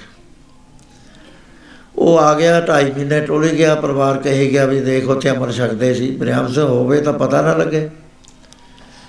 ਉਹ ਢਾਈ ਮਹੀਨੇ ਬਾਅਦ ਉਹਦਾ ਇੱਕ ਫਰੈਂਡ ਅਮਰ ਛਕ ਗਿਆ। ਉਹ ਕਹਿੰਦਾ, ਕਿੱਥੋਂ ਛਕਿਆ? ਉਹਨੇ ਮੇਰਾ ਨਾਮ ਲੈਤਾ ਕਹਿਣ ਲੱਗਾ, ਮੈਂ ਤਾਂ ਢਾਈ ਮਹੀਨੇ ਦਾ ਟੋਲਦਾ ਜ਼ਿਆਦਾ ਅਮਰਤ ਛਕਿਆ ਉਹਨੇ। ਸਾਰੀ ਸੰਗਤ 'ਚ ਉਹਨੇ ਜਦ ਇਹ ਗੱਲ ਦੱਸੀ। ਮੇਰੇ ਨਾਲ ਕੀ ਬੀਤੀ, ਮੈਂ ਤਾਂ ਬਹੁਤ ਡਰ ਗਿਆ। ਬਹੁਤ ਡਰ ਗਿਆ ਸਾਧ ਸੰਗਤ ਜੀ। ਮੈਂ ਕਿਹਾ, ਹੈ, ਇੰਨਾ I am being watched by guru. ਤੇ ਮੈਨੂੰ ਤਾਂ ਬਹੁਤ ਸਾਵਧਾਨ ਹੋ ਕੇ ਰਹਿਣਾ ਪੈਣਾ ਹਰ ਗੱਲ ਦੇ ਅੰਦਰ। ਤੇ ਜੇ ਮੈਂ ਬਾਤ ਕੀਤਾ ਜਾ ਰਿਹਾ ਫੇਰ ਮਾੜੀ ਜੀ ਗਲਤੀ ਵੀ ਮੇਰੀ ਜਿਹੜੀ ਹੈ ਨਾ, ਜੁੱਤੀਆਂ ਮੁਰਵਾਉ ਮੇਰੇ ਜਾ ਕੇ ਦਰਗਾਹ 'ਚ। ਸੋ ਗੁਰੂ ਕਿਤੇ ਗਿਆ ਨਹੀਂ ਹੈ ਸਾਸ ਜੋ ਤਿੰਨ ਵਾਰੀ ਦੱਸ ਚੁੱਕਿਆ। ਹੋਰਾਂ ਲੋਕਾਂ ਤੇ ਜਿਹੜਾ ਅਸਰ ਹੋਣਾ ਹੋਵੇ, ਮੇਰੇ ਤੇ ਤਾਂ ਅਸਰ ਬਹੁਤ ਹੋਇਆ, ਸਹਿਮ ਵਾਲਾ ਹੋਇਆ। ਬਈ ਮੈਨੂੰ ਬਾਤ ਕੀਤਾ ਜਾ ਰਿਹਾ ਹੈ। ਸੋ ਇਸ ਤਰ੍ਹਾਂ ਦੇ ਨਾਲ ਗੁਰੂ ਕਿਤੇ ਨਹੀਂ ਗਿਆ, ਗੁਰੂ ਜੇ ਸ਼ਬਦ ਬਣ ਗਿਆ ਤਾਂ ਵੀ, ਗੁਰੂ ਸਰੀਰ ਬਣ ਗਿਆ ਤਾਂ ਵੀ, ਗੁਰੂ ਗੁਰੂ ਹੈ, ਗੁਰੂ ਵਿਅਕਤੀ ਹੈ ਜਿਹੜੀ। ਇਸ ਕਰਕੇ ਪੂਰੇ ਨਿਸ਼ਚੇ ਨਾਲ ਤੁਸੀਂ ਗੁਰੂ ਗ੍ਰੰਥ ਸਾਹਿਬ ਦੇ ਉੱਤੇ ਲਿਆਓ ਇਕੱਠੇ ਹੋ satsang ਚ ਆ ਜਾ ਕਰੋ। ਜਿੱਥੇ ਸਤ ਸੰਗਤ ਕੈਸੀ ਜਾਣੀ ਹੈ, ਜਿੱਥੇ ਇੱਕੋ ਨਾਮ ਬਖਾਨ ਸੋ ਇਸ ਤਰ੍ਹਾਂ ਗੁਰੂ ਮਹਾਰਾਜ ਜੀ ਜਿਸ ਵਕਤ ਸਾਰਿਆਂ ਨੂੰ ਦੱਸ ਚੁੱਕੇ, ਪੰਥ ਖਾਲਸਾ ਖੇਤੀ ਮੇਰੀ ਕਰੋ ਸੰਭਾਲ ਮੈਂ ਤਸਕੇਰੀ, ਉਹਦੇ ਬਾਅਦ ਮਹਾਰਾਜ ਨੇ ਕਿਹਾ ਸਾਡਾ ਅੰਗੀਠਾ ਨਾ ਖੋਲਿਓ। ਜਦ ਗੁਰੂ ਮਹਾਰਾਜ ਜੀ ਹੋ ਗਏ ਲੋ ਸਾਹਮਣੇ ਜਾ ਕੇ ਕਨਾਤ 'ਚ ਵੜ ਗਏ। ਉਸ ਵੇਲੇ ਐਸੀ ਆਵਾਜ਼ ਸਿੰਘਾਂ ਵਿੱਚੋਂ ਆਈ ਅਦੋ ਅਦ ਪੜਿਓ ਭਾਈ। ਕਦੇ ਹੋਣਗੇ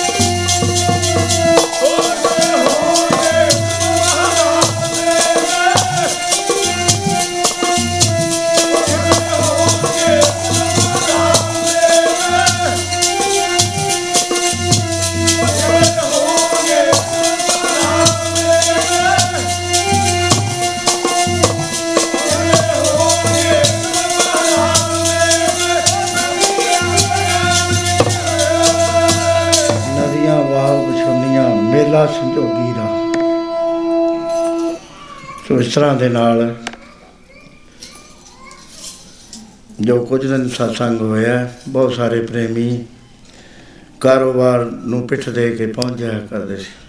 ਅੱਜ ਐਤਵਾਰ ਹੈ, ਬਹੁਤ ਘੁੰਮ ਘੁਮਾ ਕੇ ਤੁਸੀਂ ਪਹੁੰਚੇ ਹੋ, ਬੀਬੀਆਂ ਬਹੁਤ ਪਹੁੰਚੀਆਂ। ਤੇ ਮੈਂ ਜੋ ਬੇਨਤੀ ਹੈ, ਮੇਰੀ ਇਹੀ ਹੈ ਕਿ ਇਸ ਪਾਸੇ ਨੂੰ ਵਧੋ, ਕੰਮ ਵੀ ਕਰੋ। ਕੰਮ ਸਾਨੂੰ ਮਹਾਰਾਜ ਨੇ ਲਾਇਆ, ਕਾਲ ਖਾਏ ਕੁਛ ਹੱਥੋਂ ਦੇ, ਨਾਨਕ ਰਾਹ ਛਾਣੇ ਸੇ। ਬਾਕੀ ਅਭੀ ਆਤਮ ਮਾਰਗ ਪੜੋ ਇਹ ਪਬਲਿਕ ਅਦਾਰਾ ਹੈ, ਇਹ ਕੋਈ ਹੈ ਨਹੀਂ, ਬਾਬਾ ਜੀ ਦਾ ਨਹੀਂ, ਮੈਂ ਤਾਂ ਦੇਤਾ, ਛੱਡਤਾ। ਲਾਈਵ ਮੈਂਬਰਾਂ ਨੂੰ ਸੰਭਾਲਤਾ। ਕਿਉਂਕਿ ਜਿਹੜਾ ਲਾਈਵ ਵਾਸਤੇ, ਐ ਨਹੀਂ ਵੀ 10 ਸਾਲ ਵਾਸਤੇ ਮੈਂਬਰ ਹੈ, ਆਮ ਲਾਈਫ 10 ਸਾਲ ਦੀ ਹੈ। ਅਸੀਂ ਲਿਖਿਆ 20 ਸਾਲ ਬਾਅਦ ਤੁਹਾਡੀ ਫੇਰ ਸਲਾਹ ਲਵਾਂਗੇ। ਬਈ ਰੇਟ ਮਹਿੰਗੇ ਹੋ ਗਏ, ਹੁਣ ਕਿਵੇਂ ਕੀਤਾ ਜਾਏ, ਸਾਰਿਆਂ ਦੀ ਰਾਏ ਰਾਏ ਦੇ ਨਾਲ ਗਾਂ ਕਰ ਚਲੇ। ਇਹ ਪੁੱਛਦਰ ਪੁੱਛ ਰਹੇਗਾ, ਬਾਕੀ ਆ ਵੀ ਇਹਦਾ ਮਟੀਰੀਅਲ ਕਿੱਥੋਂ ਆਏਗਾ? ਮੇਰੇ ਜਿਹੜੀਆਂ ਫਿਲਮਾਂ ਨੇ 3 ਘੰਟੇ ਦੀ ਕੀਰਤਨ ਹੈ 3 ਘੰਟੇ ਦੀ 50 ਪੇਜ ਬਣਦੇ ਨੇ। ਤੇ 50000 ਪੇਜ ਬਣਿਆ ਉਹਨਾਂ ਦਾ, ਜਾਂ ਹਜ਼ਾਰ ਤੋਂ ਤਾਂ ਹੁਣ ਜ਼ਿਆਦਾ ਲੰਘ ਗਈ 1100 ਹੋ ਜਾਣੀ। ਉਹ 50000 ਪੇਜ ਚੋਂ 40 ਪੇਜ ਛਪਦੇ ਨੇ, ਹਰ ਮਹੀਨੇ 500 ਪੇਜ ਛਪਿਆ। ਦੋ ਸਾਲਾਂ ਚ ਹਜ਼ਾਰ ਛਪਿਆ ਤੇ ਆਪੇ ਹਿਸਾਬ ਲਾ ਲਓ ਵੀ 100 ਸਾਲ ਦਾ ਮਟੀਰੀਅਲ ਪਿਆ ਹੈ, ਪੰਜ ਪੁਸਤਾਂ ਲੰਘ ਜਾਂਦੀਆਂ। ਉਹਦੇ ਬਾਅਦ ਮੁੜ ਕੇ ਫੇਰ ਸ਼ੁਰੂ ਕਰ ਲਓ ਜਿਹੜੇ ਹੋਣਗੇ ਉੱਥੇ ਉਸ ਵੇਲੇ ਪੋਤੇ ਪੜੋਤੇ ਨੜੋਤੇ ਯਾਨੀ ਇਹ ਇੱਕ ਚੀਜ਼ ਆ ਗਈ ਜਿਹਦੇ ਮੈਂਬਰ ਅਸੀਂ ਲਾਈਵ ਮੈਂਬਰਾਂ ਨੂੰ ਬਣਾ ਰਹੇ ਉਹ ਲਾਈਵ ਮੈਂਬਰਾਂ ਦਾ ਆਪਣਾ ਇਹ ਤਾਂ ਹੈ ਵੀ ਇਹਨੂੰ ਚਾਲੂ ਰੱਖੀਏ। ਚਾਲੂ ਰਹਿਣਾ ਇੱਕ ਉੱਥੇ ਦੀ ਜਿਹੜੀ ਕਮੇਟੀ ਹੈ ਉਹ ਸਾਰੀ ਦੀ ਸਾਰੀ ਨਿਸ਼ਕਾਮ ਹੈ ਪੜ੍ਹੇ ਲਿਖੇ ਨੇ ਡਾਕਟਰੇਟਾਂ ਕੀਤੀਆਂ ਹੋਈਆਂ। ਦੂਜੇ ਜਿਹੜੇ ਸੇਵਾਦਾਰ ਨੇ ਉਹ ਸਾਰੇ ਵਲੰਟੀਅਰ ਨੇ ਕੋਈ ਹਜ਼ਾਰ ਤੇ ਉੱਤੇ ਹੋਣਾ ਸੇਵਾਦਾਰ 40000 ਛਪਦਾ ਹੈ। ਉਹ ਇਹ ਨਿਊਲ ਇਕੱਠੀਆਂ ਕਰਦੇ ਨੇ ਉਹੀ ਵੰਡਦੇ ਨੇ।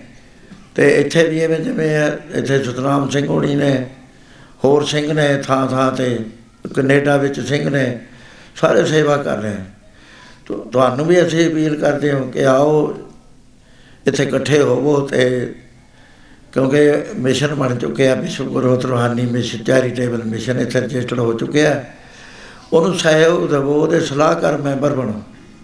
ਤੇ ਉਹਦੇ ਨਾਲ ਤੁਸੀਂ ਵੱਡੇ ਤੇ ਵੱਡੀਆਂ ਕਰਾਮਾਤਾਂ ਕਰ ਸਕਦੇ ਹੋ, ਵੱਡੀਆਂ ਵੱਡੀਆਂ ਗੱਲਾਂ ਕਰ ਸਕਦੇ ਹੋ। ਸੋ ਇੰਨੀਆਂ ਮੈਂ ਬੇਨਤੀਆਂ ਕਰਨੀਆਂ ਸੀ। ਸਰੀਰ ਮੇਰਾ 83ਵੇਂ ਸਾਲ 'ਚ ਦਾਖਲ ਹੋਣ ਵਾਲਾ, ਛੇਤੀ ਹੋਈ। ਕੁਝ ਬਿਮਾਰ ਹੋਇਆ ਹੋਇਆ ਹੈ। ਤੇ ਮੈਨੂੰ ਕਹਿੰਦਾ ਸੀ ਵੀ ਗਲ ਦਾ ਕੈਂਸਰ ਹੋ ਗਿਆ ਤੁਹਾਨੂੰ। ਉਹ ਹੋਣਾ ਹੀ ਸੀ। ਕਿਉਂਕਿ ਮੈਂ ਖੁੱਲੇ ਵਚਨ ਕਰੀ ਜਾਂਦਾ ਵੀ ਤੂੰ ਠੀਕ ਹੋ ਜਾਏਗਾ, ਤੂੰ ਕਰੇਗਾ, ਉਹਦੇ ਕੁਛ ਨਾ ਕੁਛ ਮੈਨੂੰ ਵੀ ਮਿਲਣਾ ਸੀ। ਤੇ ਦੂਸਰਾ ਹਾਰਟ ਦੀ ਸਰਜਰੀ ਹੋਈ ਹੈ ਤੇ ਉਹ ਵੀ ਮੈਨੂੰ ਡਾਕਟਰਾਂ ਨੇ ਕਿਹਾ ਸੀ ਵੀ 8 ਮਹੀਨੇ ਤੂੰ ਮਈ, ਜੂਨ ਤੱਕ ਨਾ ਕੀਰਤਨ ਕਰੀ। ਤੇ ਤੀਸਰਾ ਹਰਪੀਸ ਹੋਈ ਹੋਈ ਹੈ ਉਹ ਵਿੰਗੇ ਤਲਿੰਗੇ ਟੁੱਟੀ ਹੋਈ ਗੱਡੀ ਦੇ ਨਾਲ ਮੈਂ ਤੁਹਾਡੀ ਸੇਵਾ ਕਰੀ ਆ, ਬੋਲ ਨਹੀਂ ਸਕਦਾ, ਇੱਥੇ ਮੇਰਾ ਬੋਲ ਬਹਿ ਗਿਆ। ਪਿੱਛੇ ਮੈਂ ਚੰਗਾ ਭਲਾ ਕੀਰਤਨ ਕਰਦਾ ਆ ਇਹਨਾਂ ਸੁਰਾਂ ਤੇ ਮੈਂ ਕੀਰਤਨ ਕਰਦਾ, ਬਚਪਨ 'ਚ ਮੈਂ ਇਦੋਂ ਵੀ ਉੱਚਾ ਕਰਦਾ ਸੀ।